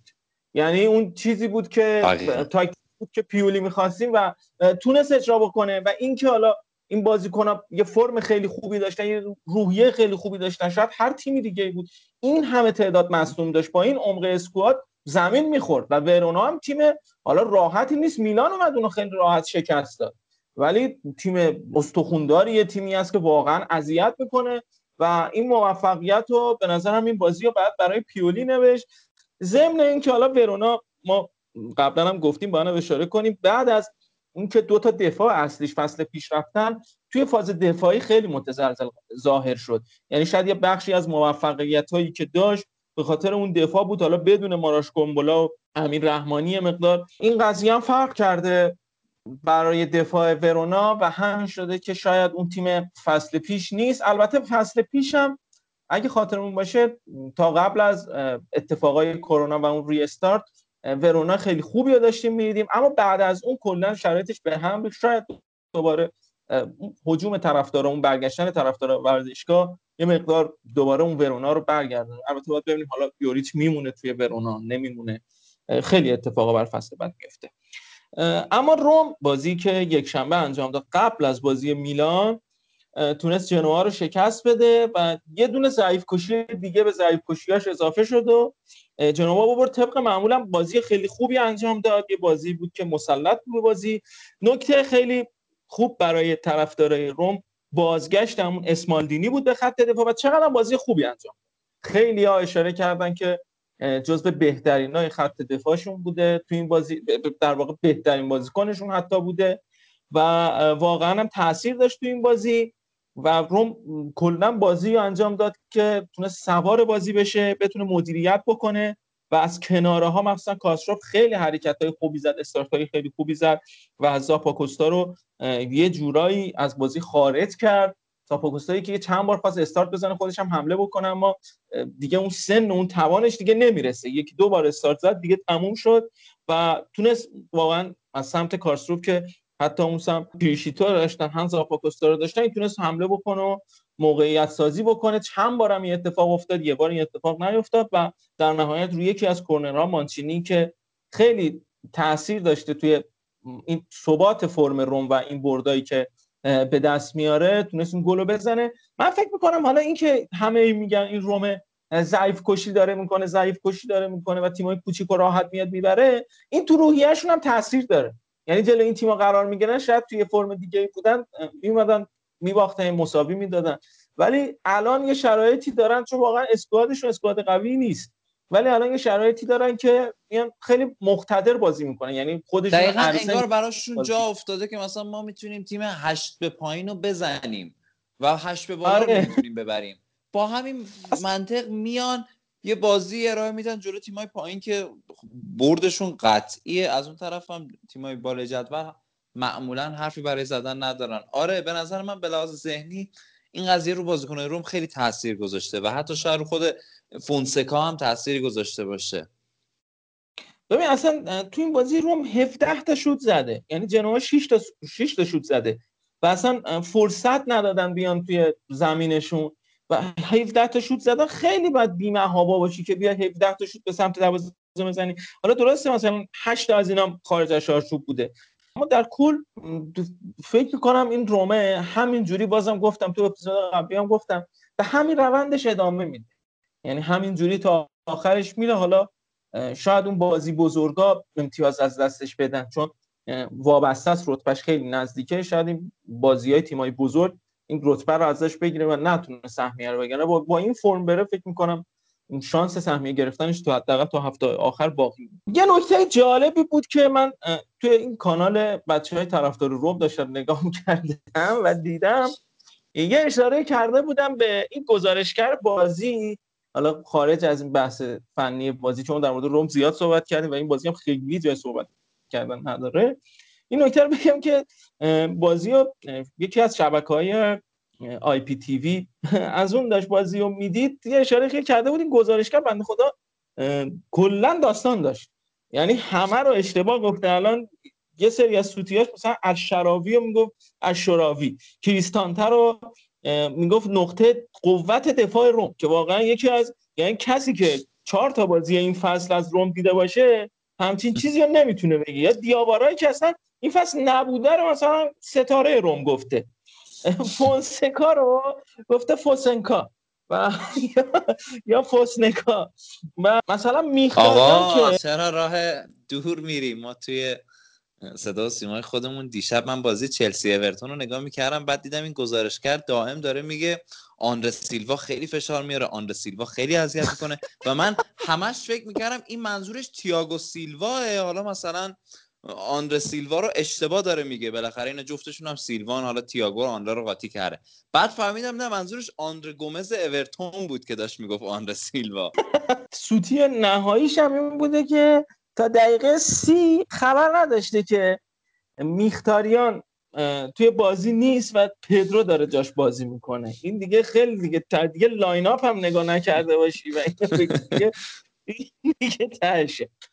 بریم سراغ بقیه بازی های این هفته و بازی ناپولی و بولونیایی که ناپولی تونست سه یک ببره و خیلی جالب بود. این اوسیمنی که ما فکر کردیم فصل براش تموم شده اومد توی این بازی بازی کرد و و گل هم زد، چقدر خوب بازی کرد، یعنی همه تحسینش کردن. و ناپولی که گفتیم هفته پیشم خیلی جسورتر شده، خیلی جنگنده داره بازی میکنه و کلا میاد که بازی‌ها رو ببره، به مو رسیدنه براش اتفاق افتاده. انشالله که اون سه تا بازی هفته بعد که داره جلوی میلان و یوونتوس و روم بیاد همینجوری بازی بکنه و بیاد امتیازه رو بگیریم. بعد موقعی امیر دارید میخورید به ناپولی، یعنی ناپولی آماده رو دارید و عموی ما گتوزو عموی شما گتوزو ان شاءالله کمک به ما بکنه، حالا به میلان هم بیاد یه حالی بده، ولی جلوی یوونتوس و روم وایسه ما یه نفس راحتی میکشیم حداقل اون بالا، میام خودمون پسرعموها با هم یه رقابتی میکنیم دیگه، بقیه رو بیخیال میشه. در کنار این جسور بودنه که ما داریم صحبت میکنیم، یه مشکلی که داره اینه که خیلی تو دفاع کمن، یعنی اینقدر تیمو میبره جلو، خیلی گتوزویتو به همه میگه، من قشنگ درک میکنم این فضایی که داره، همه رو میاره جلو، تو دفاع دیگه کسی نیست، یعنی خیلی وقتا فرصت میدن و تو دفاعشون امیر رحمانی و کولیبالی اینقدر هم دفاع روی فرم خودشون نیستن و کولیبالی که مشخص دیگه از شرایطش ناراضیه و حتی حرفش هست که لینک شده به خارج از سری آ و حالا لیگ برتر یا بوندسلیگا که بایر مونیخ حرفش بود که اونم تکذیب کرد، اما به نظر میاد فرم خودش نیست. اما در کل بازی خیلی خوبی ناپولی انجام داد، سه تا گل زد، حتی میتونست بیشتر از اینا هم گل بزنه، اما خبر خوب براشون بازگشت همونطوری که گفتم اوسیمن بود و اگه یه اوسیمن آماده رو اینا توی ترکیب خودشون داشته باشن خیلی میتونن خطرناک ظاهر بشن.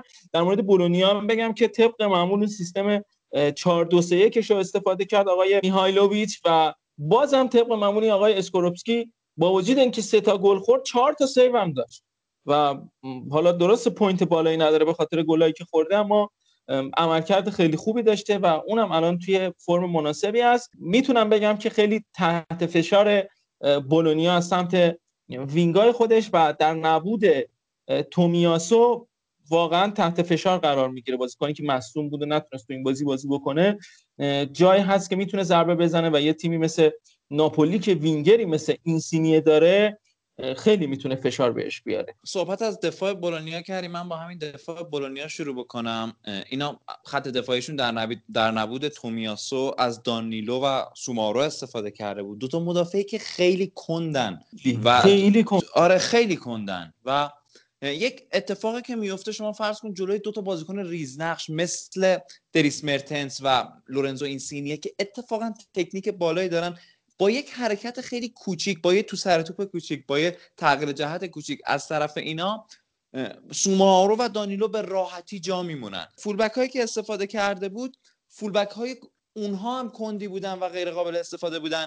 دی سیلوستری که سن خیلی بالایی داره و اون طرف اینسینیه خیلی اذیتش کرد، در طرف مقابلم امبایه‌ای که چندان چنگی به دل نمیزنه و خب متاپولیتانو اگه آماده باشه واقعا میتونه اینجور تیم‌ها و اینجور مدافعا رو اذیت بکنه، اینجور فولبک‌ها رو اذیت بکنه. اتفاق دیگه که افتاده در نبوده ویکتور اوسیمن، خب ما قبل‌تر می‌دیدیم اوایل فصل که اوسیمن بود، گاتوزو از دریس مرتنس و اوسیمن استفاده می‌کرد همزمان، اما در نبوده اوسیمن این مسئولیت باعث شد که مرتنس در نوک حمله قرار بگیره و پشت سرش گتوزو بیاد یک اقدام جالب انجام بده و پیوتر زیلینسکی رو بازی بده و جالبتر از این که زیلینسکی جواب داده برای اون پست. ما میبینیم هر بازی داره یا گل میزنه یا پاس گل میده یا خلق موقعیت های زیاد میکنه و تیکه گم شده پازل این تیمه بود انگار. خیلی خوب جواب داده و خیلی خوب نتیجه هم داده. ما میدونیم که پشت محوطه جریمه به زیلینسکی قبلتر هم همین بود، پشت محوطه جریمه وقتی شما به زیلینسکی فضا میدی میتونه براتون کشنده باشه، شوت‌های خیلی سرکشی میزنه، پاس‌های عمقی پرس شکن و ریسکی زیادی میده و همینا خودش خیلی اذیت میکنه تیم حریف. خب تیم گتوزو هم داره از چنین چیزی نتیجه میگیره. اون طرف اما ما میبینیم که چند وقتی زیاد به باکایوکو گویا اعتقاد نداره و داره از دیگو دمه استفاده میکنه. خب دیگو دمه هم یه بازیکن تخریب کنه خوبه و به خوبی تخریب میکنه، حالا به اون صورت نبود باکایوکو تو تیم گتوزو به چشم نمیاد و همین خودش به نظر من الان این ترکیبه که به این شکل جا افتاده هم خودش داره به تیم گتوزو کمک میکنه. من میتونم اینجوری بگم که حالا جنبنده‌ای بخوایم بکنیم در مورد این بازی، دقیقاً نقطه ضعف بولونیا نقطه قوت ناپولی بود. اون کارهای ترکیبی، مثلثایی که میان وینگرها شکل میدن به همراه حالا زیلینسکی، دمه یا فابیان، چقدر بازیکن خوب داره، یعنی هر کدومشون میگی واقعا بازیکنای خوبی. الان نگاه بکنی مثلا لوزانو نیست توی این ترکیب، پتانیا نیست، بعد از اون طرف مثلا اوسیمن هست، مرتنز هست، پولیتانو هست، زیلینسکی هست، اینسینیه هست، یا همه بازیکن خوب و همه اینا مثلا میتونن فشار بیارن به تیم مثل بولونیا و یه نکته هم در مورد زیلینسکی بگم که به نظرم زیلینسکی بازیکن تاکتیک پذیری نیست. یه بازیکن خیلی فانتزی باز، خیلی تکنیک خیلی بالایی داره، خیلی عجیبم هست. از یه بازیکن لهستانی، بازیکن‌های بلوک شرق ما اینقدر مثلا ببینید بازیکنی که خیلی تکنیکی باشه. و حتی اصلا حالا بعد از این در مورد توییت آمویال هم صحبت می‌کنیم. خیلی واقعا وقتی بخواد تاکتیک اگر بگیره و اون تاکتیک که مربی میخواد، اگر گتوزه البته تاکتیک بده، این بحث هم هست که ممکنه مثلا فردیت بازیکن آزاد بکنه واقعا یا تاکتیکی داده باشه. من فکر نمی‌کنم به زیلینسکی تاکتیک داده باشه. زیلینسکی آزاد بذارن خیلی کارا میتونه بکنه توی بازی و به نظرم میتونه یکی از بهترین هافکای سری آ باشه، یعنی تو تیم فصل میتونه قرار بگیره. در مورد توییت دیوید آمایلان بگم، یه سوالی کرده بود چند روز پیش و پرسیده بود که underrated ترین بازیکن سری آ این فصل کی بود؟ امیر به نظر کدوم بازیکن بوده؟ شاید بشه گفت نیکولو بارلا، فرانکسی. حالا به بارلا اخیراً خیلی پرداخته میشه ولی به نظرم هنوز اونقدری که در حد ارزش هاشه بهش پرداخته نمیشه. من بارلا رو جزو حداقل یکی از تاپ پنج هافبک های حال حاضر اروپا میدونم. من والا حالا جدا از بارلا کسیه که به نظرم نه overratedن نه underratedن، یعنی همون چیزی که باید باشن هستن. من فکر میکنم یکیش همین زیلینسکی، یکیش ماتیا زاکانی، جوردن ورتو یا مالینوفسکی. اینا واقعا آره رسلان مالینوفسکی هم میشه واقعا به عنوان بازیکن underrated بهش اشاره.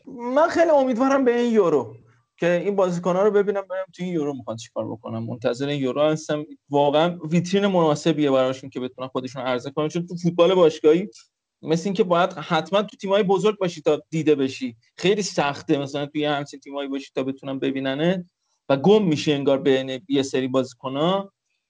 این اتفاق هم شاید داره برای اینا هم بیفته. اما بریم سراغ بازی آخر هفته و بازی که دوشنبه برگزار شد، بازی اینتر و آتالانتا. اینتری که تونست یک هیچ آتالانتا رو شکست بده تو بازی که فقط اینتر یه دونه شوت توی چارچوب داشت و همون هم تونست گل بزنه. یه نکته جالبی بین دو نیمه آقای توتونچی گفت که گفت بازی امیدوارم بازی گل داشته باشه وقتی که بازی صفر صفر بود، و چون بازی که صفر صفر باشه اصلا جذابیتی نداره. نمیدونم چه استنادی داره این حرفو میزنه، اصلا فوتبال میبینه که داره همچین حرف میزنه. استاد خیابانی گل براش استاد خیابانی میگه سف سفری زیبا اما بدون گل.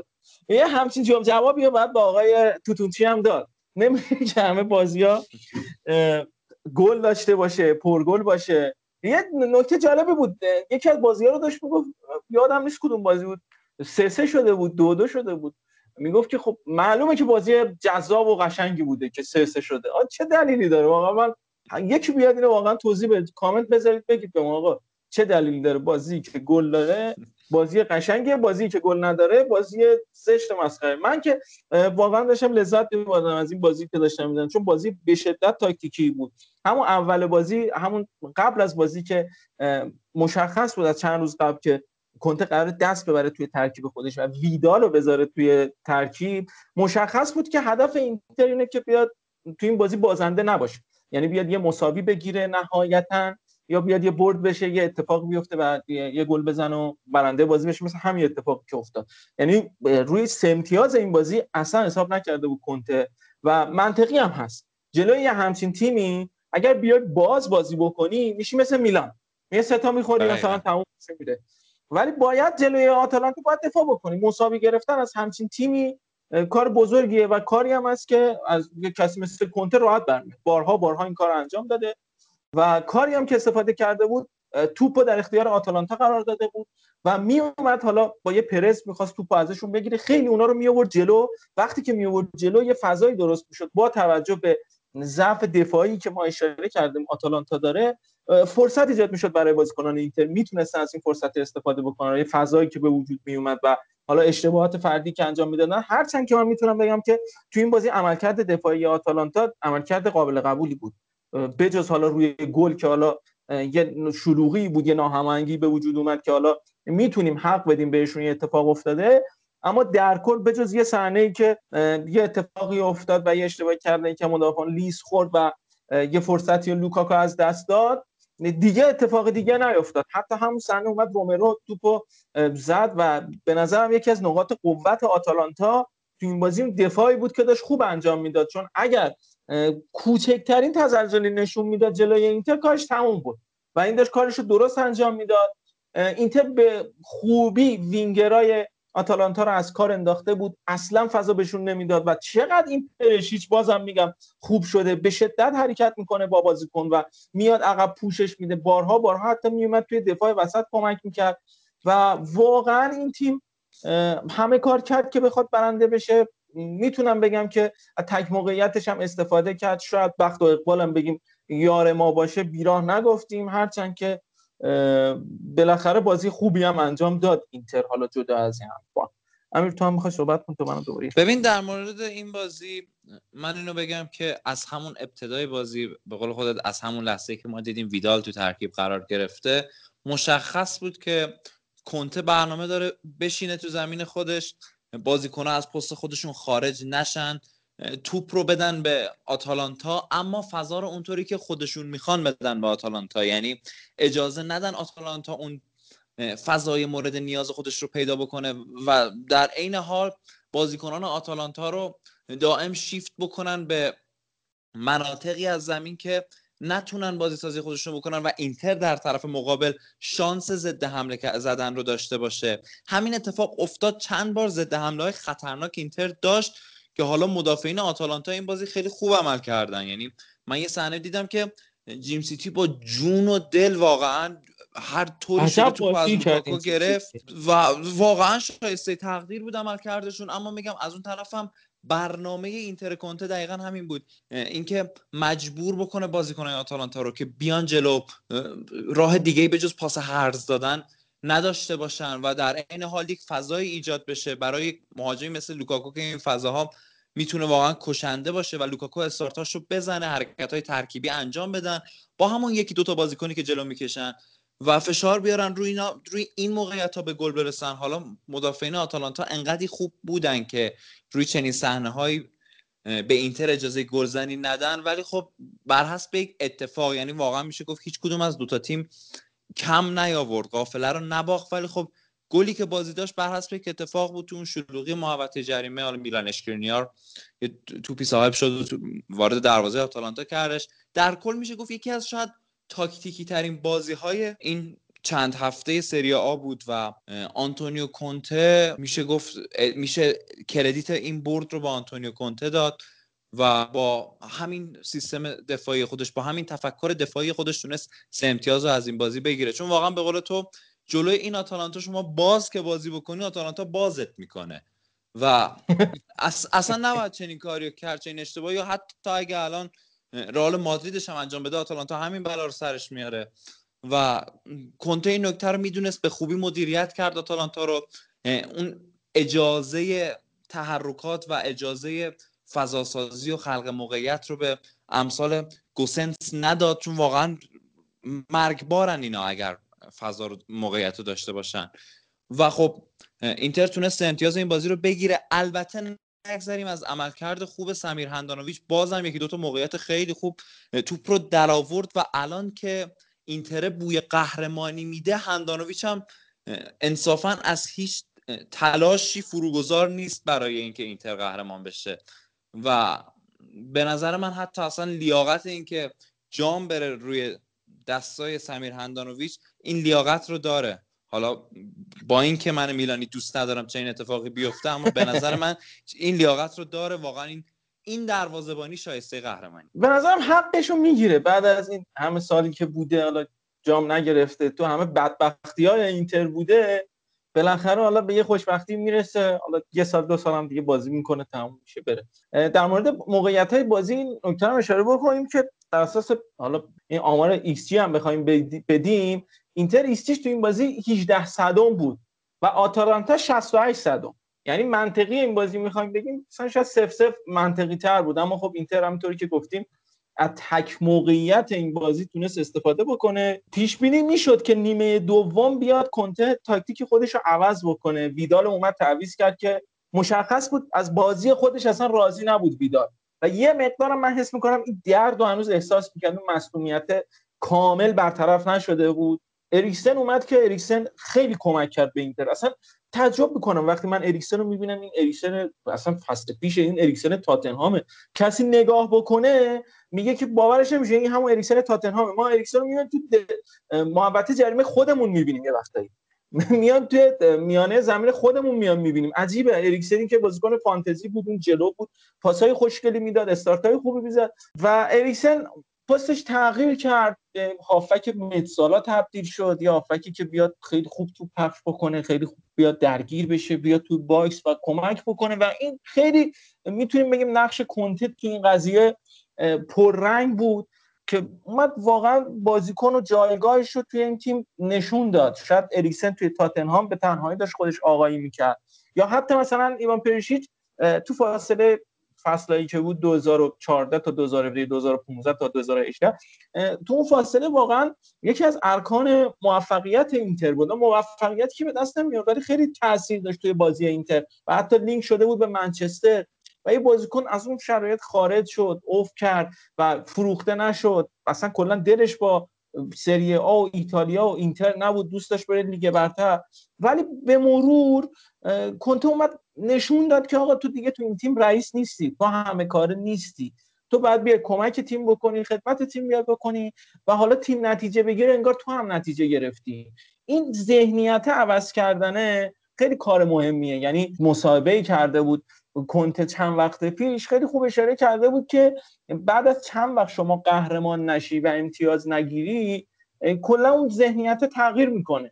یعنی مثلا مثل استقلال که قهرمان نشده میاد قر میزنه آقا مشکل پرسپولیس، مشکل نمیدونم وزیر، مشکل فلانه و کلا میاد دلایل دیگر رو پیدا میکنه برای اون اتفاقی که افتاده، در صورتی که مشکل اصلی خودتی. و حالا کونته اومده این ذهنیت رو عوض کرده و من سر همین میگم واقعا کاری که کونته کرده توی این تیم و اون فلسفه‌ای که آورده خیلی کار بزرگیه و این واقعا باید بهش خیلی توجه ویژه‌ای بشه. خیلی این فلسفه ارزشمنده. امیدوارم که حالا بعد از این اینتر نیاد پاتزا اینتر بازی بکنه و بیاد کلا یه چیز دیگه، یه فضای دیگه، فلسفه دیگه بیار از اون کارهایی که همیشه میکرده تو همین فضا همینطوری ادامه بده و میشه نتیجه هم گرفت با همین چیز. من که خودم دوست دارم مثلا دوره کونته که تموم شد یه کسی مثل سیمونه بیاد که حالا باید ببینیم اتفاق میفته یا نه. در مورد کونته بگم که فقط یه ناراحتی که از دستش داریم، خیلی اذیت میکنه، خیلی میاد بحث میکنه، یه بحثای الکی میکنه، تو کتش نمیره، نمیدونم نمیتونه قبول بکنه اون حرفی که میزنه. مثلا همین بازی الکی اومد یه کارت زرد گرفت و امروز هم فدراسیون فوتبال ایتالیا اعلام کرد که کونته برای بازی بعدی محرومه چون پنج کارت است و نمیتونه بازی بعدی رو نیمکت اینتر باشه. خیلی الکی، کلیپش هم هست توی فضای مجازی نگاه بکنید که اصلا بازی‌نویس هم هست، حتی بحث خاصی نکرده و داور داره توجیهش میکنه و اون الکی داره بحث میکنه، داور قشنگ داره آرومش میکنه، اون داره قشنگ آتیش قضیه رو زیاد میکنه، یه کارت زرد خیلی مسخره رو گرفت و نمیدونم واقعا شیطنتای کونته است که حالا جره تورینو که حالا فکر نمی‌کنم خیلی به مشکل بخوره ولی بازی‌های مهم شاید اذیت بکنه اینتر رو. ببین اتفاقی که در مورد اریکسن افتاد، من احساس میکنم که این خب اون اوایل دوست داشت که توی پست خودش بازی گرفته بشه، دوست داشت دقیقاً همون اریکسن تاتنهام باشه و بعدش که دید نمیتونه به چنین چیزی تو اینتر برسه، قصد جدایی پیدا کرد. یعنی خواست دیگه تو اینتر نباشه، بره تیمی که بتونه دقیقاً به خواستش برسه. و کونته هم دقیقاً همین بود. کونته هم میگفت بازیکنی که استایل من نیست رو من نمیخوام. اما بعدتر نه برای اریکسن مشتری پیدا شد و نه برای کونته خریدی از توی ژانویه اتفاق افتاد که بخواد تیمش رو عمق بده به اسکوادش و همین شد که اینا شاید یه جوری میشه گفت با هم دیگه به توافق رسیدن که با هم کنار بیان. و خب حالا اریکسن داره همونطوری که کونته ازش میخواد بازی میکنه و کونته هم همون بازی رو داره میگیره از اریکسن که خودش دلش میخواد و همین باعث شده که هر دو تا هر دو طرف منفعت ببرن و در نهایت ما ببینیم که کریستیان اریکسن یک هافبکی ظاهر شده که برخلاف چیزی که ما ازش انتظار داریم داره بازی میکنه، اما تو همین کاری که داره انجام میده موفقه و داره نتیجه میگیره. چنین چیزی راجبه ایوان پریشیچ هم صادقه. پریشیچی که اصلا دلش با اینتر نبود، به هر دری میزد که از اینتر جدا بشه و کونته هم که کونته هم راضی به استفاده از ایوان پریشیچ نبود. ما حتی دیدیم که کولاروف رو حتی برای پست وینگ بک جذب کرد، اما خب جواب ندادن گزینه‌ها و خالی بودن دست کنته نهایتاً باعث شد که از بازیکن‌هایی که شاید زیاد باشون ارتباط نمیگیره بل اجبار بازی بگیره و خب مربیه که میتونه واقعا خیلی وقتا میتونه از چوب خشک بازیکن بسازه. همین اتفاق به نظر من در مورد این بازیکن‌ها هم افتاد و ماهیت بازیشون تغییر کرد، اما به یک جهت خیلی مثبت و شاید برای طرفدار اینتر دیدنی. من در تکمیل صحبتات یه چیزی بگم و اینو ببندم. ما انتقادی که فصل پیش می‌کردیم به دوستانی که حالا به کنته نقدی داشتن و میگفتن بعد اخراج بشه، نباشه، این چه نتیجه‌ای گرفته. شما تصور کن با خط هافبکی متشکل از برخا والرو، گالیاردینی، کاندروا و بیراگی برسی به یه فینال اروپایی برسی به یه فینال اروپایی واقعا کار بزرگیه. به خاطر همینم که شده بعد تقدیر کرد اصلا از کن. اما خب بقیه بازی‌ها رو هم یه نگاه سریع بکنیم. تو نبرد تیمایی که از سری بی اومدن به سری آ، شنبه اسپتسیا با بنونتو بازی کرد که این بازی یک یک شد. بازی بود که دو تیم خیلی تلاشی نمی‌کردن برای گل زدن، هرچند که اسپتسیا طبق معمول پرس قشنگ خودش رو داشت انجام میداد، خواست تیره بشه اما زورش نمیرسید بیشتر از یه گل بزنه و در نهایت وقتی که یکی چقدر بود یه دونه گل زد دقیقه هفتاد و یک آقای برده و بازی رو مساوی کرد و همین یک یک تموم شد. بازی اودینزه و ساسولو همونجوری که امیر پیش بینی کردیم در موردش هم صحبت کردیم، این وینگ بک ها یا وینگرای ساسولو خیلی وینگرای ضعیفی هستن، یعنی اون چیزی نیستن که آقای دیزربی بخواد.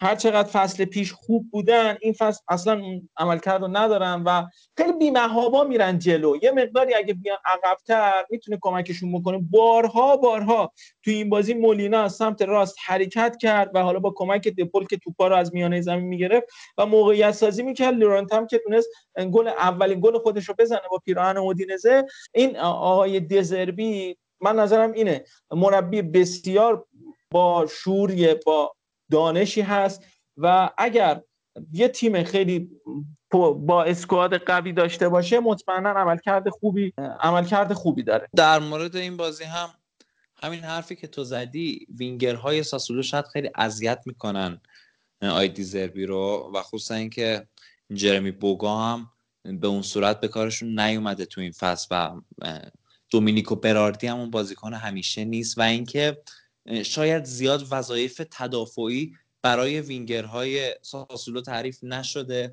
و اینا همکاری همکاری لازم رو نمی‌کنن برای دفاع کردن و همین خودش اذیت می‌کنه. ما می‌دونیم که این بازیکنی مثل رودریگو دی پاول با اون انرژی مضاعفی که داره، با اون خلق موقعیتایی که داره، حتی چند نفرم برای مارک کردن شاید کافی نباشن و اینکه وینگرها و خط حمله تیم شما اضافه بشه به دفاع برای کمک کردن به دفاع مقابل چنین بازیکنی و نه فقط این بازیکن که کل خط هافبک اودینزه مثل آرسلان، مثل ینس لارسن، اینا همشون اون برتری عددی رو باز باید از این تیم هم گرفت و خب این کار رو ساسولو انجام نداد به اون صورت و خب ضربه‌شو خوردن و نهایتاً دو هیچ این بازی رو باختن. ببین یه جاهایی به نظرم دزربی بعد بیاد بیاد خراب بکنه، بیاد بازی رو زشت بکنه. قرار نیست همیشه بیاد خوب بازی بکنی و نتیجه هم بگیری. باید برای اینکه بازی‌های ایران رو نتیجه بگیری باید بیای بازی رو خراب بکنی. اودینزه هم از اون تیماییه که باید بازیشو خراب کرد، یعنی خیلی هم نمیشه با این تیم شوخی کرد بهش بره. باید باشون مثل خودشون بازی کرد. دقیقاً آفرین، دقیقاً باید مثل خودشون بازی کرد. یه نکته دیگه هم در مورد تاکتیکی که گفتی، به نظرم یه مقداری اون شرح وظایفایی که داره میده دزربی به بازیکن‌ها شلوغ کرده و گنگشون کرده از کارهایی که باید بکنن. این یه مقداری اون ساسولو رو از شرایط اون شرایطی که اول فصل داشت بدون باخت همینطوری صدر جدول بود یه مقدار دور کرده، هرچند که همین جایگاهی هم که داره جایگاه خیلی خوبیه و دزربی مطمئنا مربی آینده‌داریه و بعدها توی تیم‌های بزرگتر هم خواهیم دیدش. اما بریم سراغ بازی کروتونو تورینو تورینویی که با انواع اقسام بازیکن‌های کرونایی اومد تو این بازی و تو این بازی بلوتی، برمل، لینتی، انکولو، سینگو رو در اختیار نداشت، یعنی پنج تا بازیکن اصلیش هم در اختیار نداشت. حالا بعد ببینیم برای بازی اینتر این بازیکن‌ها توی ترکیب قرار می‌گیرن و چهار دو باخت توی بازی که حتی رینکون هم تو این بازی دقایق آخر بازی کارت زرد دومو گرفت و اخراج شد. همون اخراج هم بعد اون خطایی که انجام داد باعث شد که اوناس یه استارت خیلی خوب بزنه، یک سولو گل خیلی خوشگل رو زد اوناس که ارزی اومده از کالیاری داره توی کروتونه بازی میکنه. آقای کوزمی هم که کوزمی ببخشید آقای کوزمی هم که نیومده محروم شد، یعنی از اون محرومیتایی که فقط مخصوص سری آ هست و نمیدونم من متوجه نمیشم اون که توهین به توهین اعتقادی منظورشون هست، از این فوشایی که نمیدونم چرا اصلا فوش اعتقادی اصلا چه معنی داره، تو بیا به اعتقادات مثلا فوش بدی بعد بیا محرومت بگه چیز مسخره یا حالا من درک نمیشم، ما درک نمیکنیم، ببینم توی فرهنگ ما هیچ هم ما درست درک نمیکنیم قطعا، ولی محروم شد و در دسترس نیست. یه بازی پرگل هم داشتیم این هفته، بازی فیورنتینا بود با پارما. این فیورنتینا اصلا تو جریان بازی نمیتونه گل بزنه. عرض کردم یه فیورنتینای خیلی بیمزه یا طرف هستیم و یه خبرایی هم بود که هفته پیش یه مقدار به مشکل خورد آقای پراندلی با ریبری بعد از اینکه دقیقه هفتاد و هشت جلوی روم تعویضش کردن، یه مقدار به نظر میومد یه مشکلی داره و تو این بازی هم توی ترکیب قرار نگرفت ریبری و بازی که سه سه شد و طبق معمول پارما جلو افتاد سه دو کرد بازی، اما دقیقه نود و چهار یه گل خورد. گلایی هم که فیورنتینا زد تو این بازی دوتا گل اولش از روی ضربات ایستگاهی بود، خیلی کار کردن روی ضربات ایستگاهی و مثل این که خود پراندلی هم ناامید شده گلزنی خط حمله‌اش، بیشتر تمرکزش رو گذاشته توی ضربات ایستگاهی. این پارما قبل از بازی اینتر که حالا دو یک باختن، دو تا بازی که قبل قبل که انجام داده بود دو تا دو دو کرده بود، دو دایی که همه با کامبک همراه، هم جلوی اسپتسیا و هم جلوی اودینزه، جفت بازی‌ها دو یک جلو بود و دو دو کرده بود، از دست داده بود. به نظر میاد یه مقدار خسته میشن و توی دفاع کردن هم خیلی مدافعان خوبی نداره. پارما بازم میگم واقعا یکی از شانس‌های سقوط، هرچند که حیف این پارما سقوط بکنه. و یه اتفاق دیگه هم این بود که آقای دیاورسا هم از کنار زمین اخراج شد، اونم محروم شد. کلا هفته محروم شدن مربی‌ها و این هفته بعد سه تا مربی روی نیمکت نیستن. بازی سمپدوریا کالیاری هم یکی از دیگر بازی‌های این هفته بود. یه اتفاق خیلی خوب برای کالیاری افتاد که ناینگولان گل زد، از اون گلای ناینگولانی خیلی خوب زد، دقیقه نود و شش یه شوت خیلی خوب زد و ناپولی و کالیاری این بازی رو مساوی کرد. هنوز این شوت زدن‌هاش توش نمرده. آره دیگه تاتش دیگه این تاتشه، یعنی این وقتی شوت زدن‌هاش یعنی دیگه نتونه شوت‌ها رو بزنه دیگه از فوتبال خداحافظی می‌کنه. و خیلی خوب جالب بود گلی که زد، یه جو خیلی خوبی داشتن و آقای سیمپلیچی و همه ریختن وسط زمین، یه خوشحالی خیلی خوبی کردن چون گل رو که زد دیگه بازی تموم شد و داور سوت زد. چون بازی یک یک بود بازی یک یک بود و دقیقه هشتاد بازی گابیادینی یه گل خیلی خوب زد که یکی از گل‌های زیبای این هفته بود، به کرانیو زد که هرچند کرانیو هم یه مقدار روی این گل مقصر بود. بازی دو یک شد، اما این گل نایگولان من فکر می‌کنم کلا همین باعث بشه که نایگولان یه کمی شرایطش عوض بشه، به این فرم خودش برگرد. یه نکته رو من و... در مورد هافبک تیم کالیاری بگم، این آلفرد دانکن، ما هنوز من خودم میگم من هنوز منتظرم که این استعداد شکوفا بشه، یعنی از وقتی که این توی اینتر بود اینا میگفتن یه استعداد قرار شکوفا بشه، ساسولو همینطور بود، فیورنتینا همین بود و من منتظرم که بالاخره الان فکر میکنم بیست و هفت سالش هم شده، منتظریم بالاخره تو بیست و هفت سالگی چیزی از خودش نشون بده که چی دیدن این استعدادهای استعدادیاب‌های ایتالیا توی این که دائما این خبر رو روش مانور میدادن که استعداد بزرگیه و به تیم‌های بزرگی هم لینک میشد حتی زمانی که تو ساسولو بود، ولی خب فصل م... اینتر لینک شد، همین فصل پیش بود موقعی که اینتر لینک شد و خب میگم من هنوز منتظر اینم که شکوفا بشه. پروژه عجیبیه، یه زمانی هی پشت سر هم چند تا بازی میومد پاس گل میداد بعد خیلی هم هایپش می‌کردن، تیم رسانه‌ای قوی داره، چه جوری بود اون ایجنتش خیلی فعال بود، بعد آمار میدادن آقا این اولین بازیکنی است که پنج تا بازی شش تا بازی پاپی داره پاس گل میده، بعد یه دفعه تموم میشد، کلا دیگه تموم میشد، میرفت تا آخر فصل مثلا یه پاس گل میداد. الان هم همینه، یعنی کیفیت رو داره ولی فکر کنم اون مغز رو نداره، مغز فوتبالیست حرفه‌ای شدن رو نداره. خیلی خب بازی‌های این هفته رو دیگه کامل بررسی کردیم، بریم سراغ بازی‌های هفته بعد که دو تا بازی عقب افتادم داریم توش. حالا امیر در مورد بازی هفته بعد به ما میگه. خب بازی هفته بعد از روز جمعه لاتزیو و کروتونه با هم بازی میکنن که من فکر نکنم واسه لاتزیو بازی سختی باشه. درسته، آره من فکر کنم لاتزیو برد راحت به دست بیاره. آتالانتا و اسپتزیا با هم بازی دارن که خب دو تا تیم فوتبال قشنگی ارائه میدن. حالا آتالانتا یه مقدار شاید قشنگ‌تر. مهدی تو چی پسند این بازیه؟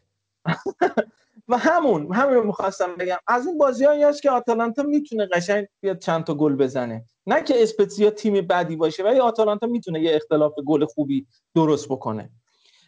بعد یه نکته دیگه هم در مورد این بازی اینه که در مورد این بازی‌های جمعه اینه که ما دو هفته پیش هم در مورد برنامه صحبت می‌کردیم، گفتیم چرا وقتی که تیم‌های ایتالیایی تو لیگ قهرمانان بازی دارن بازی‌هاشون جمعه نیست، مثل اینکه حرف ما رو شنیدن و بازی لاتزیو کروتونه آتالانتا اسپتزیا افتاد جمعه، چون سه شنبه چهار شنبه تو لیگ قهرمانان جفتشون بازی دارن، جفتشون هم باید سفر خارجی انجام بدن، یعنی بازیشون داخل ایتالیا نیست. خب روز شنبه هم ساسولو و هراس ورونا با هم دیگه بازی دارن. به نظر من یه بازی جوندار میونه جدولی میشه. آره پشت سر هم هم هستن دو تا تیم و حالا شاید اون مبلغ مالی تو رتبه خیلی تاثیر نداشته باشه، تو ایتالیا مثل انگلیس نباشه، اما رقابت خوبی دارن. یه جورایی دوتا مربی نسل نو فوتبال ایتالیا هستن و بازی قشنگی فکر کنم بشه. بنونتو فیورنتینا هم روز شنبه با هم بازی دارن. بازی هم بازی چنگی به دل بزنه. بازی‌های نچسب فیورنتینا کی تموم میشه؟ هر هفته ما میگیم فیورنتینا مثلا با بنونتو، فیورنتینا اودینز، همش میگیم بازی نچسبه، کی تموم میشه نمیدونم. و جنوا اودینزه هم آخرین بازی روز شنبه هستن که من شانس جنوا رو بیشتر از اودینزه میدونم، ولی به نظرم بازی پایاپایی باشه. حالا فکر کنم مساوی بشه. عجب شنبه بی بازی هست، همه بازی‌ها مورد شده یک شنبه، شنبه هیچ بازی نیست. یک شنبه بولونیا و سمپدوریا با هم بازی دارن. نه بازی به نظر من بازی نچسبی، زیاد بازی دلنشینی نیست. این هفته کلا فکر کنم باز... هفته نچسبی باشه. پارما و روم هم با هم بازی دارن که روم قطعا میبره این بازی رو، با اختلاف زیاد هم احتمالا میبره.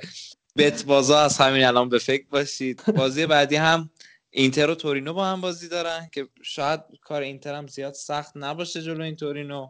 یه نکته من در مورد بازیکن‌های کرونایی اینتر، بازیکن‌های کرونایی تورینو من بگم که صحبت کردیم، این بلوتی بود که بنده خدا دخترش هم تازه به دنیا اومده، ماه فوریه به دنیا اومده و ندیده، یعنی این چند وقت حالا الان تو این چند وقت قرنطینه است و خانومش استوری گذاشته بود و خیلی با روحیه در مورد این اتفاق صحبت کرده بود. حالا من خودم بلوتی خیلی دوست دارم، شاید مقصد بعدیش هم میلان باشه، ان شاءالله که این قضیه ختم به خیر بگذره، ولی جلو اینتر بازی نرسه. و یوونتوس و کالیاری با هم دیگه بازی دارن که بعید میدونم یوونتوس بخواد اذیت بشه تو این بازی. مین ایونت هفته هم میشه به میلان و ناپولی اشاره کرد که نمیشه واقعا راجبش نظر داد، واقعا نمیشه. یه بازی من از این گتوزا هیچی بعید نیست، همه کار میتونه بکنه. و من یه سوالی از خودت دارم، مصدوماتون میرسن؟ مصدومامون اینطوری که من خوندم تو اخبار ربیچ و هاکان احتمال خیلی زیاد به این بازی برسن و حتی تئو هرناندز، اما زلاتان احتمالاً بازی برگشت مقابل منچستر یونایتد ما در اختیار داشته باشیمش. در مورد این بازی فقط من اینو بگم که من فکر میکنم چون ناپولی اگه بیاد مثل همین بازی که جلوی بولونیا انجام داده بود بیاد بی‌محابا بیاد بازی بکنه، مطمئنا کارش تمومه، خیلی زودم کارش تموم میشه تو بازی.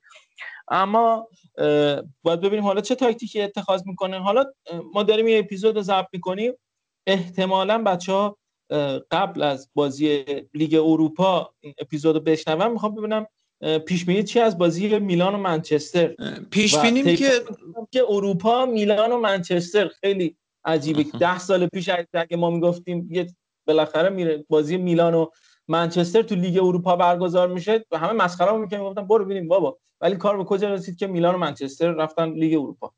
حالا کاکا نیست ولی خب ما امیدمون به دلاور میدان کاسیخو هست، ان شاءالله که یه خاطره قشنگ تو اولترافورد برای ما درست بکنه. ولی من دوست دارم منچستر با اختلاف خیلی زیاد میلان رو ببره که ما حتی امیدی به بازی برگشت نداشته باشیم، که زیاد تیم خودش رو خسته نکنه، چون به نظر من سهمیه لیگ قهرمانان و حضور در جمع این چهار تیم بالای جدول و اذیت کردن اینتر برای قهرمانی به نظر من هدف بهتریه تا اینکه حالا ما، چون لیگ اروپا در هر صورت من شانس قهرمانی میلان رو ده درصد میدونم در بهترین حالت، و ما الان منچستر نت... ما رو حذف نکنه یه تیم دیگه اون بالاتر حذف میشیم، دقیقاً مثل اتفاقی که فصل پیش برای اینتر افتاد.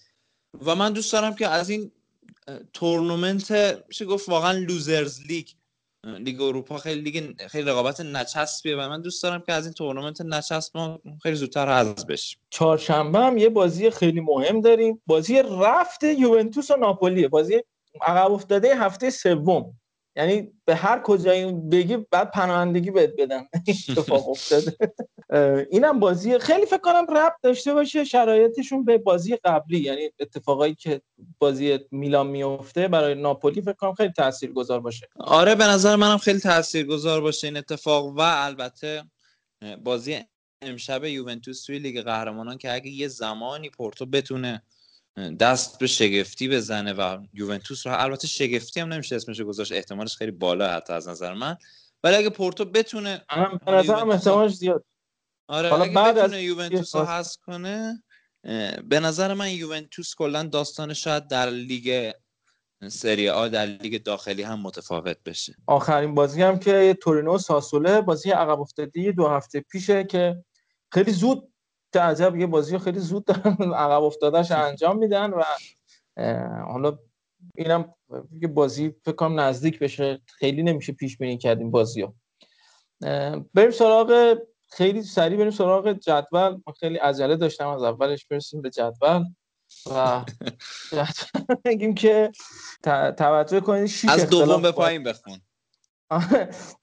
همه میدونن تیم اول که همون همیشگی، همون همیشگی که چند هفته است، یعنی نه که بیست هفته، شش اختلاف امتیاز با میلان و ده اختلاف امتیاز با یوونتوس. حاصل کار اینتره که با شصت و دو امتیاز صدر جدول حضور داره و همه تیم‌ها تاکید میکنن با افتخار زیر اینتر هستن، اونم تو جشن صد و سیزده سالگی اینتر. روم هم تیم چهارم جدوله با پنجاه امتیاز، آتالانتا چهل و نه امتیاز پنجم، ناپولی چهل و هفت امتیاز ششم، لاتزیو یه مقدار فاصله گرفته هرچند یه بازی کمتر داره ولی با چهل و سه امتیاز هفتمه. همین شانس سهمیه گرفتن لاتزیو رو الان چجوری میدونی؟ الان سهمیه لیگ قهرمانان رو به نظر من باید از دست رفته بدونن، ولی سهمیه لیگ اروپایی رو من هنوزم برای لاتزیو متصورم. به نظرم حتی اگه لیگ کنفرانس اروپا هم برسن کار خوبیه، یعنی چیز چی میگن چیزی نیست که خارج از مثلا شخصیت لاتزیو باشه یا خیلی بد باشه، با توجه با این اسکواد کار بزرگیه که حتی همینجا هم قرار بگیرن. شاید اصلا و... حضور در لیگ اروپا برای لاتزیو خیلی مفیدتر از لیگ قهرمانان باشه، یعنی یه تورنمنتیه که بیشتر در حد و اندازه این تیم لاتزیوه. میان اونجا آخه میان تو لیگ قهرمانان میبازن، مثلا یه اتفاق الان جلوی همین بایر مونیخ بعد از اینکه چهار تا گل خوردن کلا روحیه‌شون برای ادامه فصل هم به هم، یعنی کلا از اون بعد اوف کردن و این خیلی تاثیر داره. میگم مثلا حالا تورنمنتی مثل لیگ کنفرانس اروپا شاید برای ناپولی زشت باشه با این اسکوادی که داره، ولی به نظرم برای لاتزیو خیلی زشت نیست، آره نظر من.